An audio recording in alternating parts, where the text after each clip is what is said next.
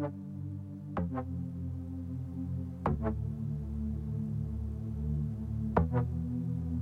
lytter til den anden radio.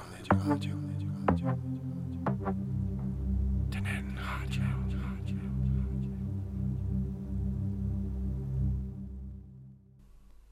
Velkommen til den anden radio og til en ny omgang podcast til den kommende uge. Intermezzo handler om Johannes V. Jensen, der blev født den 20. januar 1873. Geomets beskriver hans store forfatterskab, hans digte og prosa. Johannes Wilhelm Jensen, der lod det blive ved et V og treklangen være våbenmærke. Johannes V. Jensen, den store fortæller, journalist, Nobelprismodtager. Jensen. Og digteren skriver om ganske almindelig frokost med smørbrød og øl og snaps, om Memphis station, om hylden, der breder de svale hænder mod sommermånen, om Danmarks fagert smilende kyst, om sømanden med sin enegang som fange på en ø og i myter og fortællinger om tordenkalven og syvsoverne, om den store bræ og Columbus. Værk på værk. Nem var han ikke, snarere knaven og ikke altid til at omgås. Ufølsom kunne han være, som da han mishandlede Herman Bang, hvorom han skrev, en meget kendt forfatter, der i øvrigt for uden at være abnorm, også har vist talent, er nået til i disse sidste dage at stå frem og snakke om landets forsvar. Staklen, der næppe nogensinde har haft et våben i sin hånd, lider formodentlig i øjeblikket af platonisk kærlighed til en løjtnant. Johannes V. var barn af en homofobisk tid, hvor også topmålet Georg Brandes hånede den slags uhåndterlige afvielser. Længe var lyrikken en overset sag. Takket være Claus Rifbjergs indsats kom digtene på bordet, sat forsvarlige sammenhæng med denne forfatter uden mage. Johannes V der beskrev den danske tvivl og sovløse ulykke og den danske død. Og i vores serie om fødevareproduktionens kultur og natur kommer i denne uge en udsendelse under titlen Grønt kul. Klimakrise og klimaplaner tilskynder til at nedbringe udledningen af drivhusgas, samt at investere i at gøre det samme som planter og træer, nemlig at optage CO2 fra atmosfæren. Landbruget er ansvarlig for cirka en tredjedel af drivhusgasudledningen i Danmark, især lattergas og metan fra husdyrproduktionen.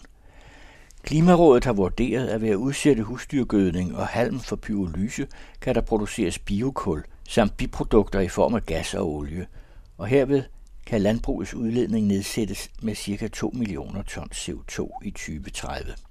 Pyrolyse kommer af græsk pyr, der betyder ild, og lysis, der betyder at spalte.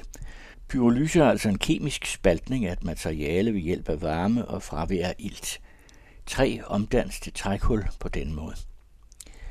Både forskning og virksomheder eksperimenterer med at producere biokul i pilleform i forskellige størrelser. Dels på basis af plantemateriale som halm, men også på basis af afgasset materiale fra biogasanlæg. Den våde biomasse skal gå gennem en tørringsproces og omdannes til mindre dele, f.eks. piller i 1 cm størrelse, før de kan sendes ind i pyrolyseanlægget. I udsendelsen møder Jesper Arenfeldt, seniorforsker og chefingeniør fra Stigstad Fuel Technologies, samt Lars Elgård, lektor på Institut for Agroøkologi ved Aarhus Universitet. Den anden radio sender tre podcasts produceret for det boligsociale arbejde i helhedsplan Mjølnerparken. Der er ejet af det almene boligselskab Bovita, som har 5.500 boliger over hele København. Og i denne uge kommer den første. 40 procent af de almene boliger i Mjølnerparken skal nedbringes. Det er en politisk beslutning, der skal skabe en mere blandet beboersammensætning. Bovita har frasolgt to af fire karrierer til NREP, ejendomsselskabet, og industriens pension er med investor. Blandt en gruppe beboere er der stor utilfredshed med salget og den omfattende fysiske omdannelse og udflytning af boligområdet. De har derfor lagt sag an mod Indrigs- og Boligministeriet, der har ansvaret for beslutningen om de renoveringer og udflytninger. De medvirkende er forretningsfører Steffen Bol Jørgensen, formand for organisationsbestyrelsen Jan Hyttel og Ingeborg Dein fra Sikkerby i Københavns Kommune. I den tredje podcast om bogen Duke mig og alle de andre, fortæller jazzmusikeren Allan Bo fra sin nye bog med samme titel. Den handler om at tilbagevende til jazzmusikken efter nogle år med andre opgaver, og han vil tage os med til både USSR, Tivoli, Festival ved Mindeankeret, Nykøbing From Revyen og meget mere. Alt sammen i en blanding af snak frit fra leveren og oplæsning fra bogen. Krydder med både hans egen og andres musik. Lykkelig kærlighed findes, og den er mulig, lyder det opløftende budskab fra Frankrig. Beviset er den monumentale samling af kærlighedsbreve udvekslet i 1950'erne mellem forfatteren Albert Camus og skuespilleren Maria Casares, som i 2017 var den litterære efterårssæsons store begivenhed. Langt fra det mondæne eller litterære dyneløfteri, som mange havde frygtet, men et sjældent oprigtigt og udtømmeligt kærlighedsunivers. I denne uge hedder udsendelsen Den spanske stolthed. På en gang et portræt af en spansk født skuespillerinde, Maria Casares, der blev en af de største i fransk teater i sidste halvdel af 1900-tallet, og af en inspireret og forelsket brevskriver i korrespondence med en lige så forelsket Albert Camus. Sara Camille og Carsten Farve læser deres breve. Og desuden fortæller Maria Casares i et interview fra 1985 om at spille teater med Mistralvinden i Avignon. I Farovs klassikere vil jeg i denne uge tilføje et par kvindestemmer til det kor af nyere danske lyrikere, som jeg er ved at præsentere for tiden. Jeg holder mig til forfattere, der har været døde i mere end 70 år, og dermed ikke længere er belagt med ophavsretsafgift.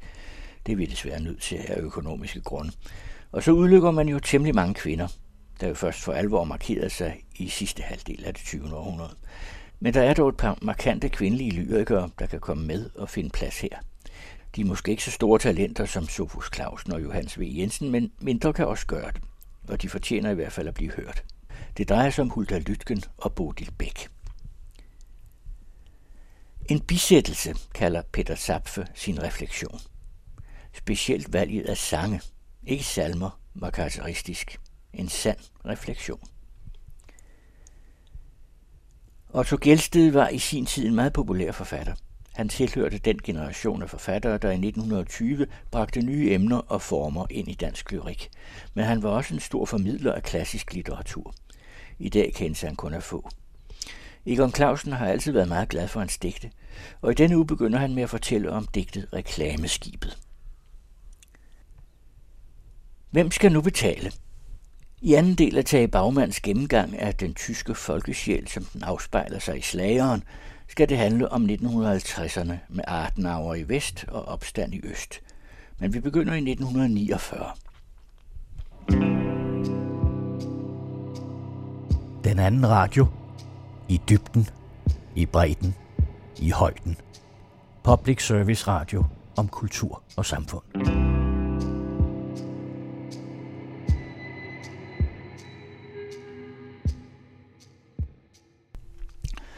Her kommer nu først Geomets med den ugenlige klumme fra Intermezzo.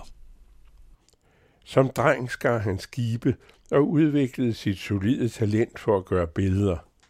Som voksen bemærkede han i en af de eksotiske noveller, at Ritzau-kuglen hed en mellemting mellem et host, et nys og et spyt.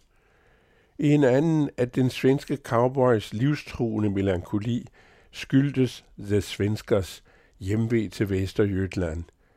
Derfra kom svenskeren, dertil ønskede han at vende tilbage og kunne ikke uden penge. Men monsunen, som de også kaldte Elof Monson, fangede trods kammeraternes skepsis den sidste store buffalo-tyr i Colorados fodbjerge, fangede den levende til Kansas Zoo for at inkassere dusøren og få til billetten hjem. Men tyren døde for ham. I got him, and then he died, sagde han, og lå rigeligt med noget af en gammel mands rysten på lemmerne. Han genså aldrig Vesterjylland. Eller Alice, den smukke, rige Alice, der ville en lille tur alene ud i den brændende sol i ørkenen, og snart vende hjem til hotellet og det gode liv, hvor hun intet mangler. Men med et mangler hun alt. Mest af alt den lige vej, tilbage gennem klitterne. Til sidst brøler hun af tørstig dødens angst for fuglene – Alice er nu hos fuglene, der kredser over et kærkommen bytte. Da de meget senere, næsten for sent, finder hende, må hun trøste sin mand, da han ser hendes frygtelige forvandling. Stærkest står Axel den Lykkelige, bragt til sæde alene dør han den danske død, mens bønderne i Gråbølle søger oven ud mod midsommerfest. Axel er ved vejs ende denne dag. Det ikke skulle blive nat. Det var de lyse nætters tid. Og kongen sejler frem og tilbage og bæltet kan ikke bestemme sig. Derfor falder kongen. Og digteren skriver om en ganske almindelig frokost med smørbrød og øl og snaps, og om hylden, der breder de svale hænder mod sommermånen, og om Danmarks fagert smilende danske kyst, og om sømanden med sin ene gang som fange på en ø, og i myter og fortællinger om tordenkalven og syvsoverne, og om den store bræ og Columbus, værk efter værk. Han fylder nu Johannes Wilhelm Jensen, der lå det blive ved vedet, og lod treklangen være varemærke Johannes V. Jensen, den store fortæller, journalist, Nobelprismodtager Jensen. Så meget uven blev Johannes med søsteren tit, samtidig skrivende mere bramfrit end en oprindelig kær bror, hun om kvinders indlysende ret til sig selv og om skilsmissens velsignelser og frisindet sex og mænds råhed og tåbeligheder. Så meget og så højlydt, det var tit, at Johannes frabad sig endnu forbød hende at bruge navnet Jensen. Nem var han ikke, snarere gnaven, og ikke altid til at omgås. Ufølsom kan han være, som da han skriver om Herman Bang. Citat, en meget kendt forfatter, der i øvrigt for uden at være abnorm, også har vist talent, er nået til i disse dage at stå frem og snakke om landets forsvar. Staklen der næppe nogensinde har haft et våben i sin hånd, lider formentlig i øjeblikket af platonisk kærlighed til en løjtnant. Citat slut. Johannes V. var sandt at sige barn af en homofobisk tid, hvor også Georg Brandes hånede afvielser. Den unge kritiker kan med i dansk, Werner Thierry, land og folk, cykler, eller snarere cykler, en varm sommerdag op til Tibirke, hvor halvguden holder hus i bakkerne – nogen eksklusiv velkomst vanker der ikke en håbefuld journalist, der end ikke får tilbud om væske af nogen art. Så ringer telefonen ud i forstuen. Johannes V. forsvinder eddikesur, men vender som forandret tilbage. Det var sgu tøre, siger han, med smil om de rempede læber i et vanligt frossen kontrafej. Tøre Larsen, leverandør af sommernatten, der blunder uforglemmeligt bag sengen, gør Jensen vendesæl. Thierry fik sit interview og et glas vand. Selv havde skribenten som ung det held i naturfag at få zoologen Hans Vass, der var lige så meget til litteratur som skrubtusser og arkeleje. På repertoireet stod Johannes V., som Vass havde kendt, og hvis værker han gerne læste op i zoologitimerne. Tankevækkende var, at Johannes V. som andre forfattere i tiden var fortrolig med naturen og kunne sætte navn på dyr og planter, som vidste, hvordan de klarede deres affære. Forfatterskabet var i Jensens tilfælde som et akademi leveringsdygtig af viden med værket, som indsigt i det, der tangerede naturen og det ufattelige. Om H.C. Andersen siger Johannes V., han sprang sproget over, uden om det gængse litterære udtryk, lige fra inspirationen til tingen. Denne eksakte iagttagelse af det andersenske geni kunne for så vidt også gælde Johannes V. selv, hvilket hans udtalelse sikkert også antyder. Givetvis dog i ydmyg erkendelse af indlysende forskellen mellem ham og Andersen. Skarpseende skriver Jensen i øvrigt i en af sine utallige kronikker, Danskerne råber jøde og mener dermed, at Brandes er gendrevet. I lang tid var den poetiske side Lyrikken af Johannes V. en overset sag. Takket være ikke mindst Claus Rifbjergs indsats kom lyrikken på bordet og er nu sat forsvarlig i sammenhæng med denne mageløse forfatter, der beskrev den danske lykkeligt sorgløse ulykke, den danske tvivlagtighed og den danske død. I hørte Georg Mitz.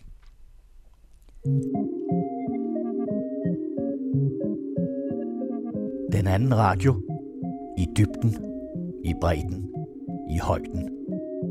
Public Service Radio om kultur og samfund. Pyrolyse kommer af græsk. Pyr betyder ild, og lysis er spalte. I en pyrolyseproces handler det om opvarmning uden ilt, og i princippet er det en gammel kendt teknik, som ligger bag omdannelsen af træ til trækul. Men når der ikke er tale om træ, men for eksempel om halm, gylderester eller tørret spildvandsslam, så kaldes det biokul. Landbruget bliver i stigende grad også energiproducenter i de kommende årtier. Det handler ikke blot om solcelle- og vindmølleparker i det åbne land, men også om biogasanlæg og lige om lidt pyrolyseanlæg. I dag findes der omkring 200 biogasanlæg i Danmark. Halvdelen af dem har relation til landbruget, og de står for omkring 90 procent af den samlede biogasproduktion. Der er stor tiltro til, at mange biogasanlæg kan kombineres med etablering af pyrolyseanlæg, som bruger afgasset biomasse til yderligere gasproduktion. Men ikke mindst lagring af kulstof i biokul eller grønt kul, der forventes at skaffe landbrugssektoren en reduktion på 2 millioner tons CO2 ud af de syv planlagte frem til 2030. Christina Grossmann Due indleder. Jesper Arnfeldt har en baggrund som seniorforsker fra DTU Risø og har i flere år arbejdet med feltet omkring biokul. I dag er Jesper Arnfeldt chefingeniør i Stisdal Skyclean, og bag den virksomhed er Henrik Stisdal, der i slutningen af 1970'erne udviklede vindmølleteknologien for Vestas og siden for Siemens. I 2016 stiftede Stigsdal Skyclean, drevet af et vedvarende engagement i klima og i grøn teknologisk udvikling. Skyclean etablerede i 2021 et stort demonstrationsanlæg i Skive, men det første testanlæg blev bygget på DTU Risø, hvor jeg møder Jesper Arnfeldt. Altså i Danmark vil jeg sige, at det startede herude på Risø. Altså jeg har som sagt arbejdet på DTU i 20 år, inden jeg startede hos Skyclean. Og på DTU arbejder jeg også med pyrolyse af biomasse og med forgasning af biomasse. Og så skete der det i nullerne, at øh, DTU og Risø fusionerede. Og så flyttede vi fra øh, DTU i Lyngby herude på DTU på Risø. Og så kom vi til at sidde sammen med nogle øh, jordbrugsforskere, nogle agronomer herude, som faktisk arbejdede med, med biochar allerede dengang. Og der sad en øh, seniorforsker herude, der hed Henrik Havgård, som nu er professor på RUK, øh, som jeg kom til at arbejde sammen med. Og det var ligesom der, vi ligesom fandt ud af, jamen altså, det handler ikke kun om at få energi ud af biomassen. Der kan også være andre øh, gode måder at bruge den på. Øh, og så stiftede vi bekendtskab med biochar på det tidspunkt. Det kom der rigtig meget samarbejde ud af, øh, og vi samarbejder stadigvæk, øh, også med Stisdal øh, og med, med de her jordbrugsforskere.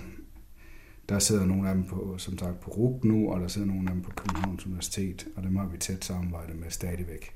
Og hvad er biochar? Ja, altså biochar, det er sådan set en engelsk betegnelse, som på dansk har fået navn biokul. Biokul kan komme fra alt muligt biomasse. Hvis det kommer fra træ, så er det, så det trækul. Det er det samme, som man øh, måske har prøvet at bruge på sin grill derhjemme. Altså ikke når det er briketter, men når man får sådan et stykke re- reelt trækul, så er det sådan set øh, et stykke biochar.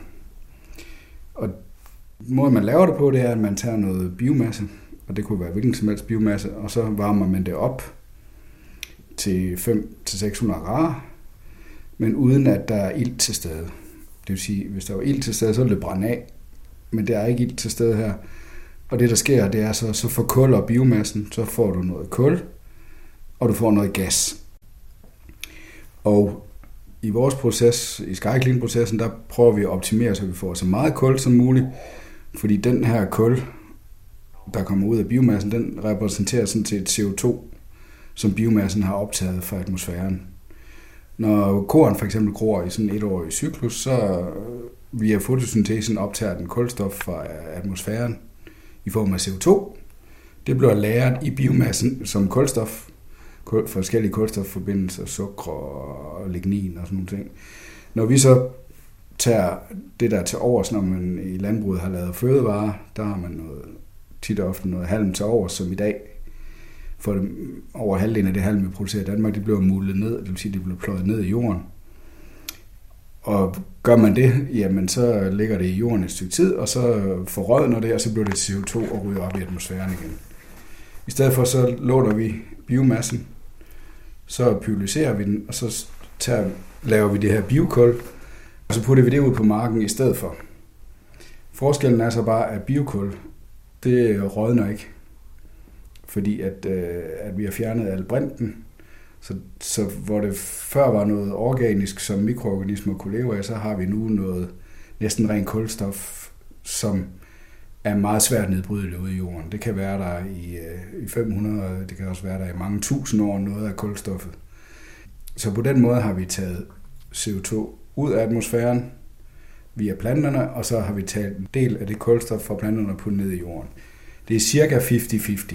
Altså halvdelen går i biokullet, og den anden halvdel går i gassen.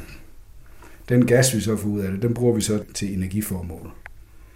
Vi kan, altså, den mest primitive måde at bruge den på, det er bare at brænde den af. Altså lave varme. Vi kan lave højtemperaturvarme, for eksempel til teglværker, eller til en cementfabrik, eller til slagterier, eller andre, der har brug for højtemperaturvarme. Vi kan også lave fjernvarme. Det er sådan det mest hvad skal man sige, lavteknologiske måde at, at anvende gassen på. Næste skridt kunne være, at en del af gassen, eller gassen består af nogle olier, også, som ved høj temperatur er på dampform, men hvis man køler gassen ned, så får man det kondenseret ud som en såkaldt bioolie. Den her bioolie, den kan erstatte fossil olie, for eksempel øh, til ren afbrænding igen. Man kunne også øh, opgradere den en lille smule, og så bruge den som skibsbrændstof i store øh, containerskib for eksempel. Det er noget af det, vi kigger rigtig meget på. Man kunne også øh, putte den ind på et olieraffinaderi, og så raffinere den til de produkter, man normalt får ud af et olieraffinaderi. Så for almindelig benzin, almindelig diesel, almindelig jet fuel. Forskellen er så bare, at hvor det oprindeligt har været fossilt, det, eller det benzin, man laver, eller diesel, man laver, det stammer fra noget fossilt. Så vil det, den del, der kommer fra bioolien, den vil så stamme fra biomassen. Fordi pyrolysen, nu siger jeg 500-600 grader, det kan for nogle virke som høj temperatur, men i forhold til forbrænding er det faktisk ikke en ret høj temperatur, så det gør, at vi kan sådan set håndtere alle mulige slags restprodukter fra, fra landbruget, og skovbruget, hvis vi vil det, men, men det er primært restprodukter fra landbruget, vi kigger på. Det vil sige, at det er etårige afgrøder, det er en etårig cyklus. Så hver gang vi kører den her cyklus, og vi laver noget biokul, så halvdelen af den kulstof, som planterne har optaget fra atmosfæren, den ryger ned i jorden, og så bliver den der i mange hundrede år. Så på den måde har vi sådan set fjernet CO2 fra atmosfæren, hver gang vi kører den her cyklus. Og det er der ret store potentialer i. Hvis man kigger på, hvad der er groft sagt af biomasseressourcer i Danmark, så er der, der er en masse halm, som i dag ikke bliver brugt til noget. Det er cirka halvdelen af den halm, som jeg sagde tidligere. Den blev ikke brugt til noget, den blev bare pløjet ned. Og så er der også øh, en anden kæmpe stor ressource efterhånden, det er restfiber fra biogasproduktion. Fordi når man laver biogas, så sådan, som tommelfingerregel, så det, der bliver til gas i biogasanlæg, det er cirka halvdelen af biomassen. Og den anden halvdel, den har man så bagefter. Som en, øh, en fiberfraktion, den kan man så også pyrolysere og lave biokul ud af det. Så det er også en kæmpe stor ressource efterhånden i Danmark, fordi vi har rigtig mange biogasanlæg. Så det, det er noget af dem, de ressourcer, vi kigger på primært. Så der er sådan et helt startup-miljø herude på Risø omkring øh, forgasning og pyrolyse af biomasse. Og nu siger du, at Green de arbejder med spildevandsslam, og hvad ja. arbejder MASH med? Øh, MASH arbejder øh, primært med træ og, og også andre restprodukter, og de sigter primært på at bygge, bygge anlæg til alle produktion i, øh, i udviklingslande. Så det er Asien og Afrika, de sigter på. Det her det er pyrolysen. Den hvide beholder, der er det der, vi fylder piller i. Og så er der en lille snegl, der kører dem ind. Vi kan se det her. Der kommer piller ind, og så er der en lille snegl, der... Det er en lille silo faktisk også. Ja, det er en lille silo. Og så fører den øh, pillerne ind, og så hernede, det er cirka her, der er en rest, som pillerne falder ned på.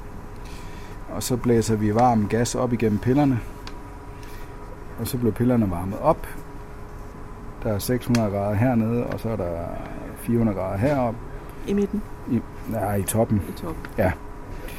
Og så bliver cirka 70 procent af, af pillernes vægt, det bliver til gas. den der øh, rest, der her, det er sådan en, der kan vippe. Og så når vi vipper med den, det gør vi bare sådan her. Så falder pillerne ned i bunden her. Og så er der en snegl her, der kører pillerne over i en tønde herovre bagved. Den gas, vi laver, ikke, det, det er sådan noget af den gas, vi tager. Og så har vi en øh, blæser her, der tager gassen, og så sidder der øh, på det her anlæg et elektrisk varmelæge, som varmer gassen op fra 400 grader til 600 grader her. Og så kører vi rundt sådan her. Og det gas, der er i overskud, det ryger ud. Så er der et filter, der tager nogle partikler ud, og så kører den ud bagved her, hvor vi bare brænder gassen af øh, i første omgang. Så det vi har bygget på, det er herinde. Det er sådan en stor kasse. Ja, det er sådan en stor varmekasse. Og herinde der sidder så sådan en, øh, en varmeveksler, hvor vi kan køle gassen ned, og så kan vi tage olie ud. Tyflydende sort olie. Ja, som dufter rigtig dejligt. Ja, kraftigt. Ja. Det er tjære. Det er tjære. Ja. Bioolie er bare et smart ord for tjære. Vi er ved at lave noget indledende samarbejde med Københavns Universitet, som gerne vil bruge noget af tjæren som øh, moderne træbeskyttelse.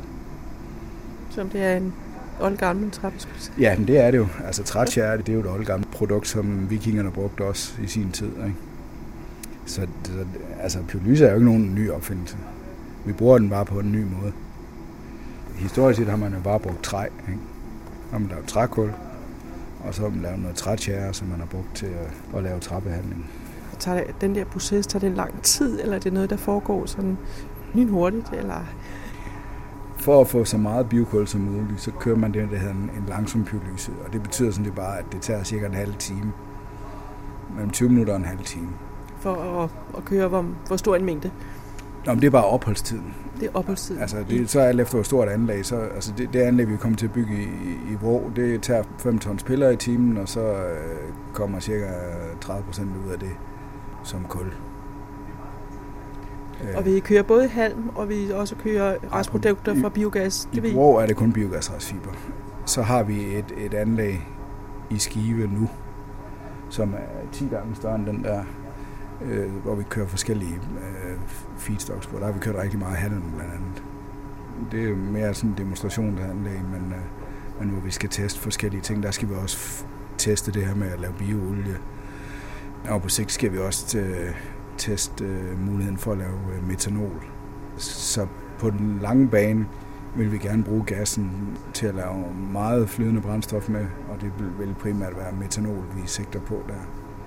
Så der kobler vi biomassen med noget brint fra vindmøllestrøm, så kan vi få, få lavet en hel masse biobrændstof ud af, af gassen.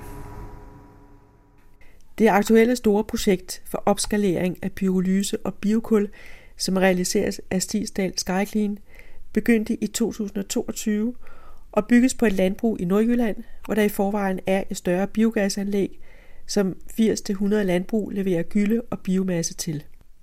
Her skal biogas og pyrolyseanlæg arbejde sammen.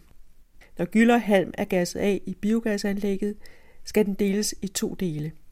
Den mest fiberrige del tørres, formes til småstykker og skal sendes ind i pyrolyseanlægget for at blive omdannet til biokul. Biokullene skal siden testes på forskellige vis sammen med diverse biprodukter. Den anden del af den afgassede biomasse bringes ud som vanlig markgødning. Vi starter her i Danmark med at bygge det første fuldskala anlæg. Det er vi fuld gang med nu. Er det det, der ligger oppe i Vrå? Det er det i Vrå, ja. Og som skal køre på biogasrestfiber. Det kommer til at køre på de her fiber for biogasanlæg, og så kommer vi til at producere biokul, og vi kommer til at producere noget varme som biogasanlæg bruger til at opgradere deres biogas til ren metan, så man kan putte det på gasnettet, så det kan fortrænge naturgas. Det er en rigtig god business case, og det er rigtig smart for os, at vi kan få modne teknologien på den her måde i, på en relativt lavteknologisk platform til at starte med.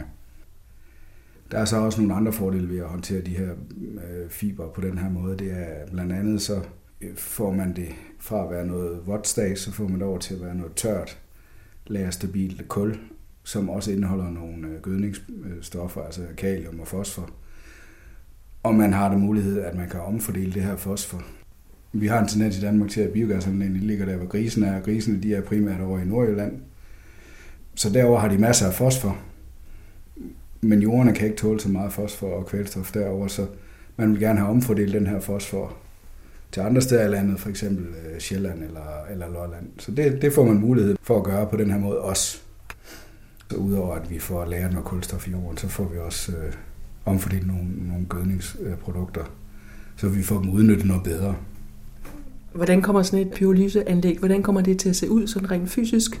Er det en stor boble, som de her biogasanlæg er? Nej, det er det ikke. Det svarer bare til en, øh, til en stor lagerbygning. Øh, og så er der en lille sidebygning på ved siden, hvor der skal stå en, en kedel, hvor gassen skal brændes af. Og så uden for lagerbygningen vil der være en lagerplads, hvor det her kul kommer ud. Og så skal det så derfra transporteres ud og spredes ud på markerne. Det fylder ikke nær så meget som biogasanlægget. Vi kommer ikke til at have de her kæmpe store beholder og sådan noget. Ikke? Altså, der kommer til at være et skorsten, der kommer til at være en beholder til at have nogle af de her piller i. Men ellers så er det bare en, en stor industribygning eller lagerbygning, det vil ligne. Kommer det til at ryge? Altså, når vi brænder gassen af, så kommer der et skorsten, ja. Altså, og det, det er ligesom på et normalt fjernvarmeanlæg, hvor der kommer noget damp op, og noget CO2 selvfølgelig, fordi vi brænder gasdelen af. Så, så jo, det gør det. Nu er der noget med omkring 190 biogasanlæg i Danmark i øjeblikket. Biogasanlæggen, kan man samle dem, så de leverer ind til et stort pyrolyseanlæg forskellige steder i, rundt om i Danmark, eller hvordan tænker du fremtiden? Altså, jeg vil tro, at på de store biogasanlæg, og dem er der en, en del af, dem bliver der flere og flere af, øh, der kommer der til at være et pyrolyseanlæg tilknyttet et biogasanlæg, fordi at så får man den her synergi imellem biogasanlæg og pyrolyseanlæg, og man får øh, den bedst mulige øh, udnyttelse af energien. Men man kan sagtens forestille sig, at, at i områder, hvor der er mindre øh, hvad hedder, biogasanlæg, der samler man de her fiberfraktioner sammen, og så får man dem tørret og pyrolyset et centralt sted. Det er helt klart også en mulighed. Men som det ser ud lige nu, der passer vores anlægsstørrelse, den vi forventer at være fuldskala anlægsstørrelse, den passer meget godt til de store biogasanlæg. På sigt, hvor hvis vi gerne vil lave noget bioolie og sådan noget, også ud over, så ikke kun brænde gassen af, men også lave noget bioolie, lave nogle, hvad hedder, noget biobrændstof på den måde, så vil det sandsynligvis give mening at, at samle et lidt større centrale anlæg. De tanker er der jo også i gang flere forskellige steder, men nu skal vi skal lige have bygget det her første anlæg, have det modnet, og så er vi sådan set klar til at sælge kommersielle anlæg, øh, regner vi med for 2024. Og så får vi travlt, fordi som det står nu i klimaplanen, så forventer man, at pyrolyse skal bidrage med 2 millioner ton CO2 i 2030. Og det svarer til, at vi skal nå at bygge 50 anlæg eller sådan noget inden 2030. Og det behøver jo ikke kun være vores teknologi. Der er jo også andre øh, startup-virksomheder i Danmark, ikke? og der er også øh, teknologier fra udlandet, der er på vej frem. Men det er i hvert fald vores ambition om at, at bygge det, der svarer til cirka 50 anlæg inden 2030. Og så får vi travlt. Og så er der finansieringen.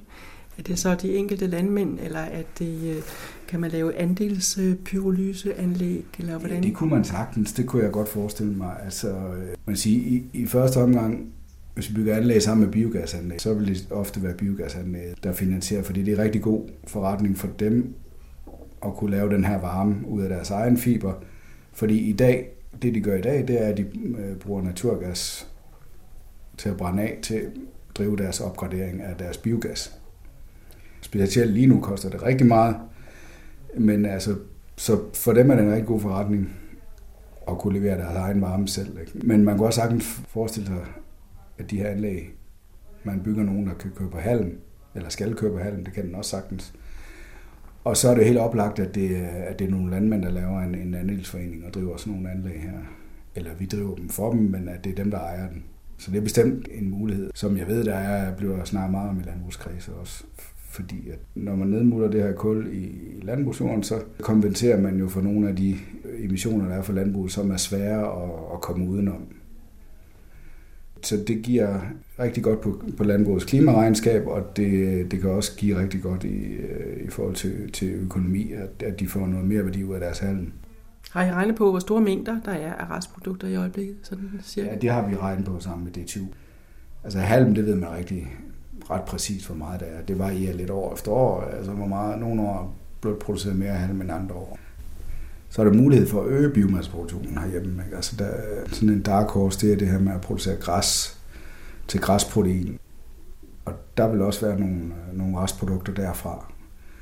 Og hvis man først kommer i gang med det i stor stil, så vil der være, øh, komme rigtig meget biomasse derfra. Så det er sådan en, en ressource, der kan komme oven i dem, vi har kigget på indtil videre. Men indtil videre har vi primært kigget på halm og på, øh, på restprodukter for biogas, og så ved vi også nogenlunde, hvor meget træflis, der blev produceret altså indenland til Danmark. Ikke importeret biomasse, men det træflis, vi blev produceret i Danmark. Og der ved jeg, at Skovforeningen kigger meget på, hvordan de kan øge biomasseproduktionen i de danske skove. De vil fastholde den produktion, de har i dag til, sådan som jeg har forstået det i hvert fald, til gavntræ, altså til byggeri og møbler og sådan noget. Ikke? Og så vil de så udover det kunne producere noget træ yderligere ud af deres skove, som så er lavværdi træ, men som kan bruges til energiformål. Så der er også en ressource der.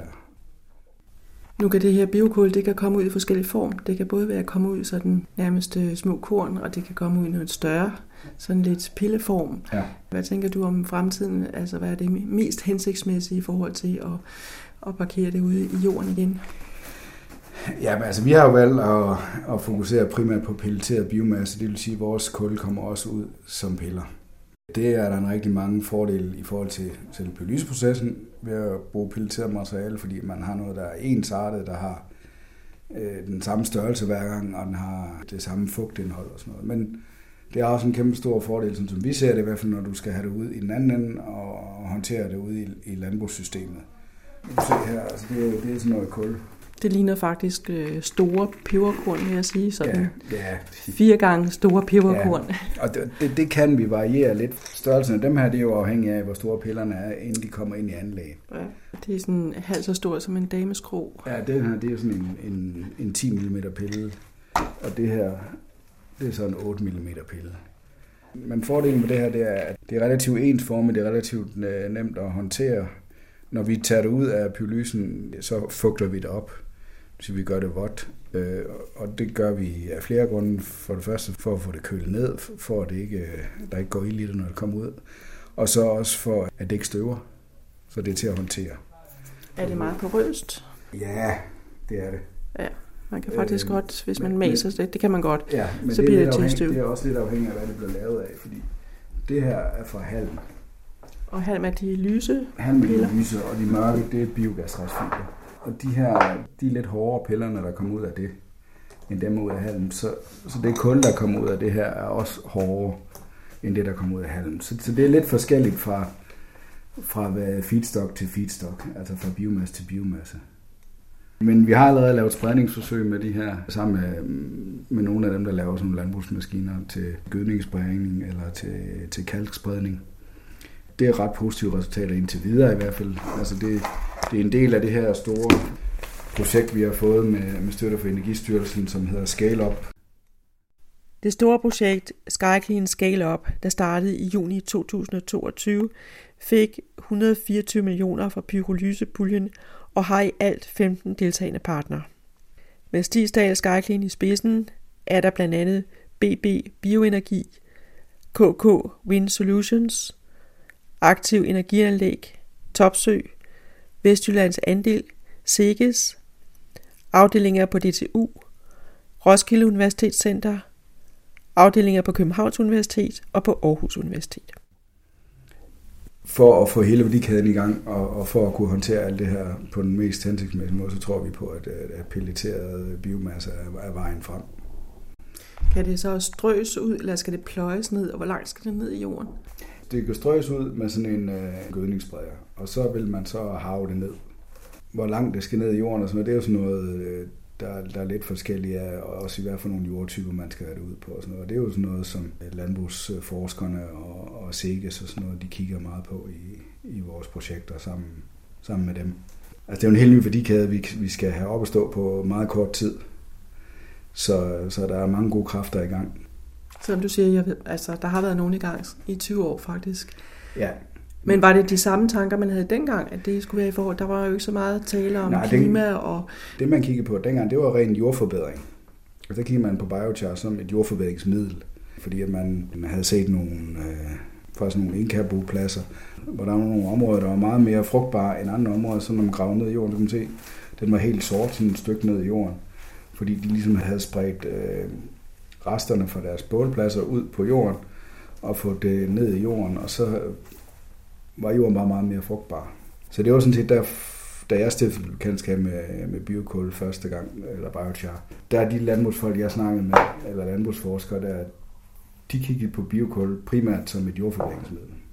En af mine kollegaer i Jylland, øh, som også er med på vores projekt nu, har faktisk været med også dengang med Tom, Thomas Hartung og en af mine tidligere kollegaer, Ulrik, som er her på de to, han var med til at designe det pyrolyseanlæg, som, som de havde dengang. Ikke? Så alle de erfaringer, de er med stadigvæk. Den Thomas Hartung, som Jesper Arnfeldt omtaler, ejer og driver godset Barritskov og har været primus motor i skabelsen af den økologiske virksomhed Årstiderne. Det første firma med lancering af måltidskasser. Thomas Hartung var stærkt optaget af mulighederne for biokul i midten af nullerne og eksperimenterede både med grønt kul og etablering af pyrolyseanlæg på Baritskov. Og det gør jo så, at vi har den her mulighed for at accelerere det så hurtigt. Dels fordi, at øh, vi har en masse forskning og know-how for DTU og for andre projekter, vi står ovenpå. Og også på landbrugssiden er der en hel masse øh, erfaringer og forskning, vi står på skuldrene af. Så det er ikke bare noget, vi lige har fundet på i den blå luft. Der er rigtig mange års øh, know-how bag alt det her. Der er mange facetter af biokul ude i jorden, øh, og kulstofsequestrering er en af dem. Det er selvfølgelig den, vi har fokus på, fordi vi vil gerne have noget CO2 ud af atmosfæren. Men der er også rigtig mange øh, sideeffekter ved at gøre det på den rigtige måde. Det er selvfølgelig også noget af det, vi har enormt stor fokus på, det er, at det skal jo gå gavn ud i jorden, det skal ikke gøre skade. Så det vi har virkelig meget fokus på, altså procesmæssigt, det er at lave en ren biokul, som ikke indeholder nogen øh, miljøfremmede stoffer, som vi ikke vil have ude på jorden. Når vi pyrolyserer, så får vi det her biokul, og vi får noget gas. Og i gassen er der ting, som man ikke vil have over i biokullen. Så det handler om at tage biokullet væk fra gassen, mens begge dele er varmt. Fordi det, hvis man får forurenet biokul, så er det fordi, at der er noget fra gassen, der er kommet ud på biokullet. Og det er ikke hensigtsmæssigt. Så derfor er trækket sådan set bare at dele de to strømme fra hinanden, mens begge dele er varmt. Og snakker over 360 grader. Jamen, så kan vi lave en helt ren biokul, og så får vi alle de ting, som ikke er hensigtsmæssige at få i jorden, dem får vi over i gassen, og så kan vi brænde dem af på en hensigtsmæssig måde, og så får vi en, øh, en røggas ud med noget øh, CO2 og noget vanddamp i, primært. Er der nogle øh, negative effekter ved den her pyrolyse? Man skal passe på, hvor meget organisk materiale man fjerner fra, fra markerne. Fordi mikroorganismer selvfølgelig også har noget at leve af. Så det handler om at finde en ligevægt øh, der. Ikke? Altså, der skal man så huske på, at, at når man dyrker en plante, så er det cirka halvdelen af planten, der er over jorden. Den anden halvdel er nede i jorden i form af rødder. Og de vil jo altid blive efterladt ude i, øh, i jorden.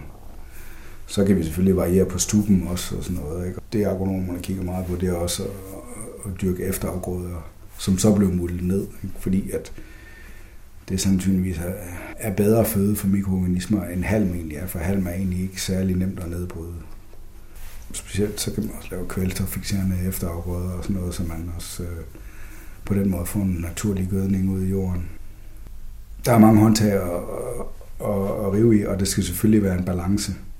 Vi skal ikke drive rovdrift på jorden, tværtimod. Altså, ideen er jo at få genoprettet øh, den høje frugtbarhed i, jorden i, i mange hundrede år frem i, i tiden. Ikke? Og, og der er kulstof, det er en del af den balance.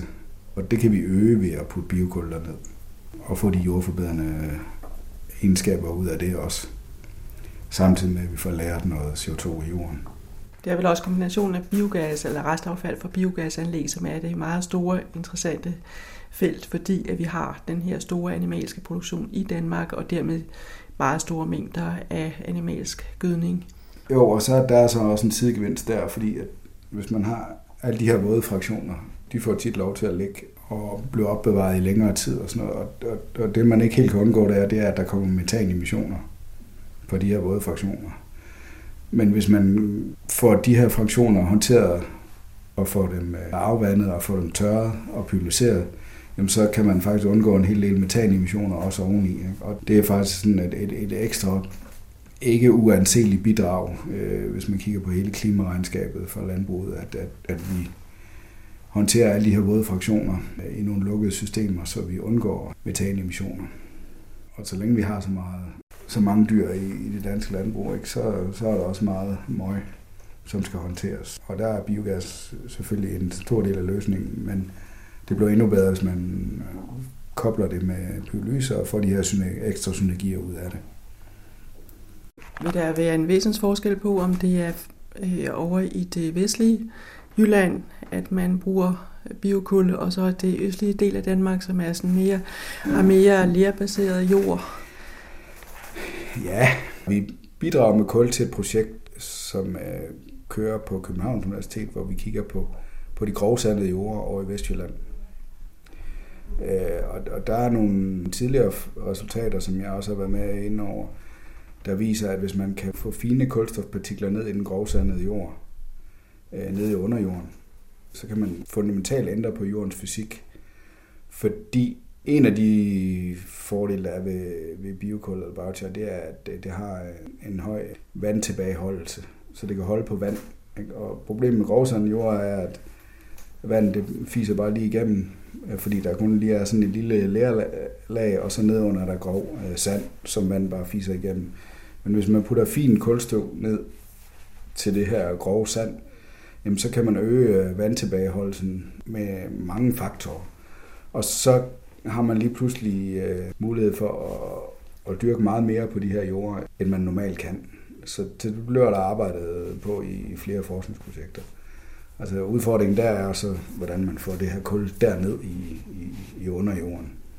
Så jo, der er stor forskel på, hvad for nogle jordtyper man bruger biokullet på. Nogle jordtyper skal i gåsøjne have små partikler, og andre skal have store partikler. Altså jordfysik, det er en meget kompleks ting, så der sker rigtig meget. Men man kan også se, at hvis man kigger på, på forskningslitteraturen, Øh, og, og går 10 år tilbage og kigger på, hvad der, hvad der blev publiceret om biochar, så er der sådan en eksponentielt stigende kurve her, det er, altså på verdensplan. Det er helt vildt, hvad der er blevet lavet af, af forskning rundt omkring, og specielt på biochar i, i landbrugsjord. For at høre lidt mere om betydningen af biokul i landbrugsjorden, har jeg taget kontakt til Lars Elskov, der er seniorforsker og lektor på Institut for Agroøkologi Aarhus Universitet. Selvom der for tiden er en rivende udvikling i forskningen i omkring biokul, og selvom der har været interesse for feltet i små 20 år, så mangler der konkrete erfaringer, både med at producere biokul på grundlag af afgasset husdyrgødning fra biogasanlæg, og også erfaringer med den betydning, som forskellige typer biokul kan have for den stedlige landbrugsjord. Helt vildt, hvor mange artikler, der bliver produceret øh, hver uge omkring øh, biochar. Men, men stadigvæk, der er jo ikke nogen etableret praksis i Danmark på at, indarbejde biochar i jorden, så vi har jo heller ikke de der erfaringer over tid, hvordan opfører øh, jordens økosystem sig øh, over tid, efter der er tilført biochar. Men, men altså, det er så noget af det, vi arbejder på at, at få nogle erfaringer med, men, men det er jo ikke sikkert, at alle de synes, at det er på et stadie nu, hvor, hvor de er, er helt trygge ved at, at, at skulle udbrede biochar. Så øh, der, der er jo store planer om det, og der er jo også sat store mål op for, hvad pyrolyse af biomasse skal kunne bidrage med øh, i forbindelse med at, at, at nedsætte øh, det danske CO2-udslip. Vil det også have en gunstig virkning i forhold til kvælstofudledningen? Ja, det kan man ikke afvise i hvert fald. Igen, så, så vil det komme lidt an på den specifikke type af biochar, man har, men, men der er stor empirisk dokumentation for, at når man har biochar i jorden, øh, så nedsætter man emissionen af en anden stærk drivhusgas, nemlig lattergas, som er omkring 300 gange stærkere end CO2. Og, og det, det viser ja, rigtig, rigtig mange forsøg, at i hvert fald de første år efter man har tilført biochar til jorden, så mindsker man den andel af det gødningskvælstof, man tildeler, som forsvinder som lattergas.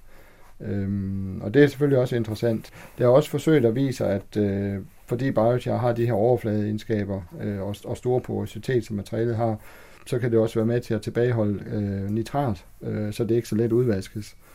Så, og det er noget, som også man må sige, skal dokumenteres for de enkelte typer af biochar, men selvfølgelig også kan være interessant i miljømæssig sammenhæng, hvis man kan for, i hvert fald forsinke nitratudvaskningen, eller holde nitraten længere tid i planternes rodsystem, så de kan nå at optage nitraten frem for det udvaskes. Så der er, der er helt sikkert en interaktion mellem man kan sige, kvælstofkredsløbet og biochar, som, som også er interessant at, at, kigge på. Men som igen vil afhænge af den type biochar, og måske den mængde biochar, man tilfører.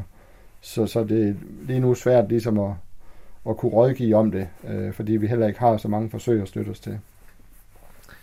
Når I laver forsøg, har I så nogle marker, hvor I siger, at nu kommer vi så så mange gram eller kilo per arealenhed? Øh, kunne du fortælle lidt om det? Altså, øh, vi har nogle forsøg, hvor vi har øh, tilført forskellige mængder af biochar per, per hektar, for eksempel, og, øh, og se, om der er en, en effekt af, af stigende tilførsler, både positiv og negativ effekt. Man kan sige, at det bliver så lidt, øh, hvor meget biochar man kan tilføre per hektar. Det er jo også lidt, noget af det, man sådan, øh, snakker om og diskuterer lidt. Og det meste af det, der er lavet eksperimentelt, når man kigger i litteraturen, det er, det er typisk nogle ret høje tilførsler, man har valgt at bruge netop for at se, om man under eksperimentelle forhold kunne se, om der var en effekt af biochar. Så det er måske, der snakker vi måske om 10 eller 20 tons per hektar, den størrelsesorden. Men biochar, det indeholder jo også nogle ting, blandt andet øh, fosfor. Og, og der er noget regulering i Danmark, som gør, at man kun må udbringe en vis mængde fosfor om året til sine marker. Og den mængde fosfor kan ligesom regulere, hvor meget biochar man så kan, øh, kan, kan tilføre. Og hvis det er lavet på husdyrbaserede produkter for eksempel, så kan det have et ret højt fosforindhold. Og så ligger vi måske i et område, hvor man kun kan tilføre mellem et halvt og et helt tons biochar per hektar, før man så rammer ind i det her fosforloft, kan man sige. Så, så der vil være noget omkring den rigtige måde at udbringe det på, de rigtige doser at udbringe det på, som, som vi stadigvæk øh, vil have behov for at, at kunne blive bedre til at, at, at vurdere.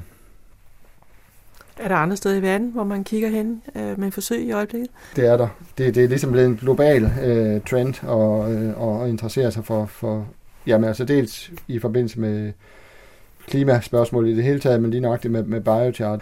Jeg siger, omkring halvdelen af den litteratur, der bliver produceret nu, øh, videnskabelig litteratur om biochar, den kommer fra Kina for eksempel. Så der foregår rigtig, rigtig meget. Men også øh, altså USA og øh, andre lande er længere fremme end, end Danmark. Altså Danmark har været måske lidt skeptisk i forhold til at, at, at tage biochar op som et, øh, et seriøst emne. Øh, så det er måske først inden for de relativt sidste få år faktisk, at, at det kom så højt på dagsordenen i, i, i Danmark. Er der nogle øh, negative effekter ved at producere det her biokul? Altså det vi arbejder med, det er jo så, hvad sker der, når det er kommet ud i, i jordens økosystem. Og der er nogle ting, man skal være opmærksom på i forhold til negative effekter. Øh, blandt andet så afhængig af, hvordan man nu øh, styrer sin pyrolyseproces, så kan der risikere at, at være nogle fremmedstoffer, altså nogle tjærestoffer, som man kalder PAH-forbindelser, som godt kan øh, opkoncentrere sig i biochar, og dem er man ikke interesseret i at få ud i, øh, i miljøet. Så det skal man undgå, og, og, og og det der er, det er, at man analyserer sin biochar rent kemisk, øh, når den er produceret, og så vil der være nogle grænseværdier, blandt andet for indholdet af pH, men også andre potentielt skadelige stoffer, som man så siger, at hvis det er under det niveau, så er det acceptabelt, men hvis det er over det niveau, så kan man ikke øh, bringe det ud som, som biochar. Man kan sige, biochar er egentlig en, en stor fællesbetegnelse for sådan noget øh, kulmateriale her, fordi når, når vi bare ser på det, så kan vi jo ikke lige vide, hvordan det er produceret. Vi kan ikke vide, hvilken biomasse det kommer fra. Øh, og vi kan egentlig heller ikke vide, hvad indholdsstoffer der er i det. Så det er egentlig sådan lidt en, en, en black box betegnelse af biochar. Og det har vist sig i litteraturen, at man kan opnå alle mulige resultater med forskellige typer biochar. Dels med, altså, hvor meget øh, negative effekter de har, og hvordan de påvirker øh, jordens mikroliv osv. Så, videre. så man er, man er nødt til at lave nogle undersøgelser øh, ret specifikt på de typer af biochar, som man nu forventer skal ud i stor skala, og sørge for, at det er veldokumenteret, hvad for nogle effekter man kan have af, af de typer. Skal nærmest have varedeklaration på? Ja, men det skal man. Det skal man. Du har lyttet til podcasten Grønt Kul om biokul og biogas. Lyt til de øvrige 11 podcast i serien Fødevareproduktions Natur og Arkitektur, der er støttet af Drejers Fond og Merkurfonden. Nu den første af tre podcasts stemmer fra en fireårig indsats i Mjølnerparken, et såkaldt ghettoområde på Nørrebro i København. Her får du lidt af Mjølnerparkens historie og udvikling, og det er Anne Eggen, der introducerer. Du lytter til en af tre podcast med titlen Stemmer fra en indsats, Helhedsplan Mjølnerparken. De tre podcast er en mosaik af stemmer fra erfarne folk, der alle har arbejdet intenst med det boligsociale arbejde. Du hører repræsentanter fra boligselskabet Bovita, kommunen, daglige ansvarlige og medarbejdere. De har organiseret, koordineret, analyseret og samarbejdet om helhedsplan Mjølnerparken gennem årene. Jamen, jeg hedder Steffen Bol Jørgensen, og jeg er forretningsfører for det boligselskab, der hedder Provita. Og det har jeg været siden august 2005. Og forretningsfører, det er det, man kalder direktør andre steder. Så det er mig, der bestemmer. Og hvad har du med Mjølnerplanen at gøre? Mjølnerparken er en af 60 afdelinger, som Provita har. øh, En af de største. Øh, Og det vil sige, at jeg står i den sidste ende for at tilrettelægge hele administrationen, drift og vedligehold af den. Og også betjene den bestyrelse, som står over for det hele. Hvad er det for en opgave, Mjølnerparken har fået lagt ned over sig omkring det at reducere antallet af familieboliger? Hvorfor har den det? Ja, altså hvis, den korte forklaring er nok, at, at man fra politisk side, så mistede man simpelthen tålmodigheden med den almindelige sektor. Der har jo mange år været problemer med ghettoisering og parallelsamfund osv. Og, og vi har nok gået og sagt gennem alle årene, ja, men til næste år, så har vi løst alle problemerne. Det sagde vi så i 30 år, uden det lykkedes. Så der kan man sige, det er der en god grund til. Vi måske aldrig har haft chancen for det, men på en, en sen nat i en forhandling på Christiansborg, mistede man tålmodigheden, og så blev det pludselig dekreteret, at vi skulle sælge 60 procent. Det er sådan en af de love, man kalder brutal og tjusket. Hvorfor er den tjusket? Fordi den er ikke gennemtænkt. Altså det er helt tilfældigt, at det overhovedet kan lade sig gøre at gennemføre den, fordi vi i forvejen havde planlagt en fysisk renovering, så vi har genhusningen på plads, ellers er det ikke kunne lade sig gøre. Så har vi pillet skiltet ned og stukket af. Men 60 procent, det lyder også voldsomt. Det er voldsomt meget. Det er voldsomt meget. Og det havde ikke kunne lade sig gøre at lave en bare nogenlunde ordentlig genhusning, hvis vi ikke allerede flere år forinden havde planlagt en renovering, hvor der indgik en masse genhusning. Fordi så var vi så at sige på forkant, fordi en masse lejligheder havde vi kun udlejet midlertidigt, og så havde vi over 100 lejligheder til rådighed på forhånd. Når du nu siger familieboliger, så må du lige definere det, fordi ja. der er jo familieboliger alle vegne. Ja. Hos os der er det en, en, en, det, der hedder en mærkningsform. Det er en speciel form for almene boliger. Ikke? Og det, det kendetegn her, det er, det er almindelige familieboliger. Og de har nok været kendetegnet ved, at de er, fordi de er billige, der er jo ikke nogen spekulation eller profit i det, altså har det også betydet, at der har været en koncentration af svage borgere, mange af dem, de andre ikke vil bo sammen med. Og det har så set fra samfundets side, og det, og det er der på været mange gode pointer i. Der her, der, altså, man kan ikke tale udenom, at der har været mega problemer, også i Mønterbakken. Det har været et problem, som man skulle gøre et eller andet ved. Og så i panik, øh, utålmodighed, vælger man så en den nattetime noget, der nok er det mest brutale og sjuskede, man kan tænke sig. Og så står vi med opgaven. Vi, vi gennemfører renoveringen først, og når så den er gennemført, så sælger vi de boliger, vi skal. Og det er det, der giver os muligheden for ikke bare at kunne genhuse, men også at sælge til dyrest muligt. Altså vi vil jo ikke sælge os selv billigt. Skal vi sælge, så skal det sgu være dyrest muligt. Og det kan vi gøre på den måde. Og de penge vil vi så bruge til et at betale for genhusning, den er mega dyr. Øh, og to at øh, understøtte opførelsen af nye almene familieboliger andre steder i København eller på Sjælland. Hvorfor er det kommet så vidt, at man lige i Mønterparken har så mange øh, sårbare mennesker? Jeg tror, hvis vi går tilbage til Mønterparken blev opført der sidst i 80'erne, så var det meget dyrt forholdsvist dengang. Øh, det var det har nybyggeri typisk været. Så det var unge, nytilflyttede familier, der kom ind og flyttede hurtigt ud igen, når de fik noget andet. Og så kom der samtidig 10.000 af flygtninge øh, hver år i de år, og der var nogle myndigheder, der skulle sørge for at placere dem, og det vidste, der var altid en ledig lejlighed i Møllerparken, eller Voldsmose, eller Tingbjerg, eller Gellerup, hvor det nu har været i landet. Ikke? Og så stiger koncentrationen der, og øh, det har været bekvemt at lade det fortsætte sådan, altså både for kommunerne, men sådan set også for de andre boligselskaber, fordi så vidste man godt, at de havde dem inde. Hvis de var i Mønterparken, så var de der ikke ude i de andre hyggelige rækkehusbebyggelser. Hvorfor kunne I som boligorganisation ikke sige, at vi, vi kan ikke have så mange? Fordi vi, vi udlejer efter et regelsæt, og det er også derfor, jeg er blevet voldsomt provokeret, når man har sagt til os, at det var sådan vores egen fejl, fordi vi ikke havde forhindret den her ghettoisering. Jamen små venner, vi har jo udlejet under nidkært opsyn efter et regelsæt fastsat af det offentlige, som har bestemt, hvordan øh, udlejningen er blevet. Og ingen har jo vil se i øjnene, hvad der skete. Så har man prøvet at lappe lidt, og vi har som sagt altså været inde og tage op den der store boligsociale opgave, som må man bare sige, at øh, har gjort rigtig meget godt og har forhindret nogle voldsomt meget større katastrofer, men jo ikke har løst problemet. Det er en alvorlig syg patient, og så giver man også til opgave at droppe lidt sukker i medicinen, så det ikke, så det ikke skriger så højt. Det skal jeg forstå, så du egentlig synes ikke, at helhedsplanen er god nok? Eller hvad? Den har gjort alt, hvad den kunne og mere til, men den har ikke kunne løse problemet. Der har ikke haft en chance for det. Altså, det, det, at vi kunne gøre derude, og det har den jo gjort helt fantastisk. Den har været en sikker havn for nogle mennesker til at møde Danmark. Men det vil sige, at øh, det er meget godt, at du er verdensmester i roning. Hvis modstrømmen er tilstrækkeligt stærk, så sakker du stadigvæk bagud og mod vandfaldet. Ikke? Og det er vi ude over kanten nu.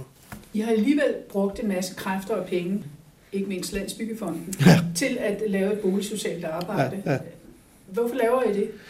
Jamen det er et godt spørgsmål, for et eller andet sted, så er det virkelig vores opgave? Er det ikke så noget, alle borgerne betaler skat til, til socialforvaltningerne skal gøre osv.? Ikke?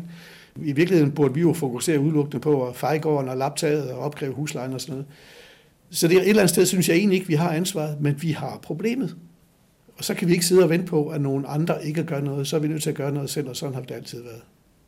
Men problemet er jo så boligsocialt, det vil sige, det er ikke kun fysisk med at lappe hullerne og nej, taget. Nej, det er klart, hvis der er hul i taget, og der ikke er fejret i gården, så er der ingenting, der bliver bedre. Så det, det, det er grundlaget, alting hviler på. Ikke? Men så kan vi bare se, at der er meget andet ovenpå. Altså når vi nu har fået koncentreret en masse beboere, som koster, det ikke har styr på livet, ja, så kan vi jo prøve at gøre det bedste, vi kan for, at det bliver det. Og det, er jo alt fra, at medvirke til, sammen med kommunerne til at få folk i arbejde, øh, sundere liv, øh, uddannelse osv. Øh, hele kulturmødet, som man kalder det, ikke? Altså, det er jo en mega opgave, som man jo ikke er kommet i mål med heller vel. Øh, men, men der er ingen tvivl om, at, at indsatserne, og specielt den, jeg kender til, øh, ud fra Mønderparken, de folk, der har været der, har jo været suverænt, og det har været engagement og en gejst, en ildsjæle holdning til det. Ikke? som er dybt, dybt imponerende, under nogle forhold, som man jo ikke vil byde ret mange andre. Altså, det er jo medarbejdere og også frivillige, der er gået til det med en frygtelighed, som er, der burde uddeles tapperhedsmedaljer. Men jeg skal lige forstå din ambivalens med det her helhedsplan. Mm. Det kan jeg høre, der er. Ja, men det er fordi, jeg synes, jeg et eller andet sted synes jeg, at man har, det har været for nemt for samfundet bare at overlade til os, at vi skal løse nogle helt grundlæggende strukturelle problemer, som vi ikke selv har skabt, men vi er blevet påført vi påtager os en opgave for samfundet. Det er fint nok, det er vi har også for med at huse de mennesker. Jo, men I er jo et almindeligt boligselskab. Lige præcis, og derfor er det også derfor, at der er særlige regler for vores udlejning og finansiering, og det gør, at kommunen kan anvise, og vi, der er ikke nogen spekulation i vores bolig. Så derfor er vi stolte af at kunne løse de opgaver med at huse de mennesker, der så at sige ikke har råd til at bo ude på det private marked. Men, men der følger så, og specielt efter du får hele øh, hvad hedder det, udlændingepolitikken fra der midt i 80'erne og udlændingeloven, følger der så nogle mennesker med, hvor vi ikke har en chance for at løse det længere. Og koncentrationen i de bebyggelser, vi alle, alle kender, Møllerparken, Voldsmose, Tingbjerg osv., ikke, bliver større og større, og erkendelsen af problemet kommer alt, alt for sent. Altså det er for nemt for alle de andre, alle de andre borgere i Danmark at sidde i deres pæne kvarter og sige, det går nok. Men hvorfor holder I så op med sådan noget som øh, helhedsplan Det gør vi heller ikke. Vi laver det på en anden måde. Det hidtidige boligsociale arbejde, som også Møllerparkens helhedsplan har været under, det har været, det har været et tæt samarbejde med kommunerne. Øh, og det er simpelthen for stor og tung en dansepartner for os. Altså vi får simpelthen blå tæer, fordi vi bliver trådt over tæerne, eller lagt ned. Eller, det, det, altså det er, og det er for langsomt virkende. Det er planøkonomi, som det var i Sovjet, da det var værst. Altså vi lægger planer for aktiviteter 4-5 år ude i tid, og planen har jo ikke mødt virkeligheden første dag, før den er forældet. Og så tager det evig lang tid at få det lavet om, og der går pludselig alle mulige interesser i det, hvor jeg, jeg synes lige ud, vi bliver modarbejdet ofte. Men jo større kommune, jo sværere er det, fordi jo langsommere er beslutningsgangene. Og derfor har vi taget konsekvensen, det er, at vi sådan set frasiger os de penge, der kommer fra både kommunen og fra Landsbyggefonden. Det er jo øh, 7-8 del af pengene. Og vi tror, at vi kan nå længere for vores egen 8. del øh, ved at øh, satse på det, vi kalder hurtig synlig handling. Vi, vi fokuserer på tryghed, fordi hvis ikke der er en vis minimum af tryghed, så får du heller aldrig medborgerskab. Altså, du låner ikke naboen en kop sukker, hvis du er bange for, at vedkommende er en kriminel narkohandler. Vel? Altså, øh, så du skal stole på, at, virkelighedens civilisationens grundelementer virker. Men har det virket med de sociale tiltag, der har været nu, hvor I lukker øh, helhedsplan Mjølneparken? Ja, det har, det har gjort en voldsom forskel. Altså hvis ikke det havde været der, så jeg, vil jeg gætte på, at, at vi havde set forhold som dem, vi ser for eksempel i England og Frankrig, hvor man jo bortspringer voldsomt store områder og med voldsomt store sociale problemer, og også øh, radikalisering og sådan noget. Ikke at vi er fri af den slags, men jeg vil gætte på, at det havde været voldsomt meget værre. Jeg tror først og fremmest, at vi har skabt nogle medborgere, som ellers ikke ville have haft en chance. Og det er jo der, håbet skal være for fremtiden. Det er, det er jo medborgerskab, at du tager et ansvar det har været fantastiske møder med det at se det der medborgerskab også. Ikke? Så har det så været imod en modstrøm. Blået er et offentligt system, som ikke kan styre noget som helst nogle gange er direkte modarbejdende. Hvem er det, du anklager der? You name it. Det er jo ingen hemmelighed, at vi har haft mange øh, uenigheder med Københavns Kommune og specielt teknik- og miljøforvaltning om det her, og det har vi stadigvæk. Men det er jo også hele sektoren selv, fordi vi er jo selv gået med i, at det skal være de her store planer, fordi vi har været bange for, at folk ellers ville komme og sige, at så spildte vi penge, hvis ikke der var sådan en, en nidkær kontrol med det hele. Og så har vi sagt, jamen overlad nu det til kommunerne i stedet for. Det er de meget bedre til. De er alt for stor en dansepartner til, at vi kan vinde noget. Så vi fokuserer på det mest elementære tryghed. Og der er politiet, nærpolitiet især, vores vigtigste samarbejdspartner. Det er en dedikeret myndighed, som har en meget fokuseret og virkelig en enkel opgave, og som vi kan, vi har nok det samme syn på, at det skal være, der skal ske noget hurtig synlig handling, og det virker. Og vi kan gå ud og meget ofte og vise lejren, at der er nogen, der har lyttet, og nu gør vi noget. Og så er troen også, at hvis vi kan skabe det der grundlag af tryghed, så har vi skabt grundlaget for medborgerskab. Og det er det, der gør, at du sender dine børn i skole, du sørger for, at de laver lektier, og at de får arbejde og bliver medarbejdere. Vi har ikke hjulpet flere ved at fortsætte med de indsatser, som vi har gjort det hidtil. Vi har lært noget, som vi går videre med, og der er jo at sige, øh, Grete, fra, som er den seneste leder derude, går jo nu videre i en indsats, hvor man også kan spørge, om det er vores opgave. Nej, det er det ikke, men vi har problemet. Vi har også kommet frem til ved siden med trygheden. Skal du finde et andet emne, som har alt afgørende grundlæggende betydning, så er det, at du har en 9. klasses eksamen. Jeg hedder Ingeborg Dejen, og jeg er ansat i Sikkerby, hvor jeg er teamleder. Og Sikkerby er jo både et team her på Rådhuset, men det er også et samarbejde på tværs af forvaltninger og af Københavns Politi og SSP København. Men hvad er Sikkerby? Hvem er det, den skal sikre? Det er meget enkelt. Vi øger trygheden og mindsker kriminaliteten. Og derudover så arbejder vi efter en strategi. Den gælder fire år ad gangen. Vi er blevet enige om fem principper. Det er, at vi skal samarbejde, og så skal vi tage afsæt i den bedste viden, og så skal vi kende børn og unge.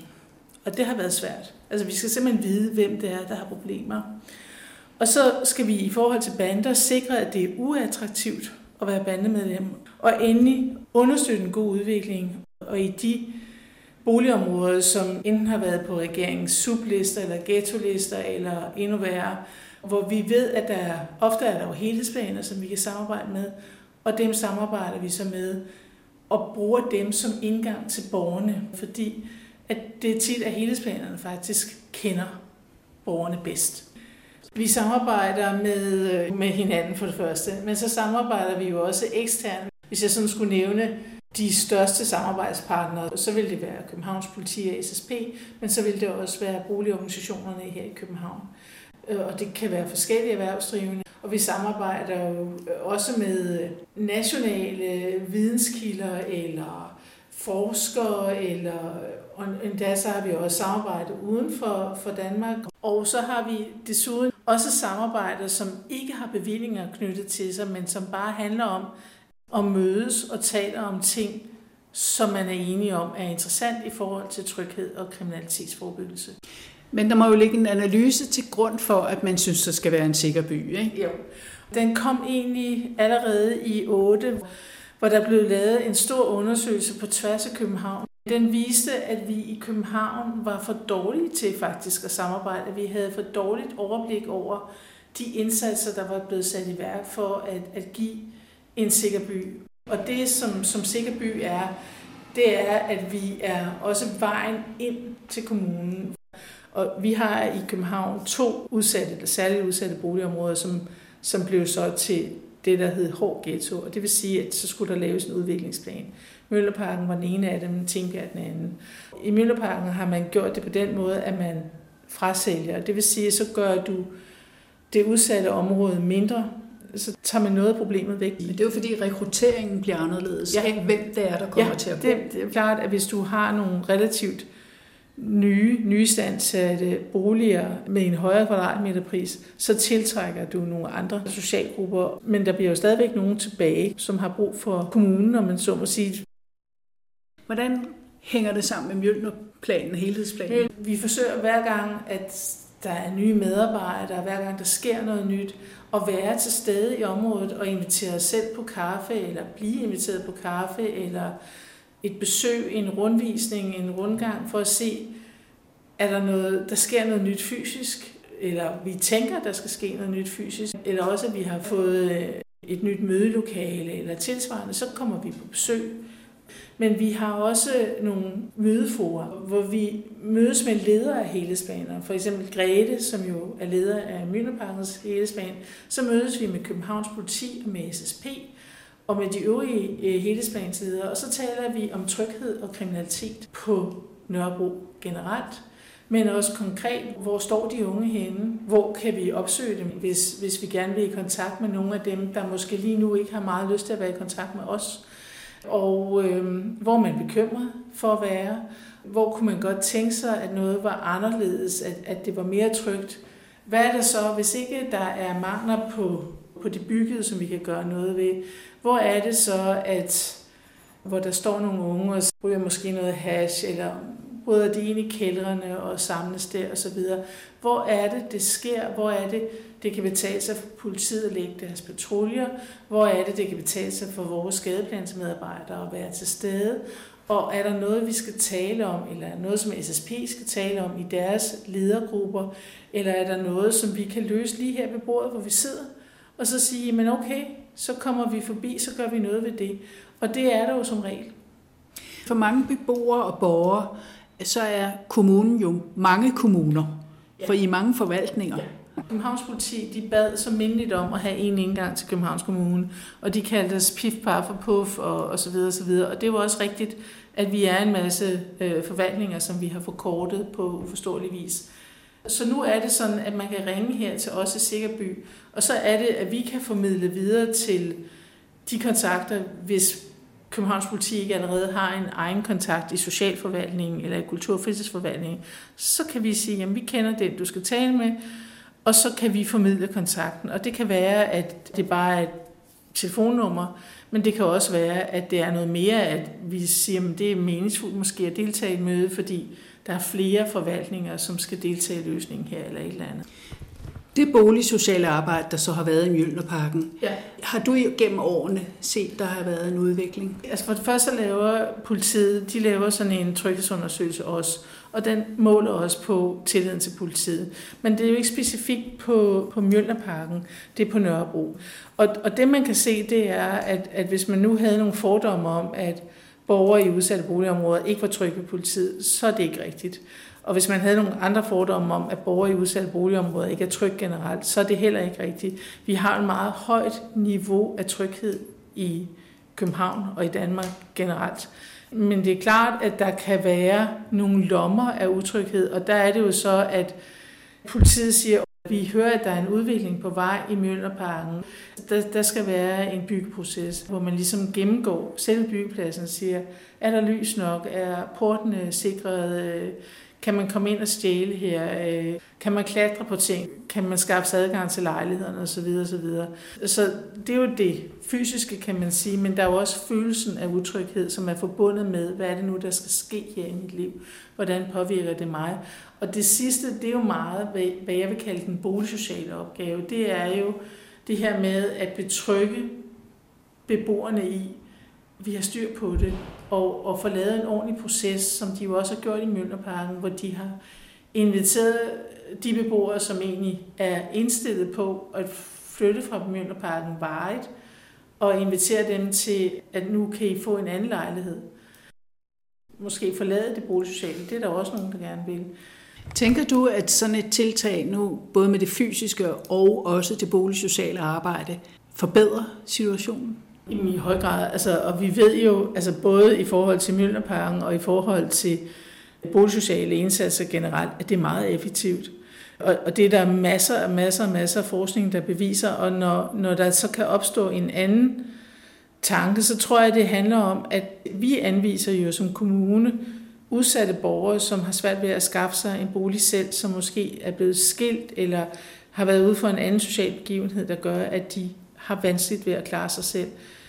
Og der kommer måske flygtninge til Danmark, som skal have deres første bolig osv. Og så kan man sige, at den boligsociale indsats handler jo om at tage fat i den enkelte beboer og hjælpe den enkelte beboer og familien til at få bedre forhold. Og så sker der jo det, at når familien får bedre forhold, måske får uddannelse og arbejde, så vil man måske sige, at så skal vi have fod under eget bord, vi skal ikke længere bo alment. Vi kunne tænke os et parcelhus, og det har vi også råd til, og så flytter vi. Men så flytter der jo nogle nye ind, som også er socialt udsatte, som skal løftes. Og det, det er jo det, som vi efter min mening ikke får talt helt nok om. Det her med, at når det ser ud som om, at det er nytteløst, så er det jo fordi, at der er en stor udskiftning af beboerne, og dem, der flytter ind, skal løftes, og dem, der flytter ud, er blevet det. Hvis man skal slå en krølle på halen og sige, når man nu holder det op med det boligsociale, ja. mens at det med det rent fysiske fortsætter, ja. tænker du så, at de kan køre selv? Altså, jeg vil sige, at vi ved generelt godt, at hvis et område er særligt udsat, så skal vi have en bedre drift. Altså, så skal vi være bedre til at passe vores arbejde. Fordi at vi må forvente, at de borgere er ikke så vant med at ringe til nogen, eller beklage sig over ting, eller søge hjælp, eller øh, række ud og, og sige til skolelæreren, hør, kan du ikke sørge for, at min dreng han får noget lektiehjælp her? Så nogle ting, det ved vi, at det skal vi være bedre til at tilbyde. Når en helhedsplan lukker, så skal noget træde ind i stedet for. Men vi skal jo opdage problemerne.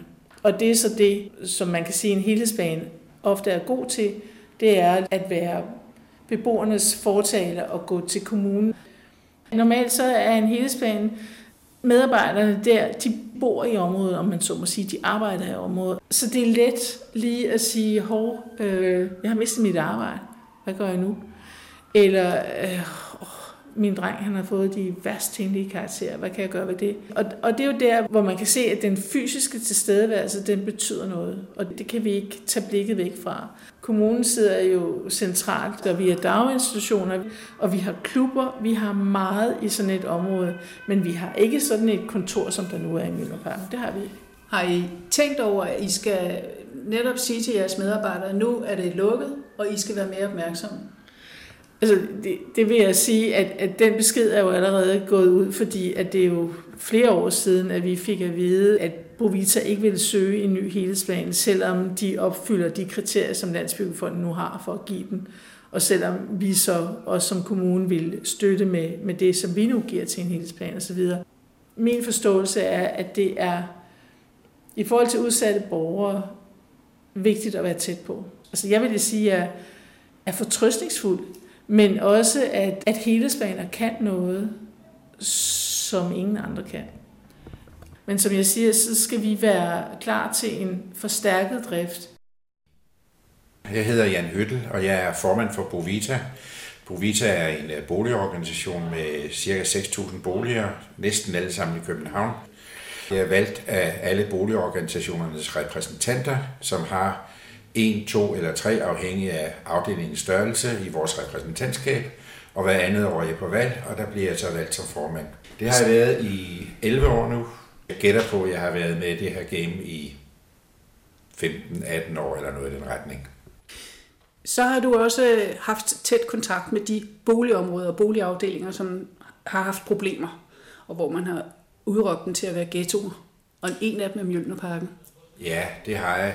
Det er jo først på det sidste, man har udråbt dem til at være ghettoer, men før det havde vi jo øh, en boligsocial indsats i en række områder. Nogle af dem havde vi sådan punktvise boligsociale indsatser. Andre, og det er jo de største og de mest øh, belastede, hvis jeg må bruge det ord, der havde vi det, der hedder en boligsocial helhedsplan, og alt det, der havde med det at gøre, var samlet i et boligsocialt udvalg, som vi har haft i Bovita i overvis, for at sige det lige ud. Og der har jeg været formand i en årrække. Hvordan vil du karakterisere Mjølnerparken? Jamen, Mjølnerparken har jo været et, et problemområde i overvis. Øh, jeg har i hvert fald beskæftiget mig med Mjølnerparken i en boligsocial helhedsplan i, jeg tror, 15 eller 16 år er vi måske oppe på nu. Og det betyder, at der har været en række, for de løber jo i overmål, øh, en række boligsociale helhedsplaner med lidt forskellige indhold. Og øh, det har taget rigtig, rigtig mange kræfter at komme igennem med en ordentlig indsats herude. Men hvad har din og jeres rolle været, når I sidder mere centralt, og så kigger på det, der sker i Mjølnerparken? Der er jo den sidste fire år i helhedsplan, som nu slutter. Altså i udvalget, jeg som formand har jo haft den rolle, at jeg har haft det overordnede og mere generelle syn på det, om jeg så må sige. Øh, det hører altså også sammen med, at vi har skulle bevilge de penge, som Bovita, altså boligorganisationen, har skudt i det her projekt. Og det er jo faktisk ikke småpenge. Men jeg har fulgt med, og jeg har fulgt tæt med, og jeg har også været meget langt ned i detaljerne. Hvad er det for nogle detaljer, du for eksempel så kan hæfte dig ved her i Møllerparken? Nogle af de ting, jeg synes har været meget vigtige herude, det har jo været sådan noget som Café Nora for eksempel. Og hvis jeg skulle forklare en lille smule, hvorfor jeg synes præcis det er vigtigt, så er det fordi, det henvender sig til en målgruppe, som jeg tror er utrolig både interessant og vigtigt at beskæftige sig med, hvis man vil noget med integration af fremmede. Café Nora er jo et øh, projekt, der retter sig mod kvinder, og jeg har i hvert fald lært, at det er faktisk kvinderne, der er 3, 5, 7 skridt foran, når vi snakker integration og vilje til at komme igennem med en integration et sted som i Mølnerparken. Jeg er ked af at sige det som mand, men øh, det er mændene, der halter bagefter. Det er mændene, der er de konservative, forstået på den dårlige måde. Det er mændene, der ikke vil se fremskridtet, der ikke vil se ændringerne, og der er kvinderne altså meget, meget langt frem i skoene. Så det er der, vi har sat til rigtig, rigtig mange kræfter. Et andet projekt, jeg gerne vil nævne, det er jo det øh, projekt, vi har haft omkring øh, frivillighed, frivillige, øh, øh altså et lommepengeprojekt, som vi har kaldt det, som egentlig mest retter sig mod det retter sig også mod kvinder, men der har været rigtig mange drenge i det her. Og de har jo lært gennem det projekt, hvad jeg synes er fantastisk vigtigt. De har lært, at intet kommer af intet. Der skal gøres en indsats. Og på den måde har de nok lært, at når man gør den indsats, og hvis man vil tjene noget på det, jamen så skal man komme til de tider, man har aftalt, og man skal udføre det arbejde, man, er, man har aftalt, man skal gøre. Når nu, at du har siddet i ligesom orkanens øje i beboerdemokratiet, hvad er det så for nogle problemer, du har set herude i Mjølnerparken? Det er jo et meget, meget, meget bredt spektrum af problemer. Der er rigtig, rigtig mange arbejdsløse i øh, Mølnerparken. Det går lidt op og ned naturligvis. Men jeg er ked af at sige, at jeg oplever jo også lidt en modvilje mod at tage et job fordi mange desværre, tror jeg, er kommet hertil med den forestilling om, at øh, når man bare kommer til Danmark, så bliver man forsørget på den ene eller den anden måde. Jeg jo oplever det som et enormt problem, at man fra mange myndigheders side har klientgjort beboerne i Mønderparken. Selvom der er tilbudt sprogkurser til langt, langt, langt de fleste, så er der jo mange, der bor i Mønderparken, som har boet her i både 20, 25 og 30 år, som stadigvæk taler enten slet ikke dansk, eller et lad mig sige det lige ud, elendigt dansk. Dansk er altså forudsætningen for at kunne være integreret i Danmark. Er Bovita blevet træt af de der sociale helhedsplaner? Ja, det kan man godt sige. Jeg er i hvert fald. Det kan jeg da gerne indrømme. Og det er jo, fordi jeg synes ikke, vi er kommet i mål med det, der var vores formål med de boligsociale helhedsplaner. Det er der rigtig mange grunde til, og derfor skal vi selvfølgelig ikke bare blive ved med at gøre mere af det samme. Vi skal gøre noget andet så, som forhåbentlig kan bringe os i mål på en eller anden måde. Altså da parallelsamfundsloven, da den trådte i kraft 1. december 2018, der var Mjølnerparken jo født som en hård ghetto. Og hvorfor er den det? Jamen det er fordi uddannelsesniveauet er lavt, gennemsnitsindkomsten er lav, dem der er i arbejde er lav, og så er der rigtig mange anden, anden etniske. Det er jo ligesom de, de øh, kriterier, der er stillet op for at være en ghetto. Det har ikke lykkedes at vriste dem fri af det, og nu står vi altså i en situation, hvor Mjølnerparken er en hård ghetto, og hvor vi desværre jo har en bunden opgave i at følge den lov, som 80% af Folketinget har vedtaget, nemlig at vi så skal nedbringe antallet af familieboliger i Mjølnerparken med omkring 60%. Og det er jo en forfærdelig situation i virkeligheden for dem, det går ud over.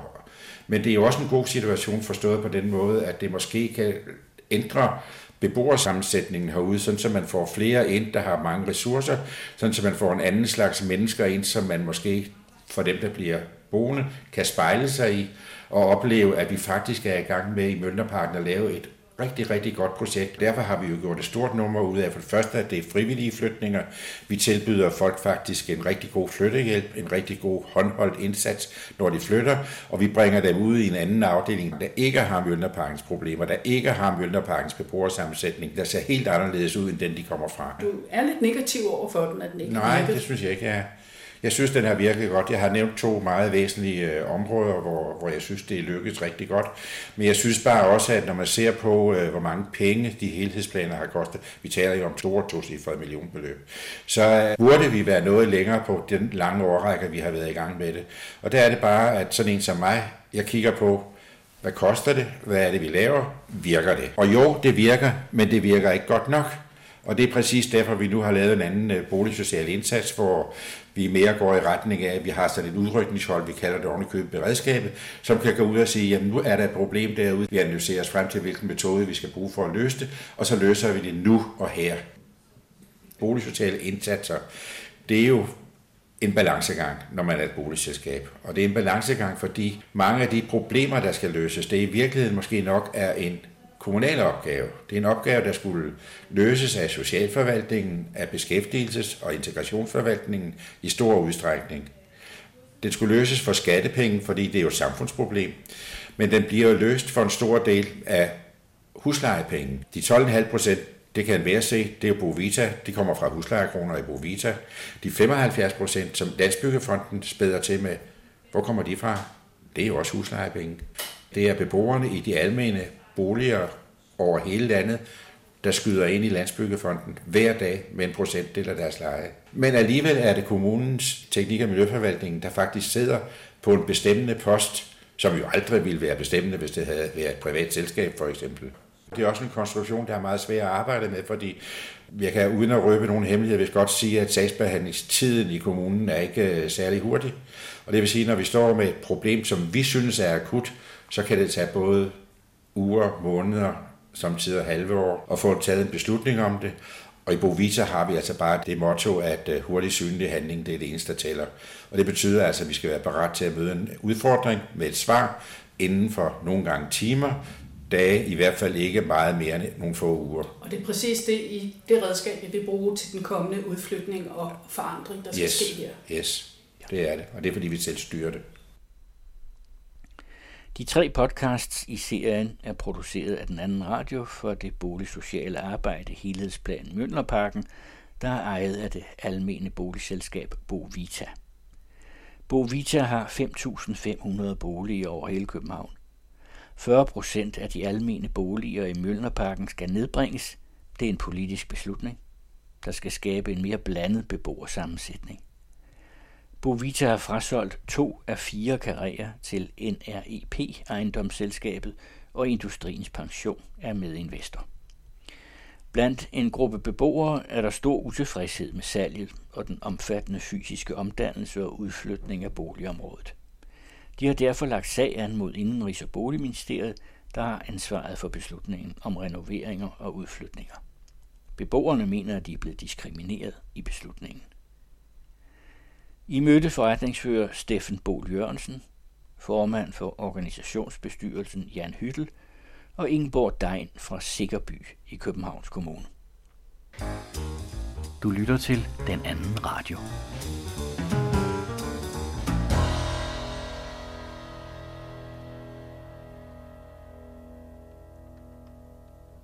Her giver vi ordet til Allan Bo, Duke, mig og alle de andre.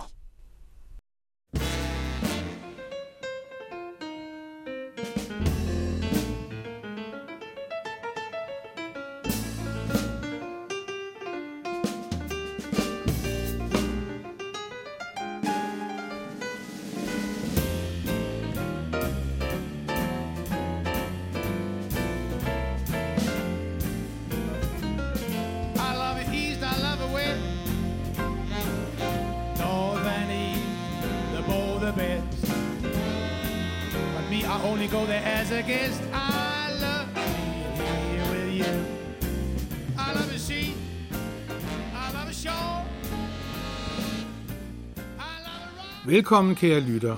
Mit navn er Allan Bo, og dette er den tredje udsendelse med udgangspunkt i min bog, Duke, mig og alle de andre. Da den anden radio sendte den første udsendelse i rækken, var bogen ikke udkommet, men det er den nu.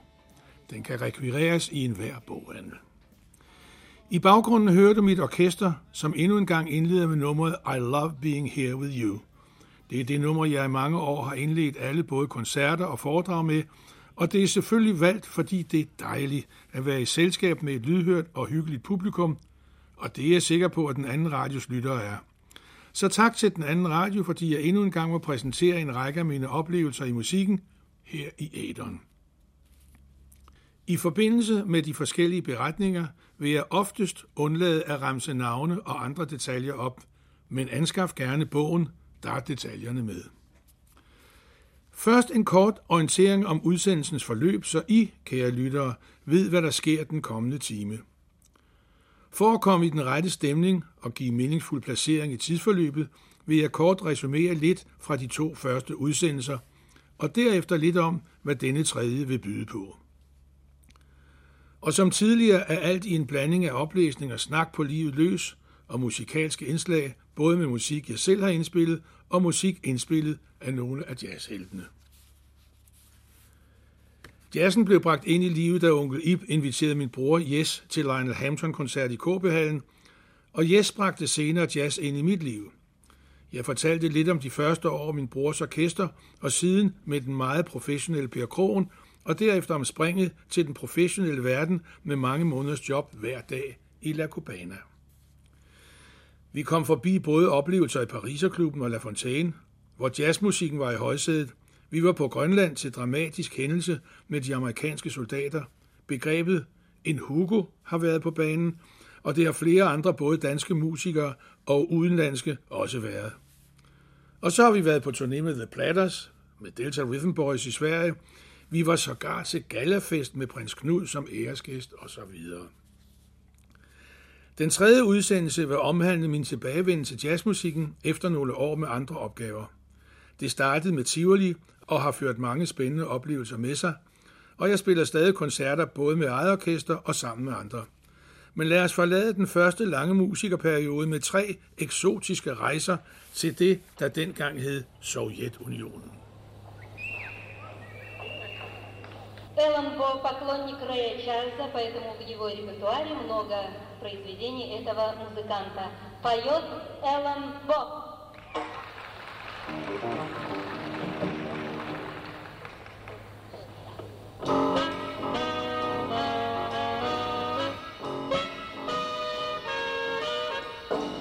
One day as I was dancing with my feet upon the floor, I saw a big muscle bunch of a cop came knocking at my door. I said for you to tell him I took a trip to Rome.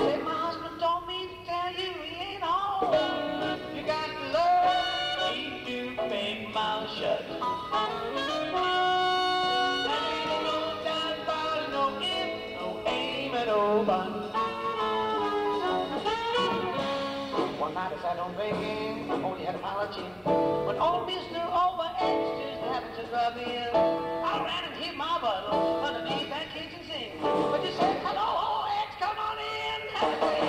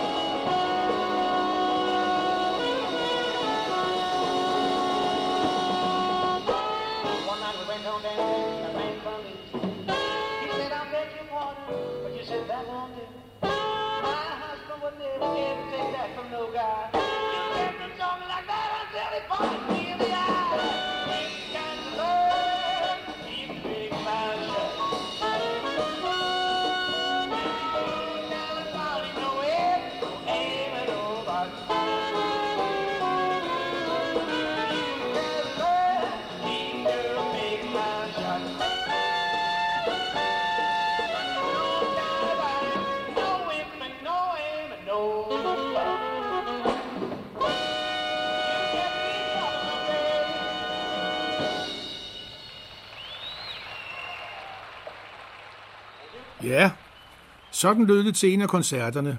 Det var i Baku i Azerbaijan. Det er Ole Mathisens fortjeneste af noget af for evigt. Han havde en lille båndoptager, som han stillede foran på scenen, og så lod han den rulle til optagelserne under koncerterne.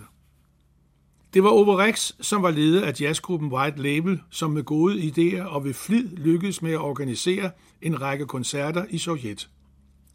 På den første turné var besætningen på Valde Pedersen på trompet, Jens Søndergaard på Altsax, Ole Mathisen på klaver og Erik Hansen på bas og overrex, altså orkesterleder ved trommerne. Jeg deltog lidt uvandt, kun med at synge. Læs gerne detaljerne om, hvordan turnéerne blev til, om rejserne og andet i bogen. Her læser jeg oplægget til den første koncert.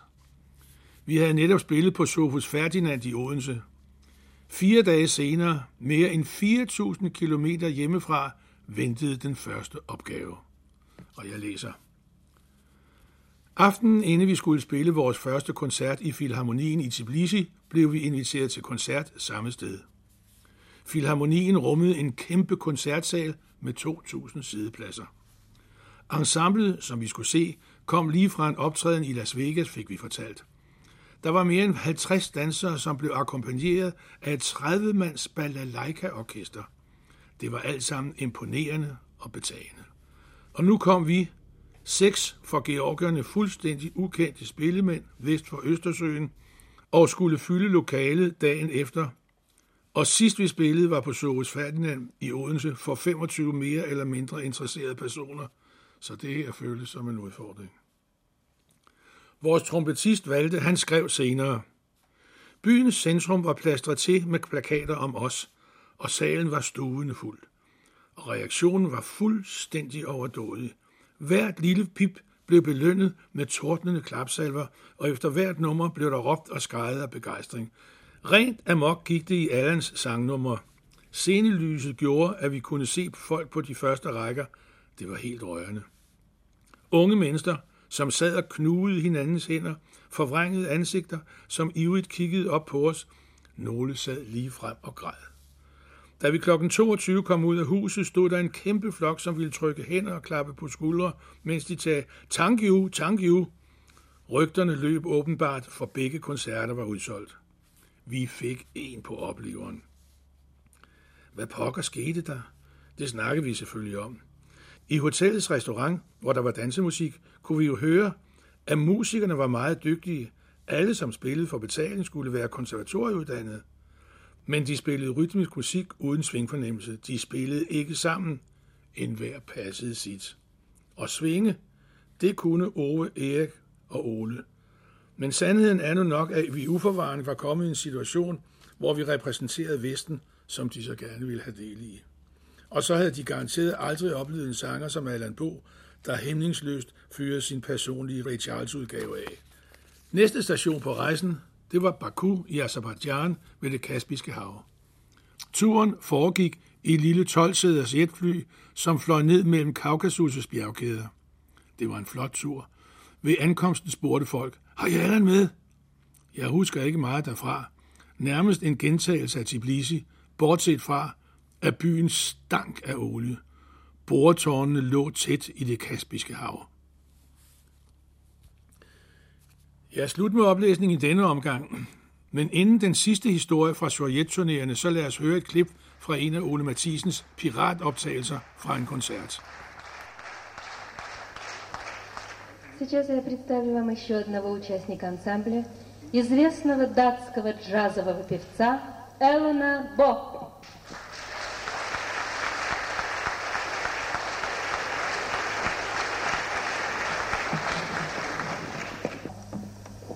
This first song is about a gentleman who needs a lady and he's paying all right, but he don't get what he wants.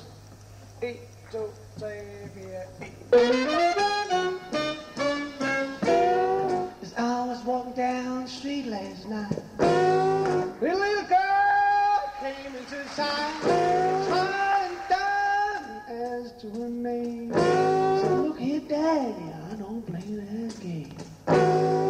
into my pocket monster. There was Lena standing dead I—I said, be back, bad, be back, dog. It's just a little piece of paper coated with chlorophyll. She looked at me with that familiar desire. Her eyes they were on. She said, My name is Florian, you on the right track. Look at that, I got furs in my bag. And if you want to have fun in this man's life,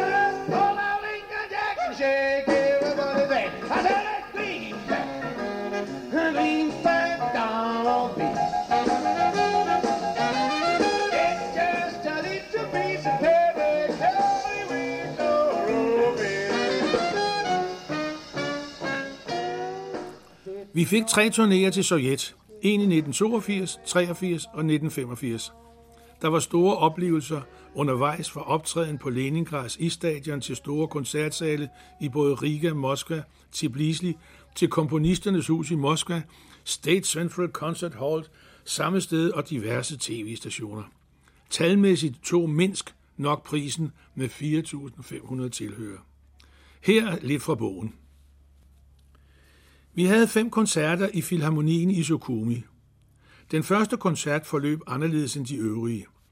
Som en afgørende hændelse inden den følgende beretning skal vi lige huske, kære læser, at grundlovsdag 5. juni 1985 mødte det danske fodboldslandshold stormagten Sovjet på hjemmebane i Bane Varme i Idrætsparken i København. Det var en fantastisk underholdende kamp med det overraskende resultat 4-2 til Danmark. Det hører også med til historien, at georgerne mildt sagt ikke brød sig om det Sovjetunionen, som de jo på daværende tidspunkt var en tvungen del af. Ove berettede herom i et interview i Radio Jazz. Han fortalte, Jeg har jo som regel været almindelig medlem i et orkester, og det var ikke altid lige nemt pludselig at være kapelmester og være den, der står som ansvarlig for orkestret. En af de værste overraskelser, jeg har haft, var i Sukumi i Georgien. Vi var på turné med White Label, og Allan Bo var med som sanger. De to sæt i hver koncert var bygget op som cirka 4-5 numre instrumentalt, og derefter kom Allan på med 4-5 numre. Til den første koncert sad over 1000 veloplagte georgier klar i den smukke koncertsal. Det var Filharmonien, og tv var klar til at sende direkte til et ikke kendt antal millioner i USSR. Vi havde spillet vores fem instrumentale numre. Stor succes. Så sang Allan sine tre første numre. Stor succes. Men i stedet for at tælle for til Let the Good Times Roll som aftalt, så gik han frem på scenen, knappede sin fine hvide jakke op, mens Ole spillede lidt lusket strippermusik på klaveret. Vi andre vidste ikke noget. Efter Allan havde smidt jakken, begyndte uroen at brede sig i salen, og da han lynede ned i bukserne, ville jublen ingen ende tage. Publikum havde rejst sig fra sæderne og var på vej mod scenen. Efter upassende stripattituder røg både jakke, skjorte og bukser. Så kom russisk tv løbende op ad midtergangen for at få nærbilleder. Kameraet så i øvrigt ud som om noget, man havde lavet hjemme i kælderen. Der begyndte også så småt at være noget tumult i salen, og folk råbte en masse på russisk, og jublen ville ingen ende af.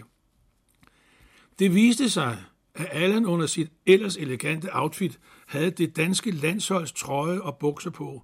Det er godt, det ikke var i dag, for så havde det ikke været et kønssyn. Og da han stod på scenekanten og rakte to fingre i vejret og råbte Rosia, og derefter fire fingre råbte Dania, så var det som om en menneskevulkan brød løs. Jeg tror sjældent, at Let the Good Times Roll er blevet modtaget med større publikumsbegejstring. Det var jo svært at være rigtig sur over den ejendomlige og lidt upassende initiativ, men succesen var jo fantastisk. Dagen efter var det dog meget lettere at være sur, for der mødte to herrer i lange mørke frakker op og ville tale med orkesterlederen, og det var jo mig. Så jeg blev i ene rum belært om, at hvis vi skulle fortsætte turnéen, så var det slut med stripnummeret, og ikke mindst med 4-2 til Danmark. Vi blev dog flere gange undervejs i den videre spurgt om, hvor netop det nummer blev af. Ja, det var Oves beretning. Der er langt fra Sukumi til Nykøbing Falster. Ikke mindst, når vi skal en tur forbi London på vejen. Kære den anden radiolytter, jeg elsker jo jazzmusik. Men som musiker er der jo mange andre opgaver, der skal løses, hvis man vil overleve. Så da Otto Franker tilbød mig job som bassist med mere i forbindelse med Nykøbing From-revyen, så sagde jeg ja tak. Otto Franker var en dygtig pianist og en fremragende komponist og arrangør. Og når vi skal forbi London, er det fordi herr Franker skrev den fine musik, som blev vinder af det internationale Melodi Grand Prix, som blev gennemført netop der i 1963. Og melodien er næppe overgået siden i den sammenhæng. Som de fleste ved, var det Greta og Jørgen Ingemann, som fremførte den, og Volmer Sørensen, der skrev teksten. Så lad os lige høre den originale udgave.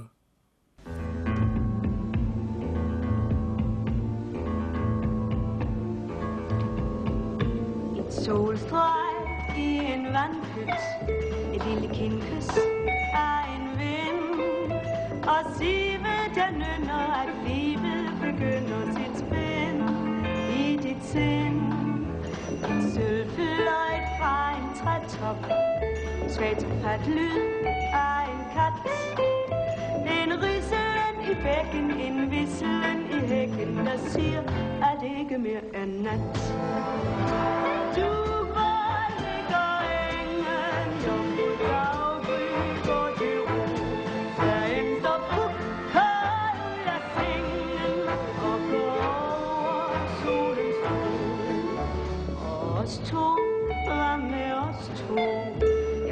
to, dig og mig? Jeg danser og danser og stanser og sanser kun dig. Hvorfor løb du dog din vej.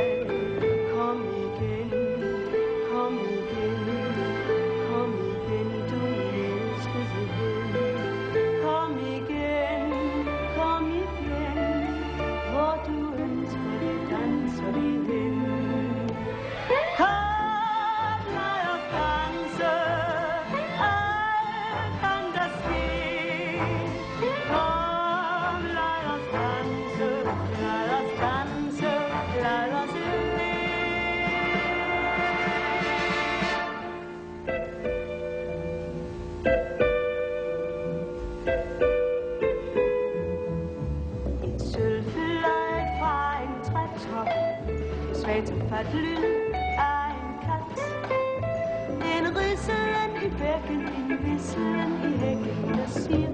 at det ikke mere er nat Du var ligger engen Jomfru daggry går til ro Derefter pukker jeg sengen Og går over solens bro og os to, hvad med os to? Ja, hvad med os to? Dig og mig. Jeg danser og danser og stanser og sanser kun dig. Ja, hvorfor løb du dog din vej?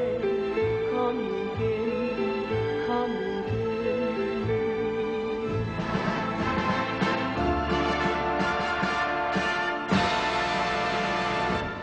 Elskede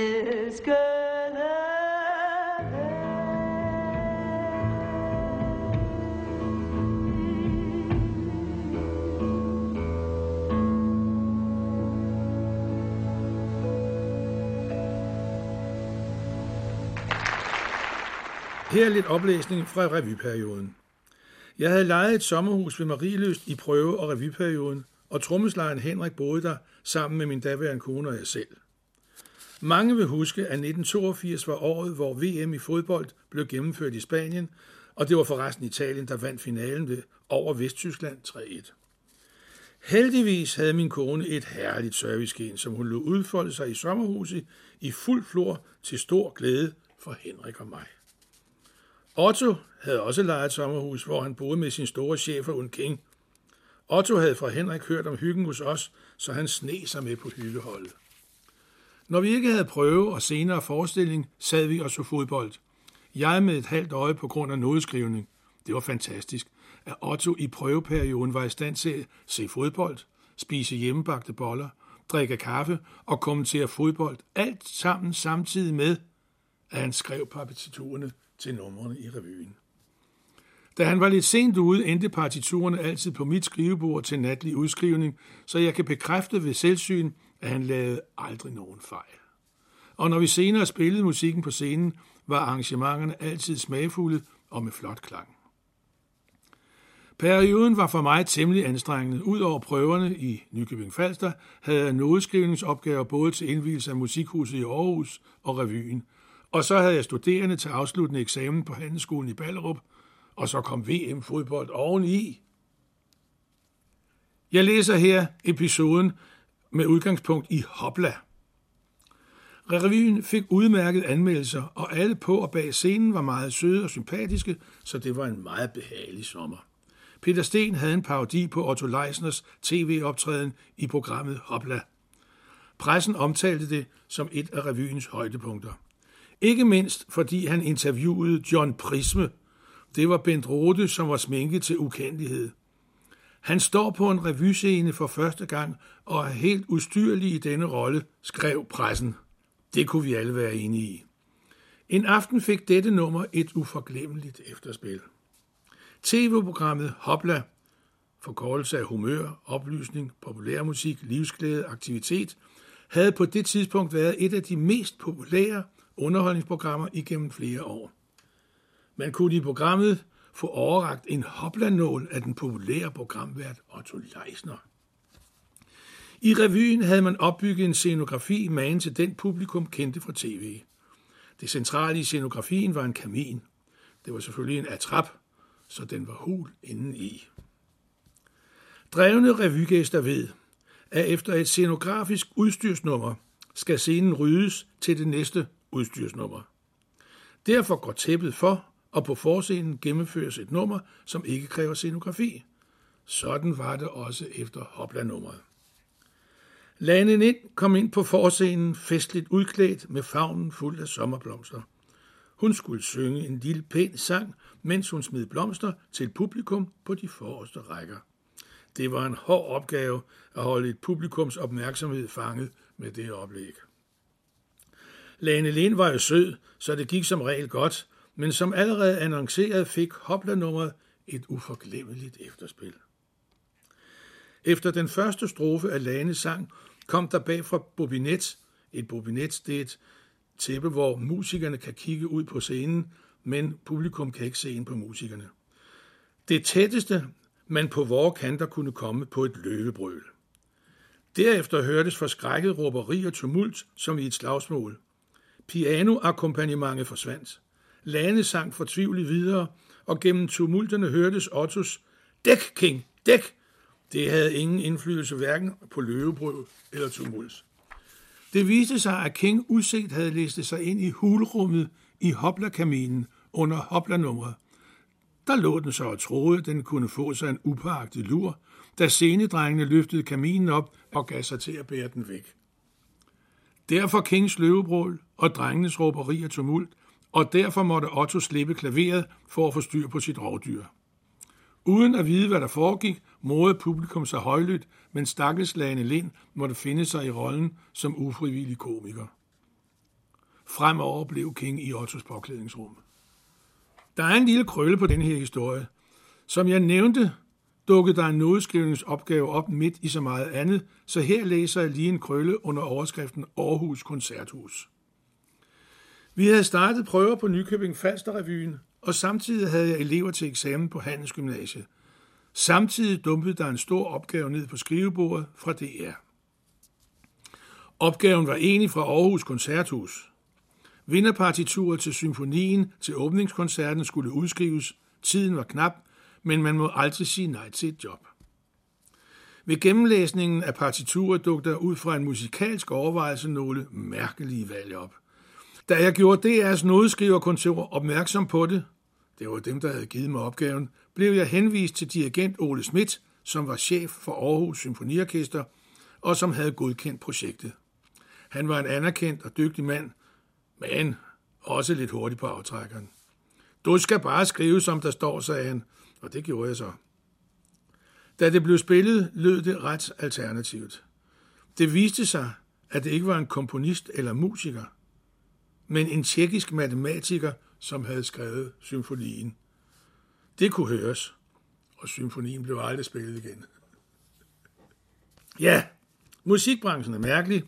På grund af de generelle vanskeligheder i musikbranchen spillede jeg ikke i mange år, men savnede det selvfølgelig hver dag. Så da nogle behjertede kolleger i anden halvdel af 1990'erne opfordrede mig til at starte igen, valgte jeg at forsøge mig med et lidt større orkester. Fem blæsere og rytmegrupper, altså ni mand.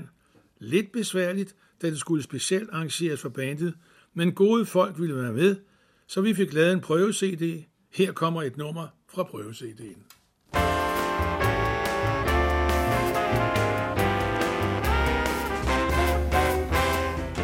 Let me tell you about a little girl I know. She's my honey baby and she lives next door. Before the sun comes up, she brings me coffee in my favorite cup. That's how I know. Yes, that's how I know. I love a little girl of mine. So when I'm in trouble and I have no friends, know about that little girl of mine. She gotta go with me until the end. And when the guys ask me, can you know? Morning tell a girl, she told me so. That's how I know. That's how I know. That's how I know so. I have her on the phone, tell a pretty baby that I'm all by myself. By the time I come from one to four, I hear the girl when she knock on my door. And in the evening, in the evening when the sun goes down, and there's absolutely, absolutely no one else around, she kisses me and then she holds me tight and says, "Come on, Daddy, try to do me right." That's how I know. That's how I know. That's how I know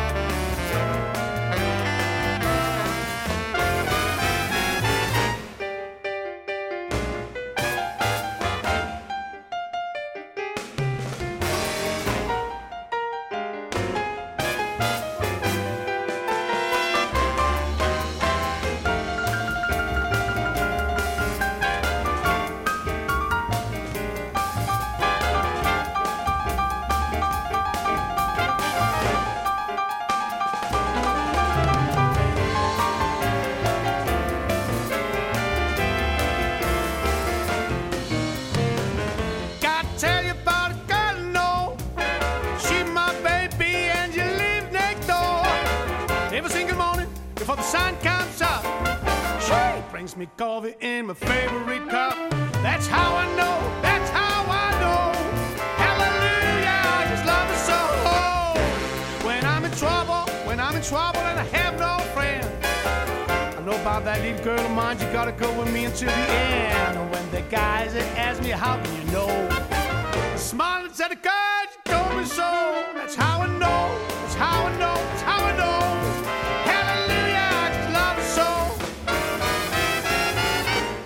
Have it on the phone, swing a ding, ding, ding, ding, I'm all alone. By the time I count from one to four, I hear the girl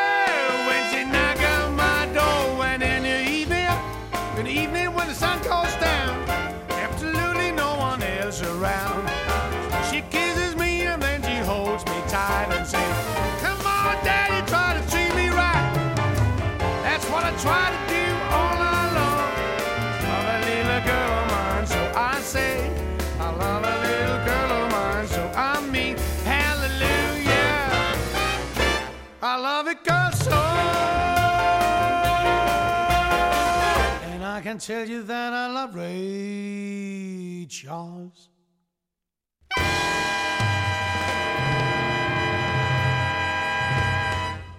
Det var nummer Hallelujah, I Just Love Her So fra prøvesideen. Men øh, hvordan skulle man så få solgt det band? Hvad med at forsøge sig med job i Tivoli? Der var jo gæsteband på promenaden. Her kommer igen lidt oplæsning fra bogen. Jeg forsøgte nogle gange at få en aftale med Lars Grund, som var musikchef i Tivoli i 1999. Desværre var hans forkontor bestykket med et par beredte kampvaraner, som hver gang meddelte, at han ikke var tilgængelig. Vi var i starten af januar, og min kone har fødselsdag den 9. Min kone og jeg holder af musikbilleder til vores musikkontor, og jeg havde i en antikvitetsforretning i den indre by fået kig på et par indrammede gamle fotos af Lungby og promenadeorkester, som det ses øverst på siden. Der er billeder med i bogen. Lumby får overragt en pris af Københavns overborgmester, mens hele det festklædte orkester ser til. Jeg stod i forretningen og betragtede billederne, og det inspirerede til igen at forsøge kontakt til herr Grund. Jeg kom for tredje gang op i receptionen i Tivoli. Kampvaranerne var på plads, så jeg var ikke optimistisk. De afviste min forespørgsel, men heldigvis kom Lars Grund i det samme ud i receptionen fra sit kontor. Han vendte sig smilende mod og sagde, Hej Allan, hvad laver du her? Det var venligt af ham at kunne huske mig, formodentlig på grund af mine aflysninger i Tivoli, selvom det var mere end 20 år siden. Jeg fortalte, at jeg havde startet et band, og jeg havde en prøve-CD med. Kom indenfor og lad mig høre. Tove, kommer du med en tår kaffe? Efter at kampvaranen havde bragt kaffe, satte Lars vores CD i afspilleren. Han lyttede og blev meget begejstret. Efter et par numre sagde han, det er lige, hvad vi behøver. Så åbnede han døren til forkontoret. Tove, sæt Allans band på til fem lørdage. Hun svarede, jamen, vi har jo allerede halve aftaler for hele sæsonen. Drop fem af dem og sæt Allans band på, sagde Lars. Og glad var jeg. Fem koncerter i Tivoli, det var en god start for bandet. Derefter gik turen direkte ind til antikvitetshandleren med de gamle Lomby-fotos. Nu kunne jeg give min kone billederne i gave, pege på promenadepavillonen og sige, der skal Allan Bo Band spille til sommer. Igennem de næste fire sæsoner, så havde vi hvert år et antal lørdagskoncerter for promenadepavillonen. Det var et fint afsæt for at samle musikere til at opbygge Allan Bo Band, ABB. Vores koncerter lå på lørdage aftener frem mod lukketid, og der var altid fuldt hus. Fra promenaden ned forbi Nimp, ned på begge sider af pantomimeteateret og hele vejen ud til hovedindgangen. Gæsterne var egentlig på vej ud af haven, men stoppede som regel og skulle høre musikken, og så blev de hængende. At spille for mange hundrede feststemte tivoli-gæster, der taktfast applauderede efter musikernes soli, var ikke et job. Det var et højdepunkt for alle os på scenen. Vi spillede jo mest et jazz-inspireret repertoire, men der var jo et aktivt publikum, som havde ønsker, og en dag var der et større feststemt selskab, som var vedholdende over for ønsket om B.B. King-klassikeren Something You've Got. B.B. King var der ikke den dag, så de måtte nøjes med vores udgave. Den kommer her.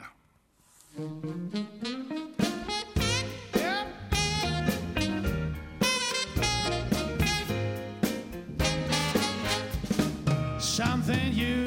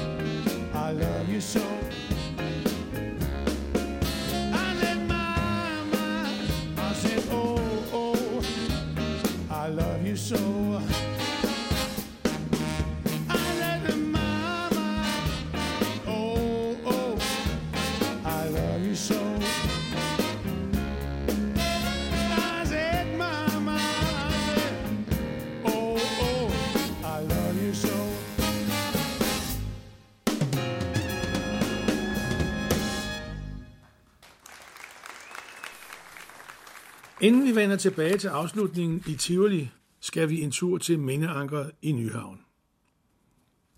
Ole Arbo var formand for Nyhavns Erhvervsforening, og dermed stod han for at organisere musik ved Mindeankeret i Nyhavn, både i løbet af Copenhagen Jazz Festival og i øvrigt. Han ringede en dag i eftersommeren 2004 og spurgte, om jeg ville komme til Erhvervsforeningens kontor i Nyhavn for at tage en snak om at organisere musik ved Mindeankeret i det kommende år. Jeg sagde naturligvis ja tak, og en mødedato blev aftalt. Det viste sig at være en ganske anselig opgave. Opgaven bestod blandt andet i forhandlinger med musikere til 14 koncerter, kontraktskrivning, udbetalingslister til administrationen, udarbejdelse af totalbudget, tilmelding til Copenhagen Jazz Festival, sponsorforhandlinger, håndtering af lyd, trailer til instrumentopbevaring og fremstilling af grafisk arbejde til reklamer med mere. Det kunne være indlæg i Copenhagen Jazz Festivals program, ølbilletter til musikerne, Nyhavns eget program, koncertoplysninger til reklamesøjler og opklæbning af samme. Det var en ordentlig mundfuld, men jeg sagde ja tak til opgaven på nogle betingelser. Jeg vidste, at man hidtil havde haft en halvprofessionel holdning til aflønning af musikerne. Så for det første skulle alle musikerne have mindst den korrekte tarifbetaling per koncert. Det ville med 14-15 koncerter sige et budget dengang på 150-60.000 kroner til omkring 80-85 musikere. For det andet skulle der være et professionelt lydanlæg med professionel lydmand til alle koncerter, samt et aflåseligt rum ved siden af scenen til teknisk grej samt andre praktiske forhold. Endelig skulle der være tale om et længerevarende samarbejde, da der ville være en særlig stor indsats i forbindelse med igangsætning af opgaverne. Mine betingelser gav nogen diskussion. Specielt blev der kredset en del om musikerlønningerne. Alt blev dog straks accepteret, da jeg tilbød at udføre alle de oplistede opgaver Conor altså læs gratis. Hvis erhvervsforeningen ville imødekomme de betingelser, jeg havde opstillet vedrørende musikerlønningerne. Det var næppe muligt at lave en præcis kontrakt, så jeg lavede et beslutningsreferat af det afsluttende møde, som vi underskrev. Det var så en gentleman's agreement, at referatet skulle være gældende for samarbejdet. Jeg så frem til at få det hele til at fungere i et godt samarbejde med Ole Arbo og Nyhavns Erhvervsforening. Det var en spændende opgave. Jeg valgte kun at spille tre koncerter hvert år med mine egne bands, to med ABB'en og en med ABK. Og det vil altså sige det store orkester og det lille orkester. Det var en stor fornøjelse at stå på scenen, og undskyld, kære lytter, jeg må opfordre til et kig i bogen. Så kan I se det ofte tætpakkede festivalpublikum på Mindeankerpladsen og nogle gange ned langs kanalen. Der var en særlig stemning mellem musikere og publikum ved Mindeanker på grund af de fysiske forhold. Det virkede, trods masser af plads og højt til en helst, blå himmel, intimt, lidt privat. Jeg havde i en af sæsonerne Bob Rockwell med på tenorsax. Han er en meget dygtig, professionel og pligtopfyldende kollega, og altid i god tid. Så jeg var lidt overrasket, da han 10 minutter i koncerttid ikke var mødt op endnu. Jeg ringede for en sikkerheds skyld til ham. Telefonsvarer? Nå, han bor lige ved siden af, så han er nok på vej, tænkte jeg. To minutter inden koncerttid var han stadig ikke mødt. Jeg havde engageret min gode ven Finn Odderskov og hans lystige svende til at spille efter Allan Bo Band, så Finn var allerede kommet for, som han sagde, at kontrollere, at I spiller ordentligt. Kan du ikke lige hjælpe mig med det første nummer, indtil Bob dukker op, spurgte jeg Finn. Så Finn hoppede på scenen i sin festlige Hawaii-skjorte, der ikke helt faldt i med vores sorte uniformering. Der er billeder i bogen, der dokumenterer denne særlige påklædning. Den ellers altid punktlige Bob havde lavet en Hugo, en dobbeltbookning, så han dukkede aldrig op til jobbet. Finn spillede alt lige fra bladet og diverterede som altid med fine soli fra ende til anden. I 1958 udgav Count Basie LP'en The Atomic Mr. Basie med kompositioner og arrangementer af Neil Hefti, og et af numrene, som Finn bare skulle læse fra bladet, var Whirlybird. Det er umuligt at lyde som Basie med ni mand, ikke mindst med en mere beskeden besætning, men vi prøver da, bare for god ordens skyld. Optagelserne er ikke fra Minakker, men en anden jazzfestival. Her kommer AB Band med Whirlybird.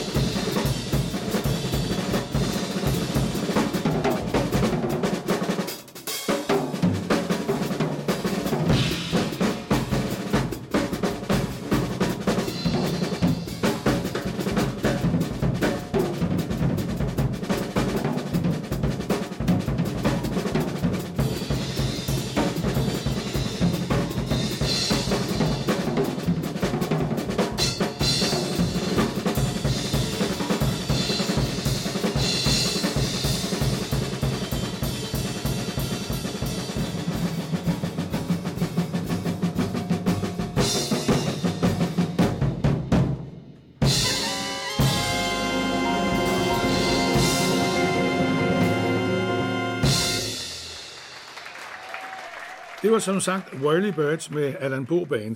Og hør her, hvordan det endte i Nyhavn. En herlig dag i det tidlige forår skulle Ole Arbo og jeg have møde om den kommende festival ved Mindeankeret. Der var åbenbart inviteret en tredje deltager til mødet, en spøjs dame med cowboyhat. Ole præsenterede hende og meddelte, at hun stod for Copenhagen Harbor Jazz, og at hun kunne tilbyde at skaffe bands til jazzfestivalen den kommende sommer for en musikergage på kroner 1000 per koncert, altså 600 under den daværende tarif.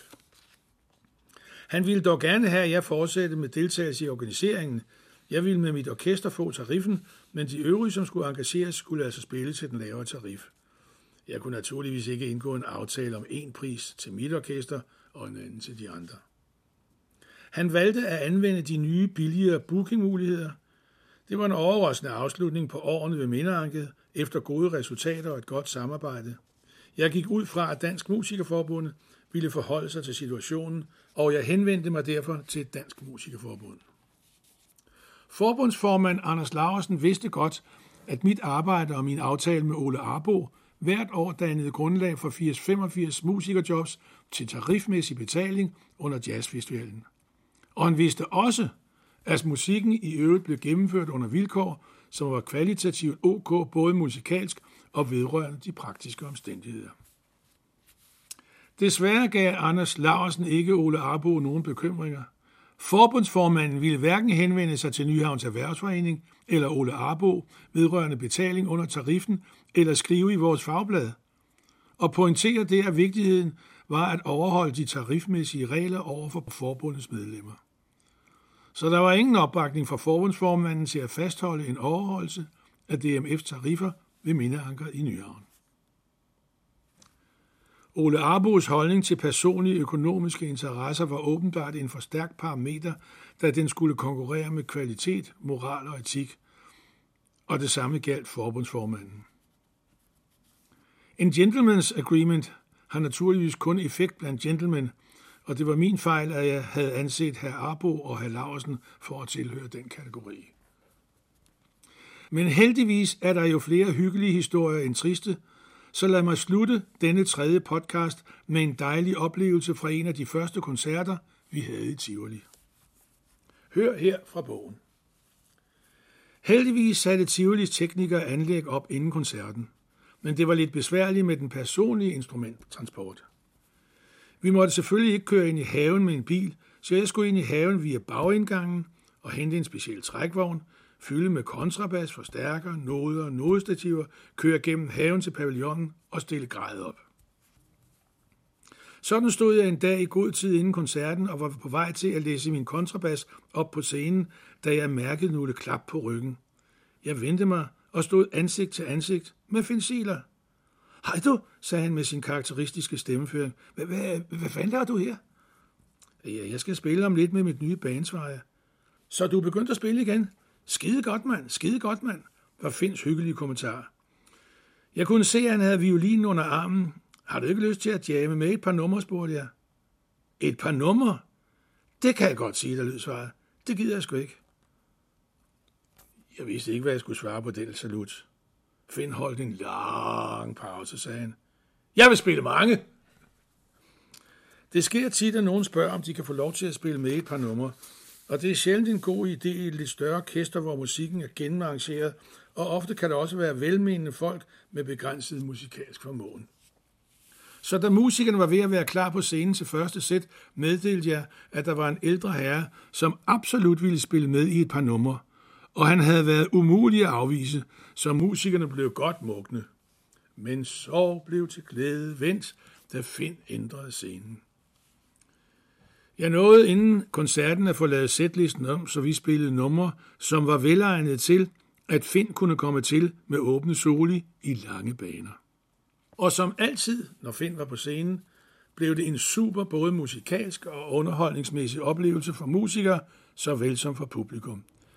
Finn havde en smittende personlighed og inspirerende musikalitet, og den kombination er en lige vej til musikalsk og underholdningsmæssig succes og Finn var som altid en stormende succes.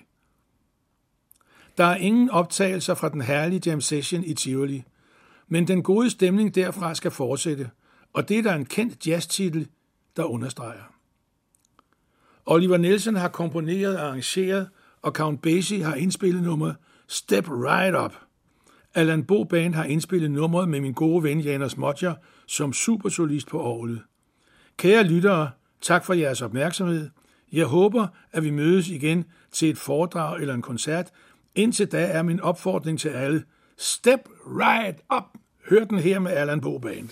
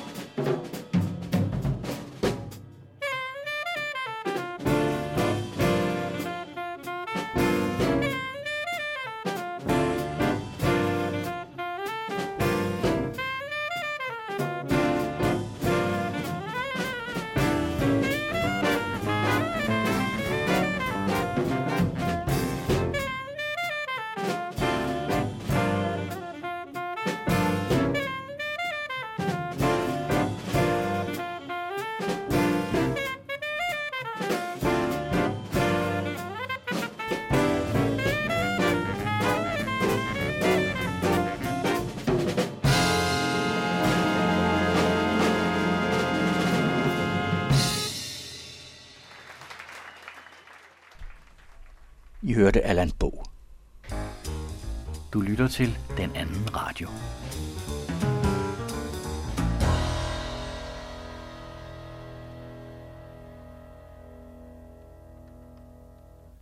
Lykkelig kærlighed findes, og den er mulig, lyder det opløftende budskab fra Frankrig. Beviset er den monumentale samling af kærlighedsbreve, udvekslet i 1950'erne mellem forfatteren Albert Camus og skuespilleren Maria Casares, som i 2017 var den litterære efterårssæsons store begivenhed. I denne uge hedder udsendelsen Den spanske stolthed.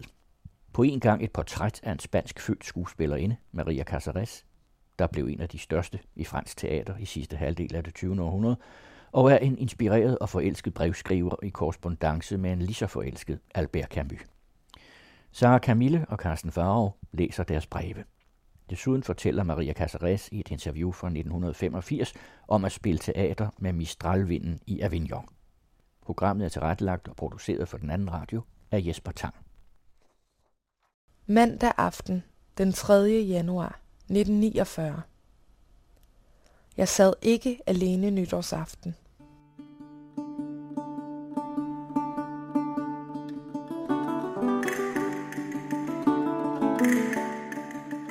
Indtil midnat var jeg sammen med min far og Pito. Vi hørte radio, spansk radio. Mens vi ventede på de 12 slag på Indrigsministeriets ur på Puerto del Sol, måtte vi igennem Francos tale. Men bagefter bragte La Vie en Rose, sunget af Edith Piaf, os på god fod med himlen igen.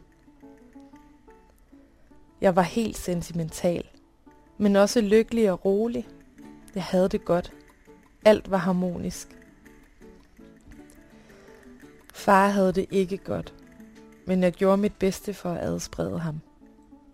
Min mor, min far, de to eneste mennesker i verden, som har tilhørt mig, og som virkelig har kendt mig.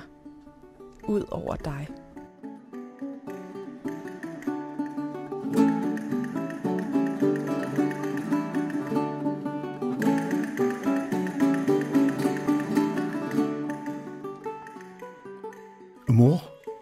Beris, far Santiago Casares i Quiroga, advokat og spansk premierminister den 17. juli 1936, da et militærkup udløste den spanske borgerkrig.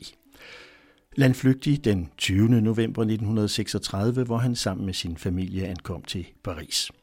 Datter Maria Casares, født 1922 i den nordvestspanske provins Galicien og altså spansktalende, selvom hun blev en af Frankrigs førende skuespillerinder i sidste halvdel af det 20. århundrede. Je vous obligerai à voler des escalopes et des poules en rêve toutes les nuits. Mesdames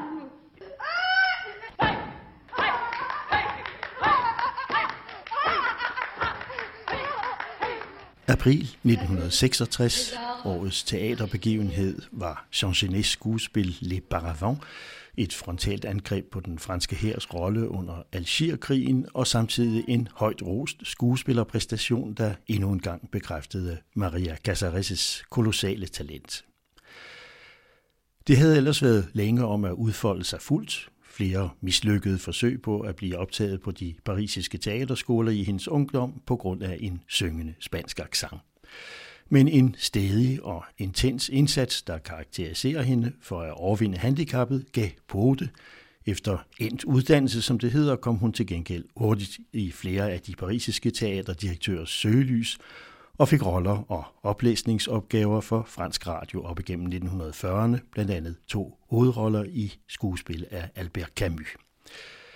Et par år var hun pensionær, som det hedder, medlem af Comédie Françaises faste trup, før hun gled ind i kredsen omkring skuespilleren og teaterdirektøren Jean Villard og hans TNP. Et forsøg på at popularisere og decentralisere teaterinstitutionen, og en førende kraft i 1950'ernes franske teater, som dengang også interesserede internationalt. Jeg kædede mig til døde i Belgien. Jeg sprudlede af energi i London – og jeg bliver ved med at vække russernes begejstring.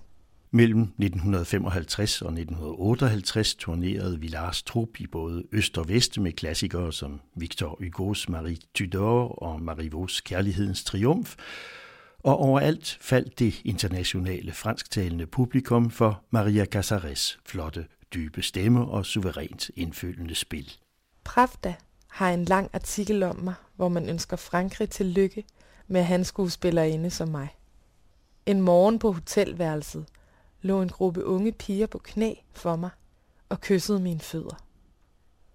Umuligt at få dem til at rejse sig, så jeg gik også ned på knæ, og de lagde sig grædende i mine arme. Moskva derimod har kvalt alt min livslyst. Er der to ting, jeg ikke kan udstå på samme tid, er det grimhed og slaphed.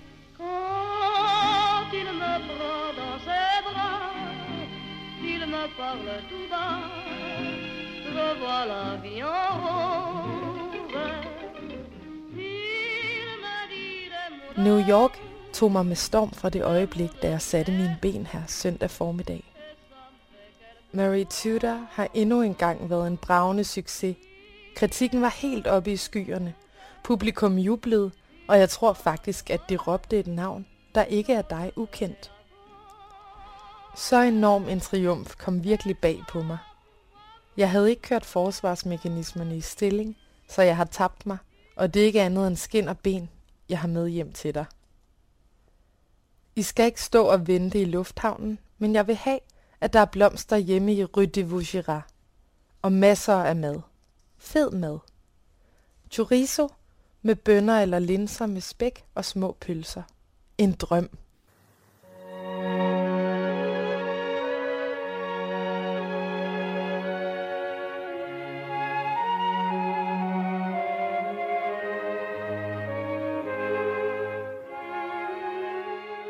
Du mestrer din kunst nu til fuldkommenhed.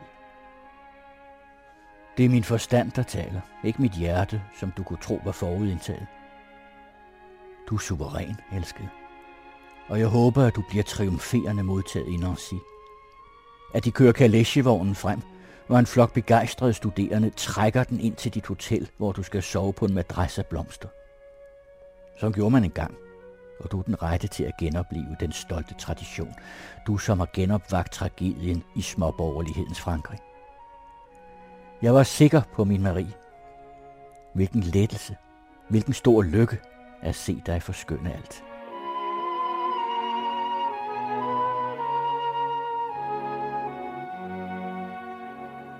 Jeg ved ikke, om det er vinteren, der snart er forbi, eller foråret, der snart begynder, om det er fugten eller atombomben. Men jeg har ondt over hele kroppen, i hjertet, i hovedet, i nyrerne, i maven, i leveren, i ryggen. Jeg kan ikke holde øjnene åbne. Benene ryster under mig. Armene hænger og dingler. Jeg fryser, jeg sveder. Jeg stod op for at drikke af krukken på kaminen, men kunne ikke holde mig oprejst. Jeg vil dø, tænkte jeg.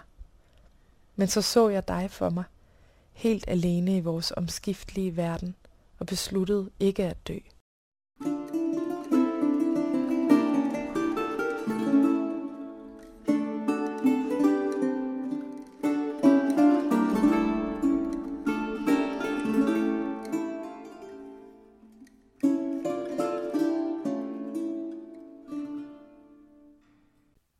Maria Casares viser sig at være en brevskriver helt på højde med sin berømte forfatterkæreste. Generelt veloplagt og præcist formuleret, når det gælder følelsesdetaljer og situationsbeskrivelser. Hun er oplagt den, der har mest humor. Camus er snarere ironiker, og tit også den, der har den største distance til tingene. Når jeg tænker nøjere over det, min kære, skriver hun et sted, så har vi alt, hvad der skal til for at nyde glæden ved at leve, og alligevel beklager vi os ret tit. Selvfølgelig kan også hun være trist og træt og søge trøst i brevforbindelsen til den anden, men hun formår næsten altid at hive i land, inden hun ryger ned i depressionen eller noget, der ligner. Den eneste konstante bekymring er faren, den elskede far, som hun boede sammen med i Paris efter morens død og passede i de sidste år af hans liv, indtil han døde i 1950 af den sygdom, som også Camus led af, tuberkulose. Hengivenheden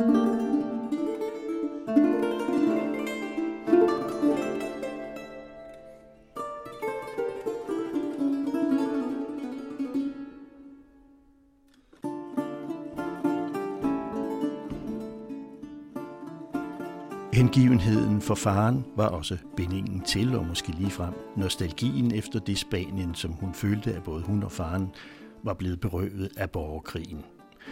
Det dukker i hvert fald ustandsligt op. Min spanske stolthed omtaler hun flere gange, og når tingene ikke vil, som hun vil, så snart, skriver hun, så snart der skal kæmpes, så blusser fuldblods araberens gamle blod op i mine år. Både det og en vedvarende kredsen om en følelse af at leve i eksil i Frankrig vandt øjeblikkelig genklang hos Camus, der havde spanske aner, følte sig dybt solidarisk med de kæmpende spanske republikanere, og som dybest set først og fremmest også følte sig som nordafrikaner på midlertidigt ophold i den franske metropol.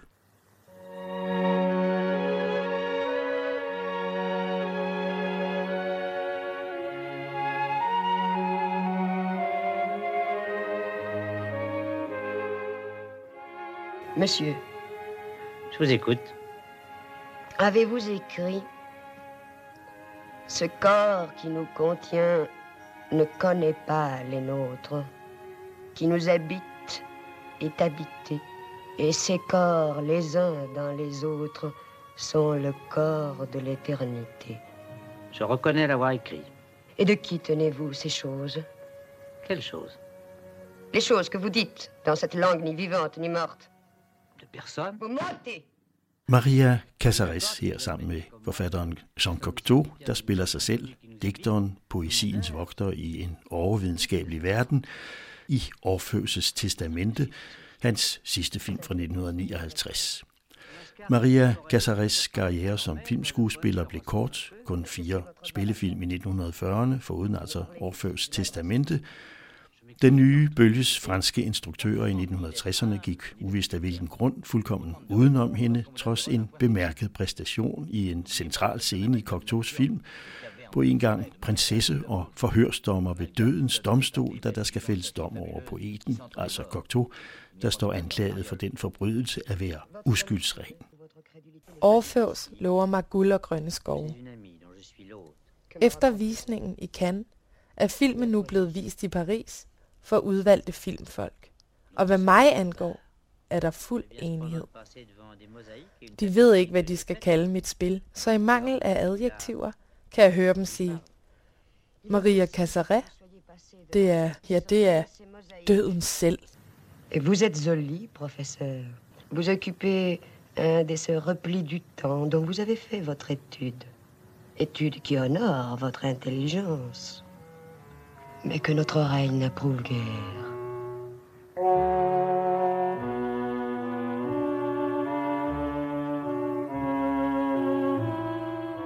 Nej, Albert, nu må det være nok. Hvad du har brug for, er andres kærlighed. Du har brug for opbakning fra dem, du bruger dine kræfter og dit liv på. Først da genfinder du selvtilliden og livsglæden, og alt falder til ro igen.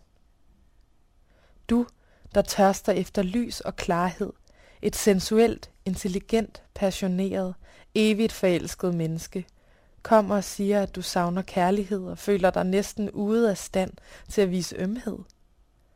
Jamen, se dig omkring, kære forrygte væsen. Luk dine kønne øjne op og se, hvordan folk giver og elsker. Og sammenlign, hvis du vil. Blot er der som i alle ægte kunstnere, lidt af en helgen i dig. Den samme lidelse. Men hold ud. Tålmodighed, min smukke kæreste. Dit instruktionsbrev, ja, jeg ved ikke om du kender udtrykket, men det er betegnelsen for det brev, en åndelig vejleder sender den nyomvendte katolik, har gjort mig godt. Jeg bliver bare grebet af panik og føler mig oprørt, når du sætter mig for højt. Det er så sandt, som det er sagt, at jeg savner kærlighed. Men hvad resten angår, har du også ret.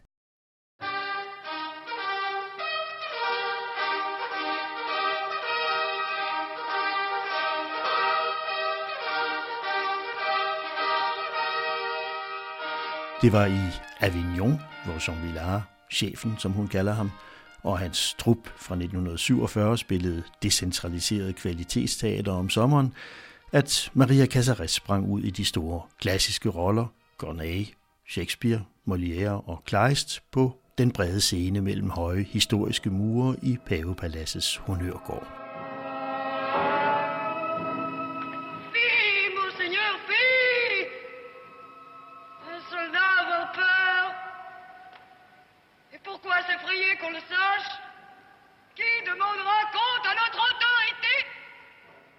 Går så jeg om sider en forestilling, der fuldkommen giver Avignon-myten mening. Prinsen af Homburg. En rystende oplevelse. Den forestilling, vi så i Paris, var ikke andet end en bleg karikatur af forestillingen i går. Nu kender jeg Avignons mirakel. Det efterlod en melankoli i mit hjerte. Jo, i hjertet. Så dyb og mat en melankoli, at den virker umulig at udslette. I det smukke landskab her, hvis storhed er i fare, synger cikaderne vores kærlighed i den rigtige rytme, og jeg kan ikke se et oliventræ, en bjergside. Jeg kendte ikke bjergsidernes skønhed før. En cypres, et fintræ, eller opleve en provensalsk nat uden at blive helt beklemt. Dette steds ædelhed, blidhed og lyst fører mig ustandsligt til dig, som du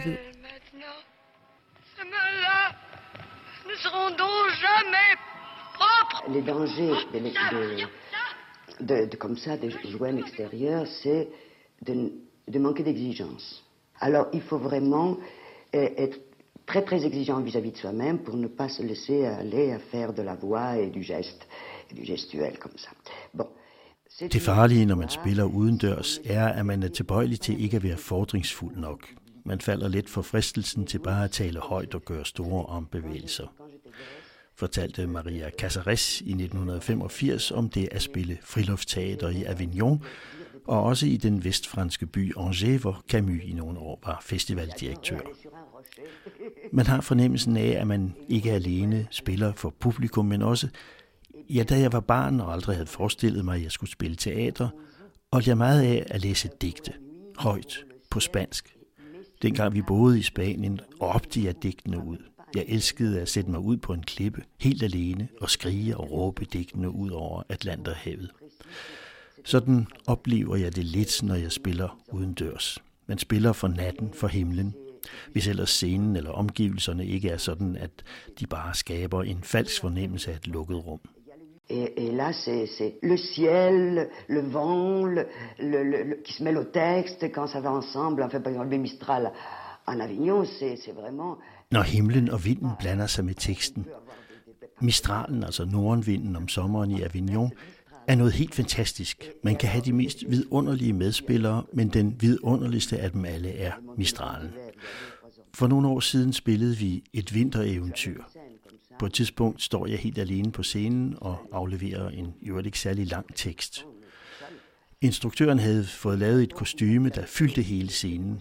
Jeg stak kun lige hovedet op af en kæmpe kjole syet af faldskærmssilke.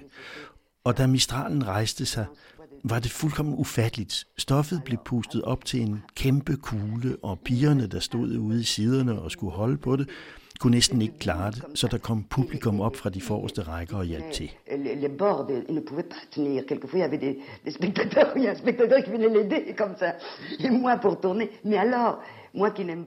Jeg bryder mig generelt ikke særlig meget om monologer, men pludselig var der slet ikke nogen monolog, men et fantastisk spil. Jeg spillede med vinden. Formidabelt. avec le vent. Et ça, c'est assez formidable. Det, jeg holder så meget af ved festivaler, som for eksempel den i Angers, er, at man prøver på tit meget omfattende forestillinger, og så spiller man kun to eller tre gange. Det er min store drøm. Et puis, euh, euh, ce que j'aime aussi dans les festivals, il y a eu un moment, par exemple à Angers, on jouait, on, faisait, on, répétait une- enfin des spectacles très importants pour les jouer deux, trois fois. Et ça, pour moi, c'est le rêve au théâtre. Non pas que je m'ennuie à jouer, j'aime mieux répéter que jouer, mais je trouve que quand une- un, un spectacle est représenté, si ça peut Ikke fordi det keder mig at spille. Jeg kan bedre lide prøvearbejdet, men når man kun spiller et stykke to eller tre gange, så går både skuespillerne og publikum til det på en anden måde end ellers. De har fornemmelsen af, at deltage i en særlig festlig lejlighed. Teaterscenen er jo et sted, hvor flere forskellige kræfter mødes. Psykologi og alt det der, det kender jeg ikke noget til. For mig handler det om, at flere forskellige kræfter, publikum, stykket, øjeblikket, nuet, sekundet, tingenes tilstand, krydses, og vi skuespillerne er mellemmænd. Når naturkræfter blandes på den måde, kommer der stort teater ud af det. Là, alors évidemment, ben, ça, c'est, c'est- ça, on- ça devient quand même le grand théâtre. M'avez déjà reconnu. Qui suis le temps qui passe.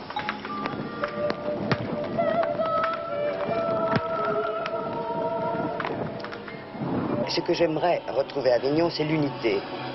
L'unité et la fête. Pour le moment, j'ai l'impression que ça, ça va plutôt vers la foire au théâtre, si vous voulez. Jeg kunne godt ønske mig, at Avignon Festivalen repræsenterede en enhed. En enhed og en fest. For tiden synes jeg mest, at det ligner en teatermesse, hvor teaterfolket kommer for at vise deres arbejde frem. Men en festival i så smuk og fængslende en by som Avignon, men også vanskelig at håndtere, for det er den, i så pragtfuld og fascinerende en by, sanselig og ligefrem erotisk i bredeste forstand, jamen, når man kommer og optræder mellem mure som Pavepaladsets, så kommer man for at opflamme de mure og for at lade murene opflamme i. Går man imod det princip, så er jeg bange for, at Avignon en dag tager en grusom hæv. Pour exalter ces murs et pour que les murs nous exaltent. Si on y va contre, je crains qu'un jour, Avignon se venge. Cet œuf qui a éclaté.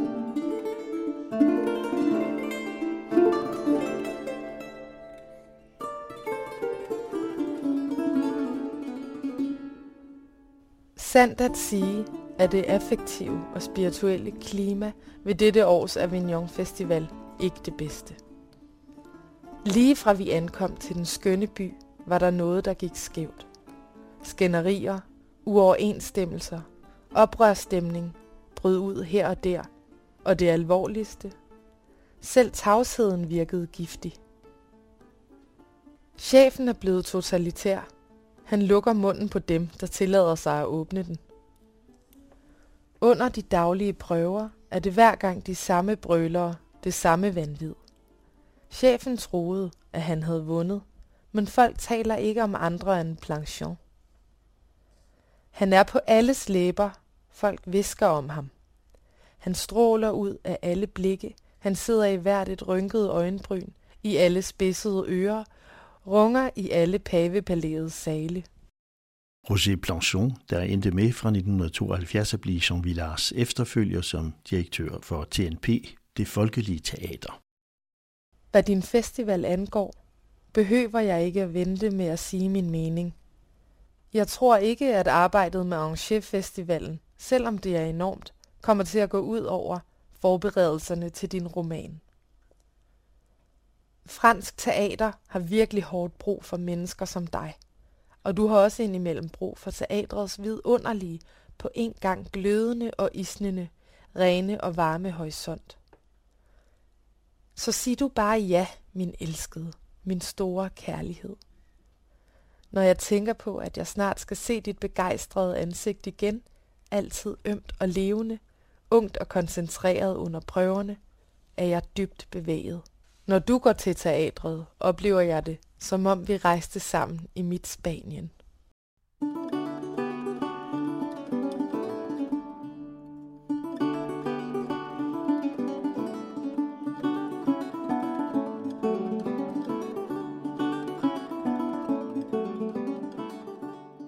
Du er en aristokrat. Din fornemmelse for jævne mennesker er et udslag af din gavmildhed. Udelukkende. Parisermiljøet afsondrer en slags foragt, der er helt forkert. Der eksisterer en misforståelse mellem dig, dit forfatterskab og Paris, hvor man kun læser første side af en bog. Jeg undrer mig tit over, hvordan det lykkedes dig at forlige usvigelig sandhed med klarsyn og en lidenskab, der kan forblinde selv den bedst bevæbnede.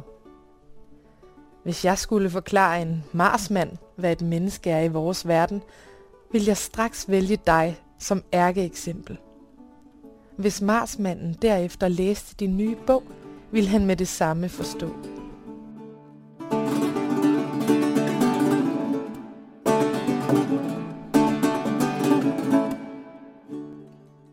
Forleden slog lynet ned en snes meter fra det sted, hvor jeg stod nede ved ronen.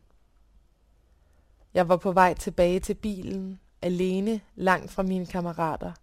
Himlen troede med et større tordenvejr, det bulrede allerede, og pludselig svirpede et umenneskeligt eller overmenneskeligt piskeslag gennem luften, og der lød en grofuld knitren, en rødglødende knitren. Som et øjeblik opflammede træerne til venstre for mig. Pludselig lå jeg flad på jorden, rædselslagen, med en følelse af at være et stykke stegt kød. Hvis lynet havde ramt mig, ville jeg have fået en lykkelig død. Jeg havde modtaget dit brev om morgenen og havde jublet. Du kan kunsten at løse op for et hjerte. Og da jeg havde læst det færdigt, havde jeg lyst til at sige tak. Til at smile og græde. Og skrige, da en mat knuen forsvandt, som havde plaget mig i nogen tid. Jeg prøvede at finde årsagen til det mirakel mellem linjerne. Kærlighed, varme, erbødighed, din geniale formuleringsevne. Alt det selvfølgelig, men især, især sympati, medfølelse, beligelse og endelig kongedømmet.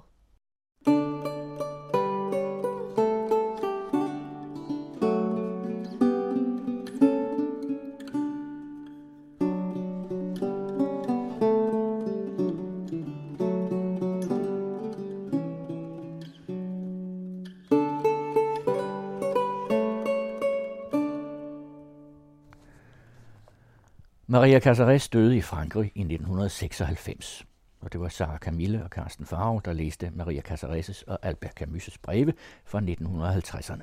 For tilrettelæggelsen stod Jesper Tang.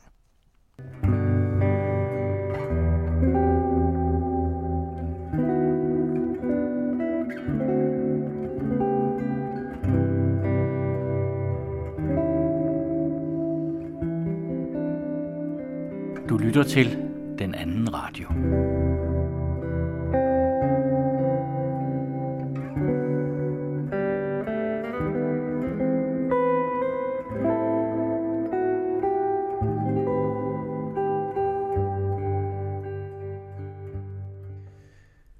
I Faros klassikere vil jeg i denne uge fortsætte min lille øh, revy over store stemmer i den nyere danske lyrik. Ikke den helt nye, men øh, den, der ligesom var forløber for den modernisme, vi så udbredt i 1960'erne og frem. Jeg startede allerede i år 1800. Der blev Emil Aarstrup født. Og så har vi været omkring Sofus Clausen og Johannes V. Jensen. Jeg synes, øh, det blev lidt pinligt, at det kun var mandlige lyrikere, vi har haft på programmet. Så i denne uge vil jeg supplere med nogle kvindestemmer. Som jeg sagde i programoversigten, så er vi jo af økonomiske grunde tvunget til at holde os til digtere, der har været døde i mindst 70 år. Så er de nemlig fri for ophavsretsafgift.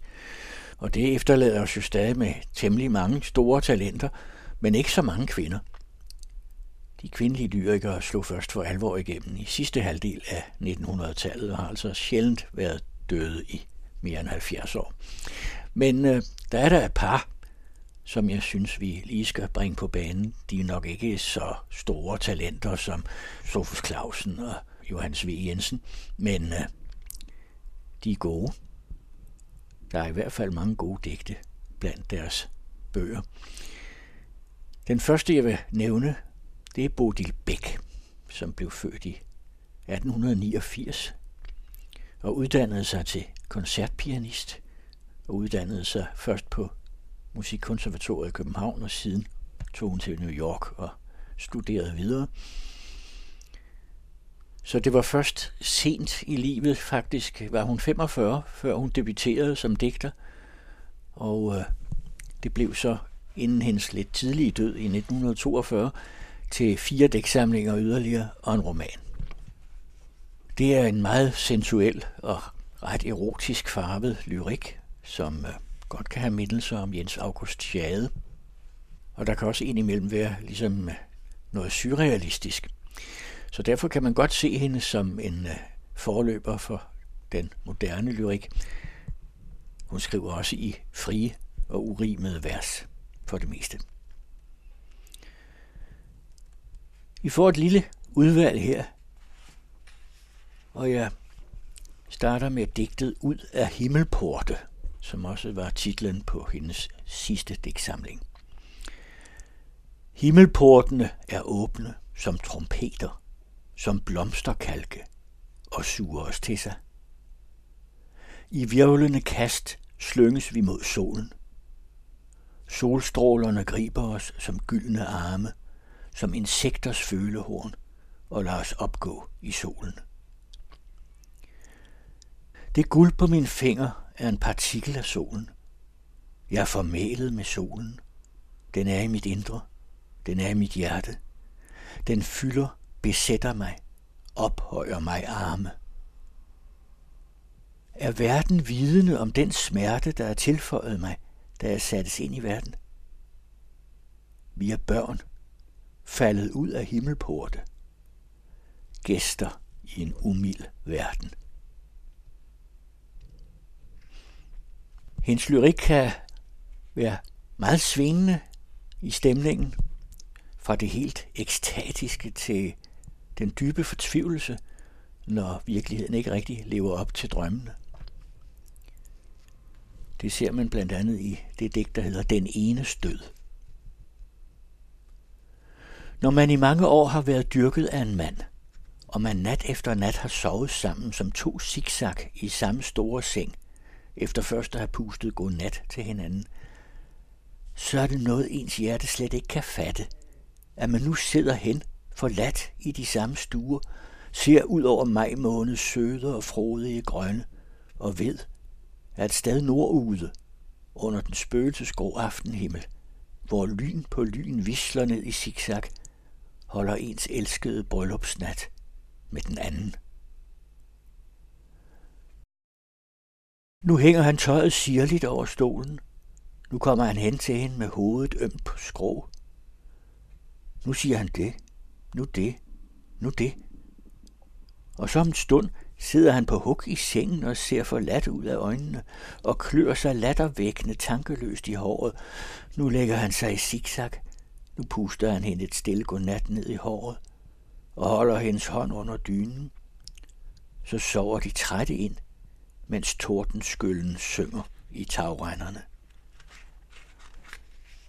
Eller må hans hjerne dunkelt besøges af en tanke om hende, der nu sidder forladt i deres stuer og drøb drøb græder ned over en lille forskrækket hund, der slikker sin mor varmt og hastigt på næsen. To zigzag i en stor seng. Mange zigzag ned over en spøgelsesgrå aftenhimmel og ned i den regnvåde majseng. Hvorfor kommer der ikke et lyn, hastigt, og farer gennem den elskede og hende, så de endnu i nat kan hvile sammen som to zigzag i samme store kiste. Livet er ikke grinagtigt nok. Nej, ikke når man har det sådan i hvert fald. Det er en morsom formulering. Livet er ikke grinagtigt nok. Så kommer et lille digt, der hedder I halssøvne. Sommernat på altanen. Kastanjens grønne fingre spiller i vinden. En overflødig latter, rå fra struben, slå op mod den blåsorte, forundrede himmel. Togene mumler over skinnerne. Den røde søjle flimrer med stumme dampe om sig. Løven vonder sig bag søndermarken. Gud, den underfulde, sender mig søvnen. Ja, bag søndermarken ligger jo zoologisk have, så det er der, man kan høre dyrebrølene fra. Og det vil nok også sige, at man kan høre noget dyrisk, der vonder sig i underbevidstheden måske. Og så en lille erotisk scene med titlen Brumbær. Sortgrønne blade, som solen hopper i. Min ryg hviler mod et stenhegn. Blanke brumbær hænger over mit hoved. Dine bitte små brystvorter er som sorte brune brumbær. En sort slange rejser sig spillende i græsset.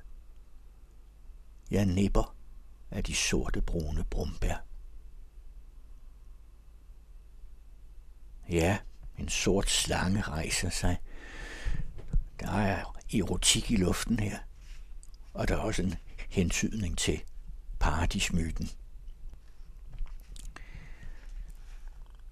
En anden kvindelig stemme i den danske lyrik på nogenlunde samme tidspunkt.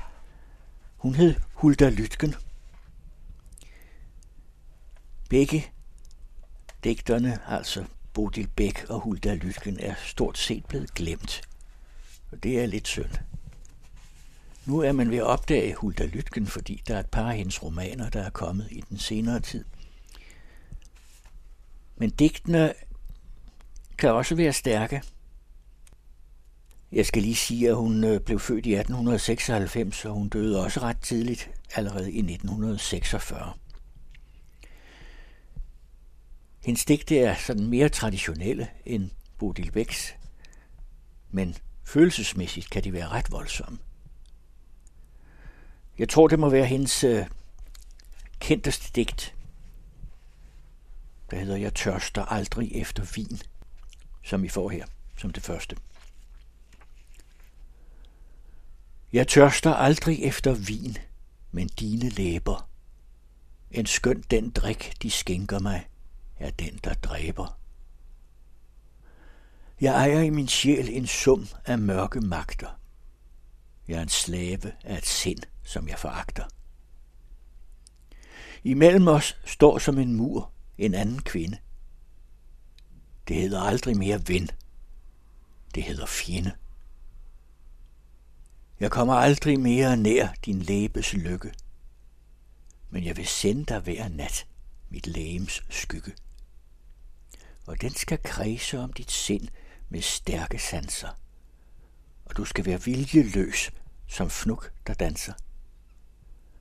Og jeg vil lade hadet gro dybt i mit hjerte, og aldrig skal en tårer mere mit øje smerte. Jeg elsker dig så dybt, at jeg til tider tænker, Gud give, at vi begge lå i dødens lænker. Vi skulle sove mund mod mund i gravens celle, så ubekymrede som børn om livets vælde. Vi skulle sove som berust af mørke magter. Vi skulle sove fra et liv, som vi foragter. Jeg længes så usigeligt mod dine læber. En skønt den drik, de skænker mig, er den, der dræber. Ja, det kan jo minde meget om et af de digte, jeg læste her af Bodil Bæk, som også kunne ønske sig død med sin elskede. Men øh, det var jo mere fredsommeligt trods alt, hendes drøm, end øh, Hulda Lytgen, som hader og som nærmest kaster en forbandelse over den elskede. Så man kan diskutere, hvem er det, mon, der dræber, når det kommer til stykket. Det var i dag, jeg mødte dig på vejen. Det var i dag, mit liv blev til en drøm. Jeg husker ikke, hvad vi talte om. Jeg mindes kun, at du imod mig kom. Det var i dag, jeg mødte dig på vejen. Der gives intet liv, der gives drøm. Det var en drøm, jeg mødte dig på vejen. Jeg husker ikke, hvad vi talte om. Jeg mindes kun, at du imod mig kom. Der gives intet liv. Der gives drøm.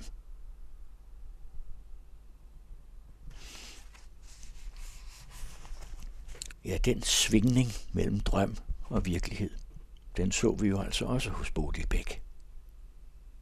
Det er i høj grad de to poler, som øh, styrer Hulda Lytkens lyrik også. Her kommer et lille digt, der hedder Folkevise. Kæreste, var du en stjerne, der var du mig mere nær. Jeg kunne se dig hver aften over min haves træer. Men du er blot ingen stjerne, og du har mig slet ikke kær. Og skyerne flakker som mørke mod høstmånens hvide skær. Og stjernerne stirrer så kolde fra himlens talløse her. Ak, ingen kan vide min længsel, og hvem mit hjerte har kær. Ak, var jeg blot selv en stjerne over min haves træer. Jeg fandt dig måske, hvor du færdes, fjernt fra min længsel her. Og den sørgelige ensomhed viser sig igen her i digtet Ingen at elske. Ingen at elske, som giver i nat mig sin glødende mund. Længslen må rase som stormen og dø som en herreløs hund. Lever har intet, kun måne og skygger og svejende stammer, end ikke anelsen, kun er et hjerte, som hemmeligt flammer. Strækker jeg hænderne frem, kan i mørket usynlig jeg møde den, som forskyldte af alle dage og nætter er døde. Og vi bliver i dødsmetaforerne. Som en døende, der åbner sin bristefærdige mund mod en skål med livgylden vin, åbner jeg min mund mod dig bristefærdige sang. Åh, underfulde høst. Og i samme tone til en vissen blomst. Dit violette blomsterblad er falmet. Så grum er døden mod din skønne farve. I skyer har jeg set den samme farve forvandle sig til hele purpurdrømme. I silke har jeg set den hektisk briste. Din grønne katafalk er mørk og klæbrig. Så modig sanser jeg din død i aftenen. I morges duftede du af sol og sødme. Jeg skar dig med min kniv og bar dig ind. Jeg fæstede dig på silken ved mit hjerte. Nu stinker allerede du af graven. Så grum er døden mod din korte dag.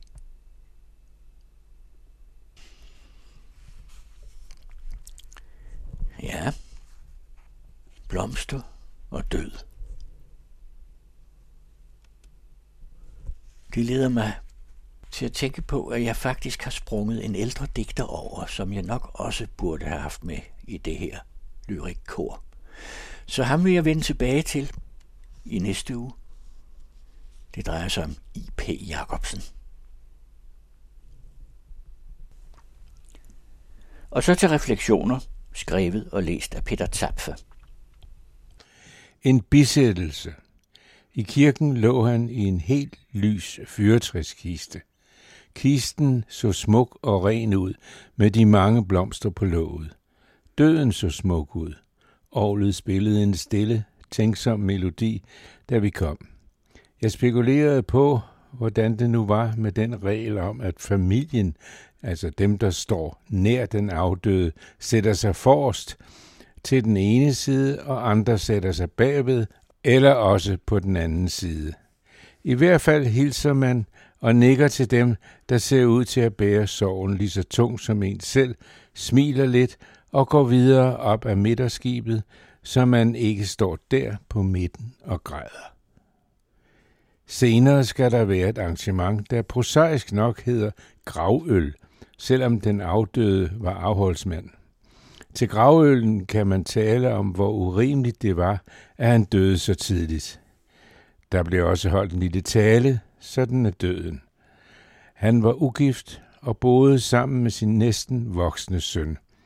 Sønnen, som selvfølgelig også var med i kirken, sad til højre, Så det måtte vist være det rigtige, at familien sidder til højre. Der var rigtig mange til venstre.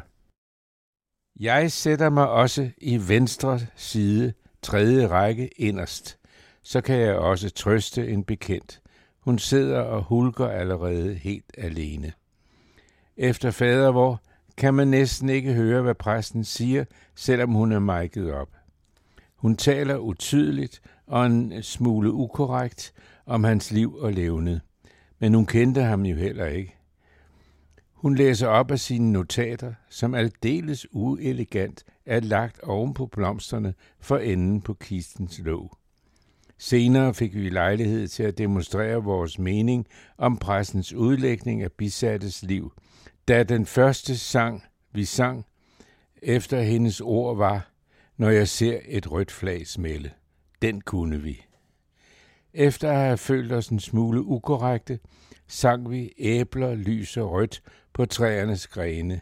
En meget smuk melodi med en sang, som passede til æbletræet i hans kolonihave. Og afsluttede med sangen, der er ingenting i verden, så stille som sne. Også en meget smuk sang med linjer som Svanedun fra himlens hvide vinger og sølverklokkeklang i dit hjerte ringer, og hvide tanker tyst i dans sig svinger. Men da kisten skulle bæres ud, blev der spillet Beach Boys rigtig højt. Det bragede ud af kirken, da de bar kisten ud til rustvognen. Det var den flerstemmige, mesterlige og lige så smukke og meget sigende sang God Only Knows. Det var virkelig rørende, og det blev et ægte og værdigt farvel til os fra vores døde ven. Det var en refleksion af Peter Zapfe. Otto Gelsted var i sin tid en meget populær forfatter. Han tilhørte den generation af forfattere, der i 1920 bragte nye emner og former ind i dansk lyrik. Men han var også en stor formidler af klassisk litteratur. I dag kendes han kun af få. Egon Clausen har altid været meget glad for hans digte, og her begynder han med at fortælle om digtet Reklameskibet. Et funklende oplyst kæmpeskib med en skorsten som en tuborgflaske, og med bemalede sider stævner ind i en havn. Skibet er oplyst i skiftende farver, der spejler sig i vandet, så skibet snart ligger i en grøn afgrund, snart i en ild af gule, spillende luer snart i en bloddam, mens et højtaler brøler en hilsen til byen, og mens elektriske projektører skriver med ildskrift i skyerne, køb en Ford-bil. Sådan begynder et berømt digt af forfatteren Otto Gelsted. Det hedder Reklameskibet. Og når vi ikke kan citere det her i sin oprindelige udgave, så skyldes det, at digtet er belagt med en ophavsret, der gør, at vi skal betale for at læse det højt, og det har vi jo faktisk ikke penge til, så jeg må nøjes med at referere, hvad det står i det. Digtet er skrevet i 1923, og det vil sige, at det er jo så godt 100 år gammelt. Og da det kom, blev det opfattet som en kritik af den forbrugermentalitet, der groede frem i årene efter 1. verdenskrig, og jeg skal ellers love for, at dette reklameskib, det havde sandelig noget at byde på, for her var udstillingen af billede og kogekunst, fransk køkken og kubisme og kemisk madlavning.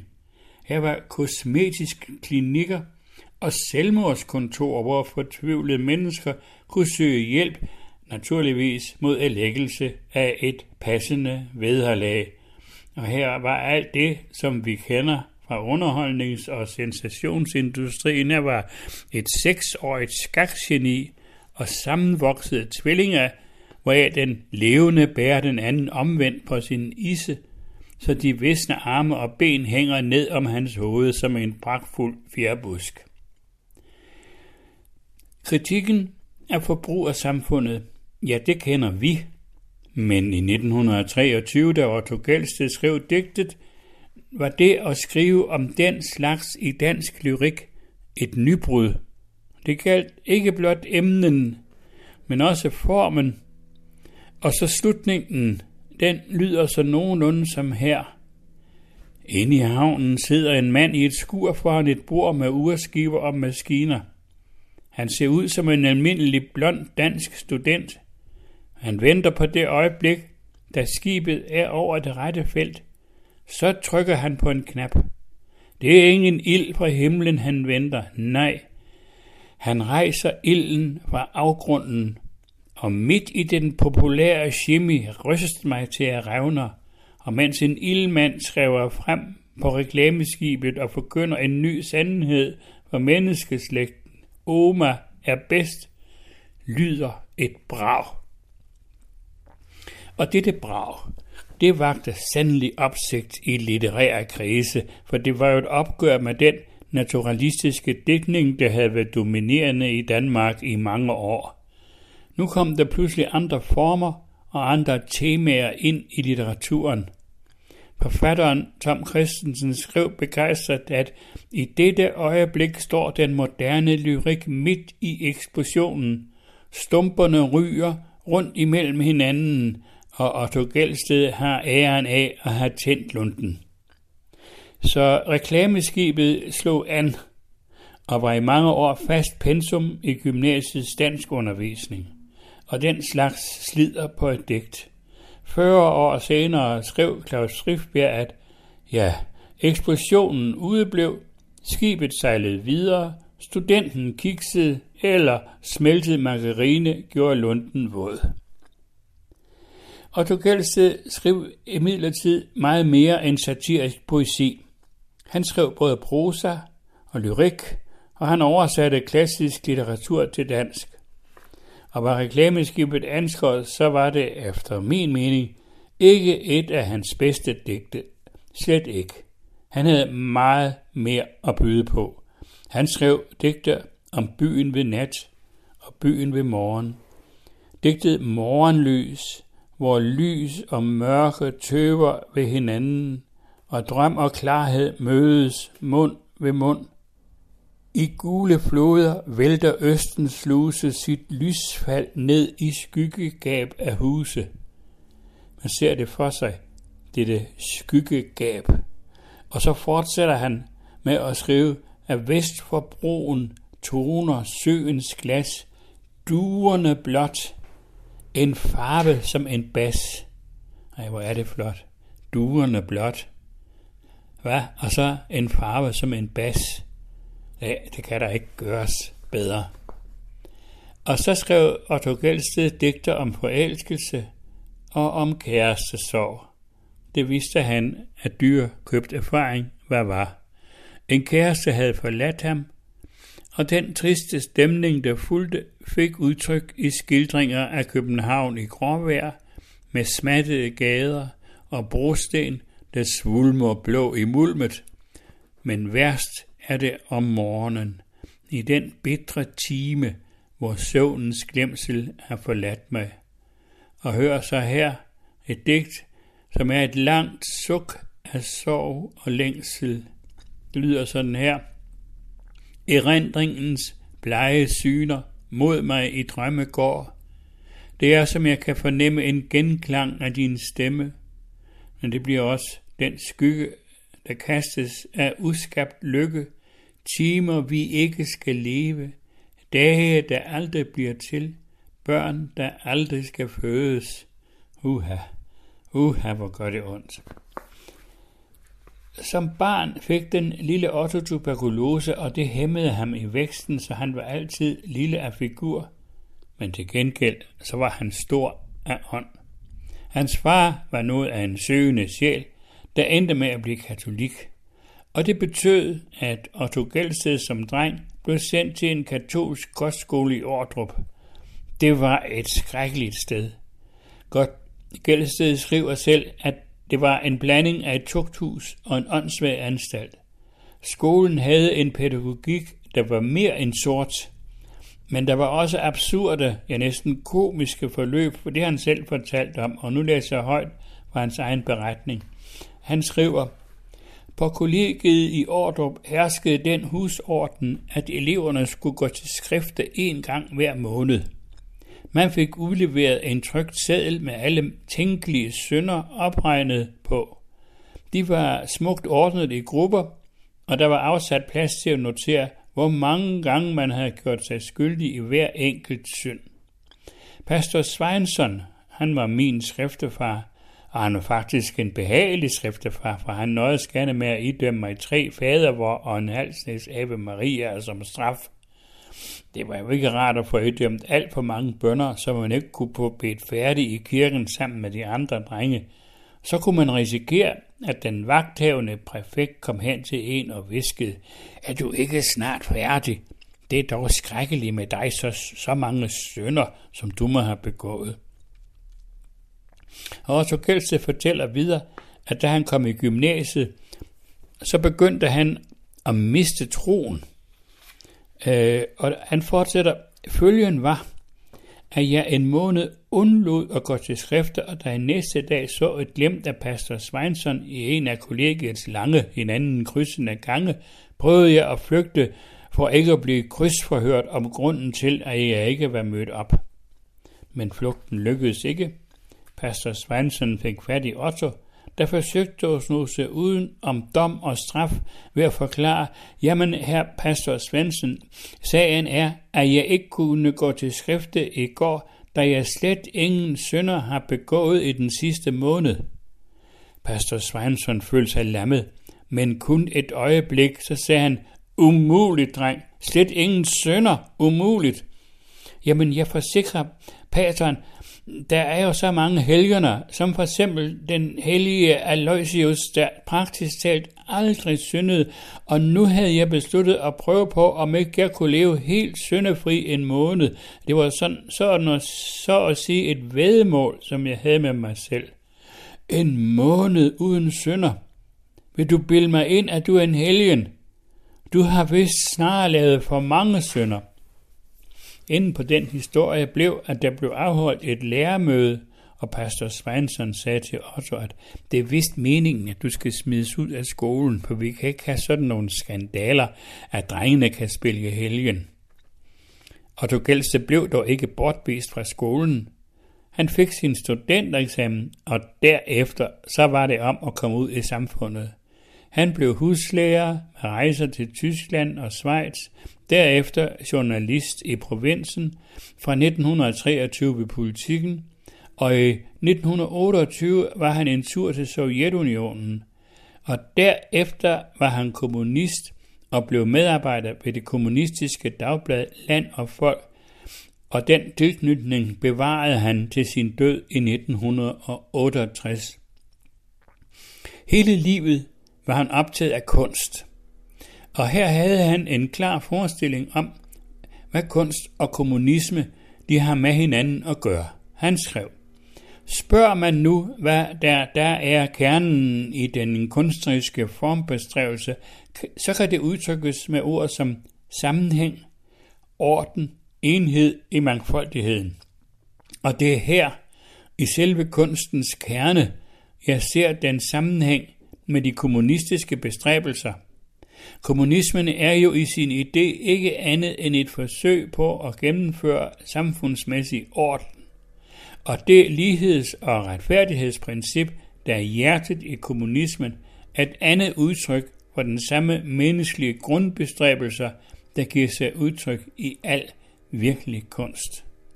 Og det kan han sådan set have ret i.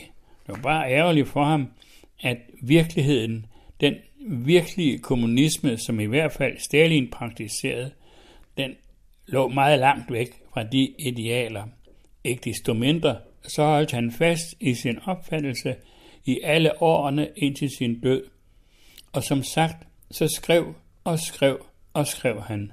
I alle årene havde han den samme skrivemaskine. Den var af mærket Corona, og han var så glad for den, at han skrev et takkedigt til den – og her stod der blandt andet et sted, den gemmer en fuga i klaviaturet, dens inderste sjæl er musik. Ja, og gemme en fuga i klaviaturet, det gør den. Sådan er det. At skrive et godt sprog, det er også at vide, at tekstens inderste sjæl er musik. Det viste Otto Gelsted, og sådan skrev han også. Årene gik, 20'erne blev til 30'erne. I Tyskland var Hitler populær som en rockstjerne, og Otto Gelsted var rystet. Han vidste, hvad der foregik, og han skrev om det, men hvad hjalp det? Og så kom den 9. april 1940, tyskerne besatte Danmark, og han skrev digtet om de mørke fugle. Det digt er jo blevet folkeeje. Hør det her i Erik Påskes udlægning.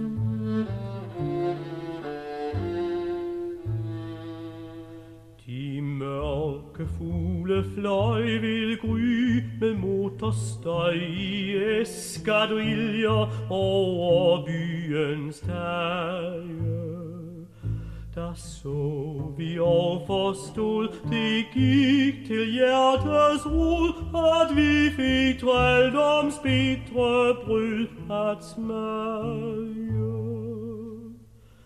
In dag so klar og blå, den sol vi ventede på var kommet, men den lyste som i blinde betvunget smertestum, lå Danmark sluttet krum, så dybt i kval og nød, som ingen sin. Men i den angstens stund, du lå med blod i mund, og alt omkring var dødsens nat og gru. Så vi og forstod til vore hjerters ro, at aldrig har vi elsket dig som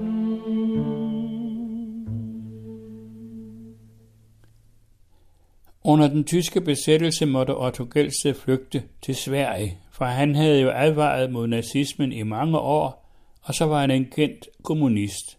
Så for at redde livet måtte han tage ophold i Sverige. Og der skrev han nogle meget smukke digte. Et af dem hedder Linné i skærgården, og her lægger han ordene i botanikeren Carl Linnés mund. Linné, det var ham, der konstruerede det system for inddeling af planter i forskellige klasser og ordner, som bruges over hele verden den dag i dag. Digtet begynder med en betaget beskrivelse en nordisk sommer. Det foregår godt nok på en ø i den svenske skærgård, men det er set af en dansk forfatter, der har de fynske malers natursyn. Og så kan han skrive sådan her. I lange striber duer blomster duften igennem kløfter og i hindbærkrat, og blomsterne har mærkelige navne, en øre, svensk soldat og dag og nat. De gamle møre stubbe ligner trolde, der løber tusind ben bag trysket bark. Det vrimler og det myldrer alle vegne. Den hele bjergskov er en Noahs ark. Ordene lægges i Linnés mund, og det er jeg, der taler af Linné. Jeg går på klipper mellem lyng og blåbær og samler ind til mit herbarium – og prøver på at gemme lidt af duften fra skærgårdsskovens store åbne rum, en nordisk urskov.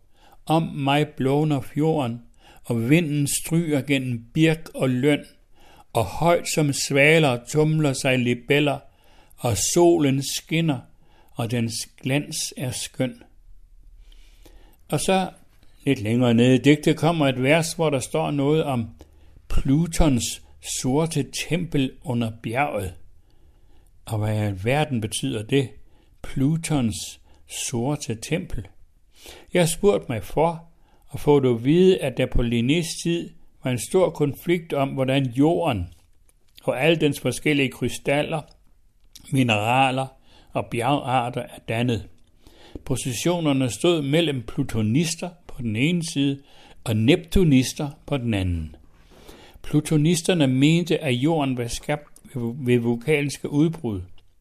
Neptunisterne mente, at den skabende kraft primært var vand, og at de fleste krystaller og mineraler var skabt ved udfældning fra vand. Det var en diskussion, der optog dens tids videnskabsmænd, og Linné var en ivrig deltager, og man må forstå, at han var plutonist. Og hvad det sorte tempel angår, så gætter jeg på, at det er kulminerne i Falun, der tænkes på. Han var på besøg der. Han var nede i minerne, og han undrede sig over de aflejringer, han så dernede. Sorte striber af kul. Han boede også hos minens bestyrer, og så blev han glad for hans datter, og de to blev faktisk gift og levede lykkeligt sammen til deres dages ende. Om kulminerne i Falun er Plutons sorte tempel, jeg ved det ikke, men flot lyder ordene. I Plutons sorte tempel under bjerget glimmer på væggen stjerner af krystal. Selv har jeg åbnet næsten alle døre til Floras skønne grønne blomsterhal. Men inderst inde står med røde vægge det høje tempel Pana hersker i. Og alle disse underværker holdes som på en hånd i hellig harmoni. Og så til sidst, så kommer der et vers, der er en slags trosbekendelse. Jeg tillader mig at sige, at den trosbekendelse øh, galt for både fra plutonisten Linné og fra kommunisten Gelsted. Jeg tror en evig lov og orden råder. Jeg tror en vægtskål vejer alt, der sker, så ingen enkelt skabning kan tage magten og brede sig og kræve mere og mere. Jeg tænkte engang, det her det er skrevet for, ja, for nu er det 80 år siden, men det passer da på vores tid. Så vi kan også få udbytte af Otto Gelsted, når han slutter med at skrive, naturens dronning spinder fint og lønligt og virker alt i ro, men uden hast. Undtagen, når det rådne skal kasseres, da tager hun fat, da handler hun med hast. Af kamp og brydning, af et modsat spil, væver hun alt af ånder og er til. Det var Egon Clausen, der fortalte om Otto Gelsted. Sangen om de mørke fugle, der fløj, har melodi af Karl Clausen og blev sunget af Erik Påske.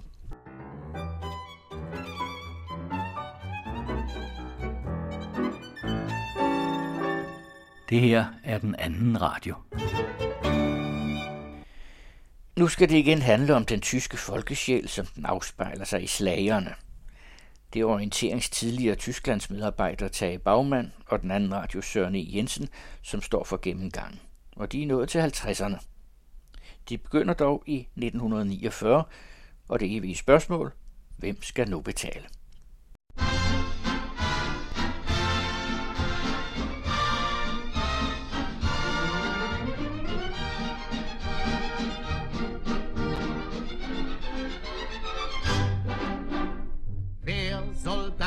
Bezahlen?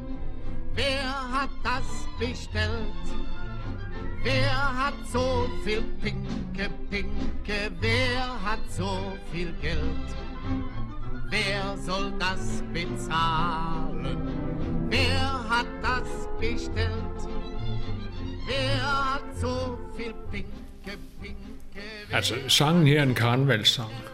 Øh, så på overfladen så handler det om, hvem der skal betale for alt den druk, der er øh, i, i de der tre vilde dage, hvor karnevalet virkelig for alvor kører. Men i virkeligheden så er, er det en sang, der ligesom griber lidt den stemning, der var i 49. Man havde lige fået indført D-marken, og man havde fået dannet Vesttyskland. Og man vidste jo godt, at Vesttyskland stod med en kæmpe regning, der skulle betales. Så man kan sige, at øh, når man i 49, i karnevalsperioden i 49, stiller spørgsmålet, hvem skal nu betale, eller rettere sagt, hvem skal betale det her, er den korrekte oversættelse, så er der to dele i det. Det ene er, at man godt ved, at der er en regning, der skal betales for de år, der gik forud for, for krigen, for verdenskrigen og alt det der. Men samtidig så stiller man også spørgsmålet, fordi man kan stille spørgsmål, fordi man har noget at betale med. Inden øh, valutareformen og inden D-marken blev indført, der havde man jo ikke noget at betale med. Der handlede man jo med hinanden ved at bytte varer og ved at betale i cigaretter og silkestrømper og nylonstrømper og kaffe. Øh, det var sådan den hårde valuta. Så den her sang, den griber en stemning, som man er ganske dygtig til i det tyske karneval, som er lige i tiden. Wer soll das bezahlen? Wer hat das bestellt? Wer hat so viel Pinke, Pinke? Wer hat so viel Geld? Wer soll das bezahlen? Det her er jo ikke en på den måde politisk sang. Den skal skabe en god stemning, og den blev jo også øh, en slager langt ud over karnevalsperioden og langt ud over karnevalsområdet i Tyskland, som jo koncentrerer sig om byerne Köln, Mainz, Düsseldorf. Det er en festsang, det er skrevet til en festlig lejlighed. Det er en brugssang, den skal bruges til at synge i kor og få drukket lidt mere vin, end man måske oprindeligt havde tænkt sig. Men samtidig så må den også gerne ramme et eller andet, som er i tiden. Ligesom John Mosens, der er noget galt i Danmark for eksempel, ikke? Det er en bedre parallel, kan man sige. Ja, det her er jo begyndelsen på øh, 13 år med Konrad Adenauer som, som kansler. Han er lige blevet valgt med nød og næppe, øh, med hiv og sving. Øh, men man har fået etableret et parlament. Det sker i øh, september 49. Og øh, det interessante ved det nye parlament det fortæller også noget om, hvad der er, der sker længere frem i tysk politik. Det er, at ved åbningen, der har man altid alderspræsidenten, den der er ældst i forsamlingen, som åbner parlamentet, og han holder så en lille tale. Og i 1949 var det ældste medlem af den nye forbundsdag, det var en socialdemokrat, der hedder Paul Løbe. Og Paul Løbe var tidligere øh, formand for den tyske rigsdag. Og han sagde i sin øh, lille tale, vi tyskere opgiver suverænitet for at, nå, for at opnå suverænitet. Øh, og den der dobbelthed, der hed, vi opgiver at være enebestemmende, selvbestemmende øh, på nogle områder, fordi så kan vi opnå suveræniteten ved at bestemme sammen med andre. Det er virkelig den tankegang, der ligger bag det tyske engagement i EU.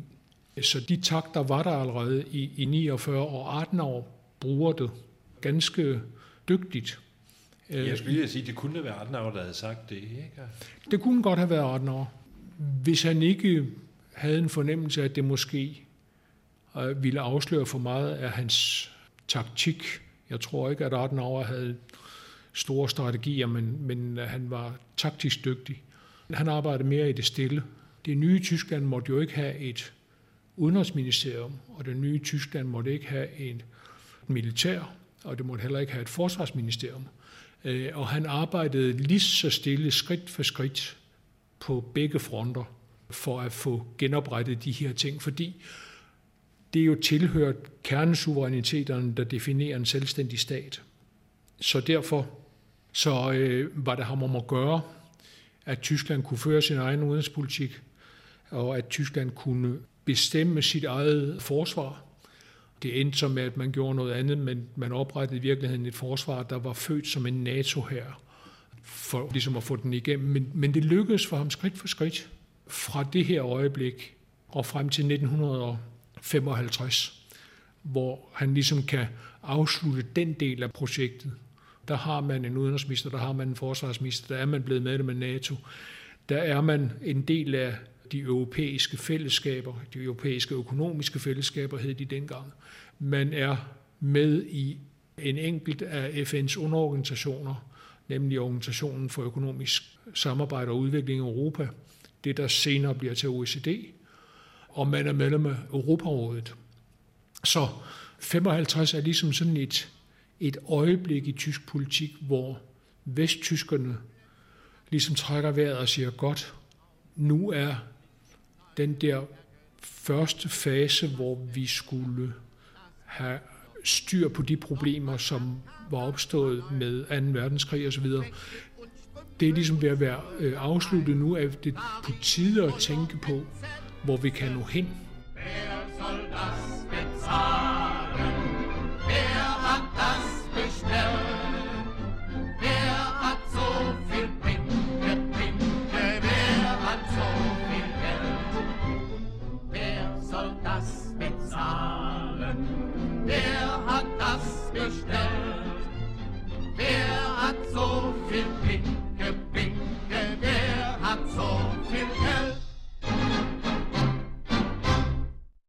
Have Adenauer på plads, fordi han er jo virkelig en sammensat skikkelse. Det er en erfaren mand, kan vi jo roligt sige. Men det er jo også, nu prøver jeg et udtryk, der ikke er så fint, men det bliver jeg næsten nødt til at sige, altså en ren mand, en politisk ren mand. Ikke? Hvor gammel er han, da han træder til? Han er 73. Og han har jo en, en, en fortid både som kejserlig embedsmand og også som overborgmester i Køln. Og fra den tid har han så nogle kontakter, som han, som han også kan bruge. Han er kendt i USA. Det var Konrad Adenauer, der lagde grundstenen til Fords store fabrik i Køln i 1930, sammen med Henry Ford. Og det blev altså en af de virkelig store økonomiske giganter i tysk bilindustri. I øvrigt en af grunden til, at øh, siger man, at amerikanerne var lidt forsigtige med at bombe den bydel uden for Køln, hvor lige præcis de her fabrikker lå, fordi de synes dem skulle de måske have tjek på, når krigen var slut. Hvad de også fik. I midten af 50'erne, der, der spyttede Ford-fabrikkerne i Tyskland 200.000 biler ud øh, om året. Øh, så det var en, en faktor. Men det var Konrad Adenauer, der havde lagt grundstenen til den fabrik. Man kan sige, at hans held var, at han på den ene side blev øh, fjernet som overborgmester af nazisterne, Øh, så blev han genindsat af amerikanerne, da de nåede frem til Køln, men Køln lå i et område, som i virkeligheden skulle tilhøre den britiske besættelseszone, og da britterne så overtog den, så afsatte de 18 år, fordi de mente, at han havde været for tæt på nazisterne, hvad han jo så kunne afvise, fordi han var blevet afsat af dem. Så for tyskerne stod han som en, der både var blevet afvist af nazisterne og var blevet afvist af britterne, øh, og dermed som renere end de fleste. Og det var måske en af grundene til, at han øh, blev så folkekær af, af et lidt stærkt ord at bruge om Konrad Adenauer, men han, han blev opfattet som den rigtige mand på det rigtige sted på det Men rigtige det havde tid. jo også den fordel, at han så kunne... Altså, de manglede jo embedsmænd, ikke? Alle embedsmænd havde vel mere eller mindre en fortid. Ja, og og, der havde, det havde Adenauer ikke, og netop derfor kunne han Ja, man kan med løs hånd Ja, det kan man godt sige med løs hånd. I hvert fald så udløste han jo en årti lang diskussion, fordi han, øh, han greb jo en af dem, der havde været virkelig tæt på nazisystemet og, og gjorde til en af sine øh, højeste embedsmænd, øh, en fyr, der hed Hans Globke, Dr. Globke. Og han blev et, et stort stridspunkt i Tyskland, fordi man sagde, at det er et signal om, at vi ikke vil øh, rense ud i fortidens øh, folk. Adenauer var realpolitiker, øh, hvis han var noget. Og hans øh, indstilling var den, jamen, vi har brug for dem, og vi har brug for dem, der kan, og dem, der har erfaringen. Og efter 13 år med naziregime, hvor finder vi så folk med erfaring, der ikke har været tæt på det regime? Og det må vi på en eller anden måde prøve at se stort på. Og det gjorde han. Mest tydeligt var det her øh, problem jo i, øh, i dommerstanden. Fordi øh, alle dommere havde jo på en eller anden måde dømt efter Nürnberg-loven, altså ras, de nazistiske raslove, eller nogle af de besønderlige øh, juridiske ting, som nazisterne gjorde. Men man kunne ikke simpelthen bare sige, nu, øh, nu er det en ny tid. Alle de dommere, der har været, de må renses ud. Det galt også anklagere, det galt højere politiembedsmænd osv. Hvor skulle man gå hen og finde nogen, øh, der ikke på en eller anden måde havde været tæt på nazisystemet? Det var ikke noget, som almindelige tyskere brugte ret meget tid på i, i, i de her år. Fordi i den første periode af Forbundsrepublikken havde man rigeligt at gøre med at sikre sig dagen og vejen. De første år efter øh, grundlæggelsen af, Forbundsrepublikken, der så det øh, i virkeligheden skidt ud for den tyske økonomi og for den tyske beskæftigelse. Øh, så meget, at man på et tidspunkt var lidt i tvivl om, hvorvidt det havde været en fejl at indføre D-marken osv. Men så kom dels Marshallhjælpen, og så kom øh, Korea-boomet, som man kan tale længere om, men det behøver vi ikke at gøre. Koreakrigen gjorde bare, at de internationale konjunkturer pludselig var sådan, at Tyskland kunne tjene en frygtelig masse penge på deres stål, og deres kul og på deres industrivarer. Og lige pludselig kom der et enormt opsving i Tyskland. Så det viser, at det var Korea, der skulle betale den for nu at vende tilbage til slageren, ikke? Ja, altså Koreakrigen, man, man var bange for, at det skulle brede sig til en stor konflikt i, i øh, Sydøstasien, og der var jo øh, stadigvæk koloniriger, der var franskmændene, der var britterne, der var hollænderne, der var også amerikanske interesser. Øh, så alle oprustede, øh, men Tyskland måtte jo ikke opruste, for Tyskland havde ikke noget militær. Så de kunne bruge deres øh, kul og stål på at lave øh, forbrugsvarer, som kunne sælges i, i hele Europa og i hele verden. Og de kunne sælge alt det overskudsstål, de overhovedet kunne øh, producere, kunne de sælge på et verdensmarked, hvor stålpriserne hoppede 60 procent i løbet af 8 måneder. Og pengene væltede ind i Tyskland, kan man sige. Men kun i det ene Tyskland. Det er jo det, at altså, vi har jo hele tiden to historier at fortælle, ja. ikke? Nu det... havde vi Adenauer præsenteret ham. Hvis vi kigger over mod øst, så har vi Walter Ulbricht, som jeg har et eller andet billede af som jordens kedeligste mand. Han var en dygtig operatør, kan man sige. Og på en eller anden måde, så overlevede han altså de udrensninger, der foregik blandt eksilkommunisterne i, i Moskva øh, under krigen. Altså Stalins udrensninger, som jo også ramte alle de eksilkommunister, der var flygtet til Moskva. Og han vender tilbage, rettere sagt, han sender sin fortrop øh, tilbage i 1945, en fortrop, der blev kendt som Gruppe Ulbricht, som skulle forberede den kommunistiske magtovertagelse i den sovjetiske besættelseszone.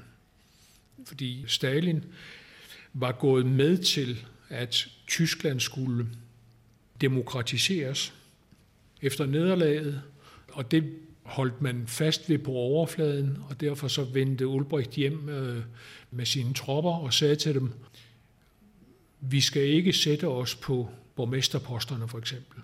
Det har vi ingen interesse i. Vi sætter os på kommunaldirektørposterne, fordi det er dem, der bestemmer i virkeligheden. Øh, slagordet var, at det hele skal se demokratisk ud, men det skal være os, der bestemmer. Og derfor så, så tillod man i Sovjetzonen også, at der blev dannet partier, som lignede dem i, i Vesttyskland. Altså der blev dannet et CDU, der blev dannet et liberalt parti. Det var lidt anderledes end det i Vest, men det er så lige meget. Der blev også øh, dannet et øh, socialdemokratisk parti, der blev dannet et kommunistisk parti. Og den manøvre, man så gik ind i, det var at tvinge Socialdemokraterne ind i en fælles front, en folkefront med kommunisterne, hvor kommunisterne så var de ledende.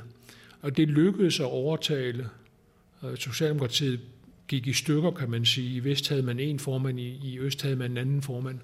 Og det lykkedes Ulbricht at få den østtyske socialdemokratiske formand til at øh, sige ja til denne her sammenlægning sandsynligvis ikke helt frivilligt. Jeg tror nok, at man er enige om, at, øh, at Sovjetunionen musklede i baggrunden.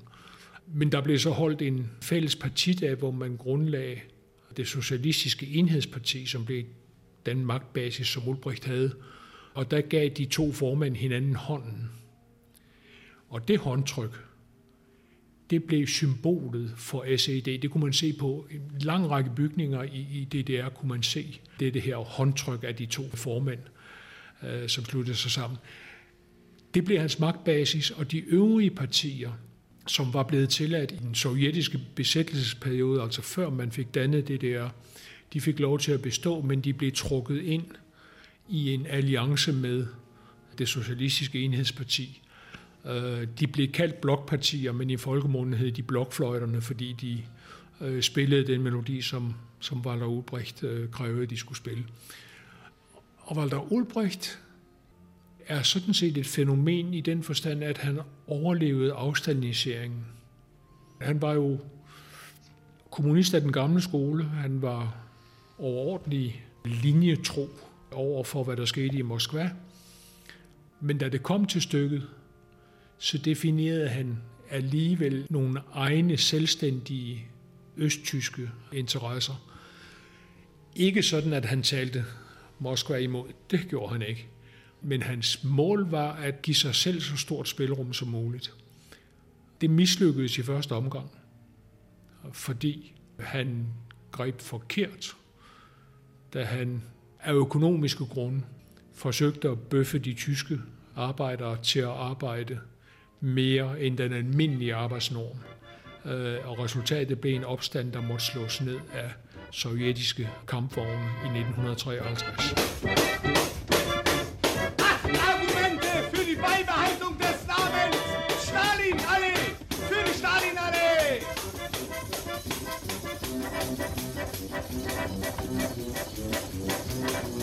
Es steht in Berlin eine Straße. Die steht auch in Leningrad. Die steht genauso in mancher anderen großen Stadt. Und darum heißt sie auch Stalinallee.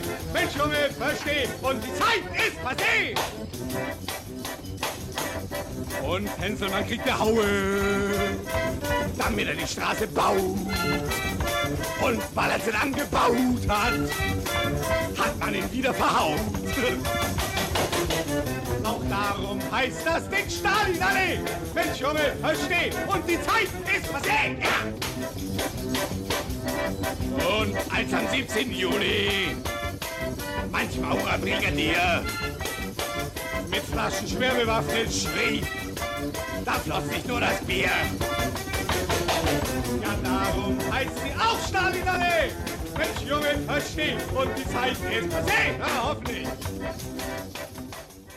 Nu hørte vi så her, Wolf Biermann. Vi snyder lidt både med genre og med årstal, fordi den, det er jo en, øh, en, øh, sang, som øh, Wolf Biermann han skriver i midten af 70'erne, altså mere end 20 år senere, men vi har jo ikke rigtig nogen østtyske slager, der lige kan indfange Stalin og Lee. Men øh, det er jo der, opstanden starter. Altså, den eneste opstand i DDR, altså også den første i hele Østeuropa. Altså, Stalin og byggeriet var jo ment som en gave til Sovjetunionen. Øh, og derfor var det et kæmpe prestigeprojekt. Og derfor så følte arbejderne der også, at de måske var mere beskyttet over for systemets reaktion end andre steder.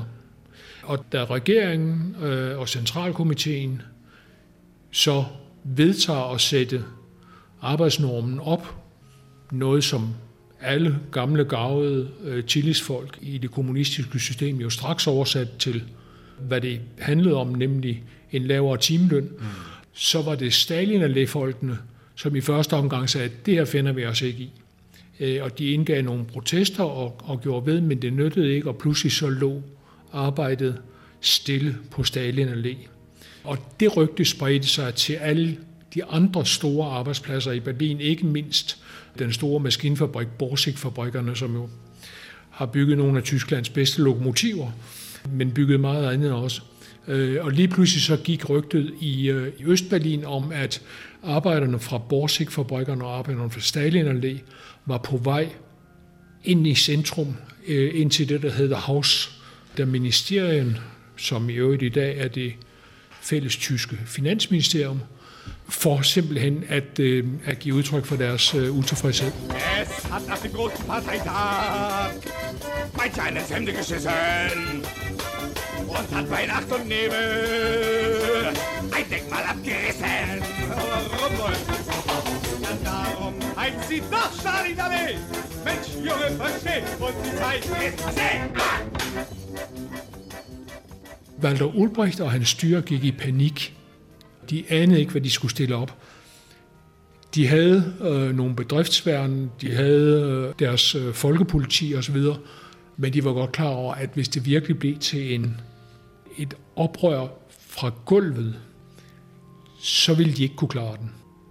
Så de måtte ud og tjekke til de sovjetiske styrker, som så endte med at sætte kampvogne ind og slå oprøret ned. Og samtidig så prøvede Walter Ulbricht naturligvis at lave et spin på den her historie og sige, at det er ikke de østtyske arbejdere, der går oprør her. Det er nogle opviler over fra vest. Og det er ikke mindst øh, nogle øh, amerikanske agenter, der sidder i øh, radiostationen i den amerikanske sektor, Rias Berlin. Det er dem, der skaber det her ballade. Så når vi slår det ned, så er det en patriotisk handling, så er det et forsvar for DDR's suverænitet. Der var ingen, der troede på det. Og derfor så stod Walter Ulbricht efter 53 forholdsvis svagt. Og hele DDR. Altså, det bliver jo traume for, for DDR Ja. resten af hans levetid. Ja. Ikke? Men Stalin Allé der, som jo, det er i 53 der det her, det bliver jo opført. Den står der den dag i dag. Ja. Den hedder så ikke Stalin Allé længere. Den skifter navn til Karl Marx Allé. Det er det Biermann, han synger om. Han vil gerne, at han skal blive ved. Og i øh, 1989 var der faktisk store planer om, at den skulle have et helt tredje navn. Friedens Allé eller sådan noget. Men så var der jo en Karl Marx Straße i, Vestberlin. Ja. Og så tænkte vi, og de ville ikke have deres navn, gade du ved, så, så den hedder altså stadigvæk Karl Marx Allé. Ja, men, men blandt berlinere, der hedder den nok i folkemunden igen bare Frankfurter Allé. Dann bauen wir uns eine Karl-Marx-Allee. Dann bauen wir uns eine Engels-Allee. Dann bauen wir uns eine Bebel-Allee. Dann bauen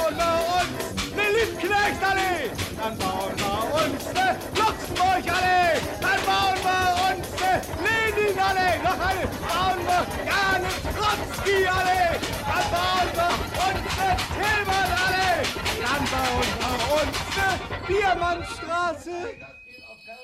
So, ein kleines Strauß kostet nicht. Wenigstens eine kleine Gasse. Oh, Mensch, Junge, versteh!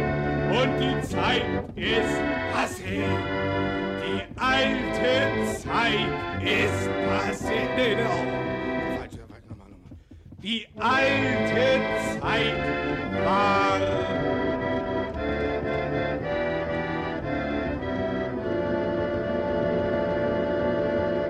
Passé.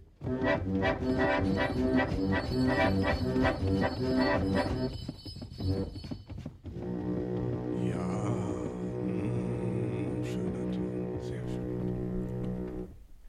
Og således kom Wolf Biermann gennem sine otte argumenter for, hvorfor Stalin Allé stadig skal hedde Stalin Allé. Det er Tage Bagmann og Søren E. Jensen, som gennemgår de tyske efterkrigstidsslagere. Og så kan vi jo tilføje, at hvis lytterne hørte noget diskret orgelspil i baggrunden, så var det ikke et forsøg på at lave noget smart lyddesign. Det skyldes alene, at Bagmann og Jensen har fået lov til at låne et lokale i Eliaskirken på Vesterbro til at optage. Så måtte de leve med, at organisten øvede sig, mens de snakkede.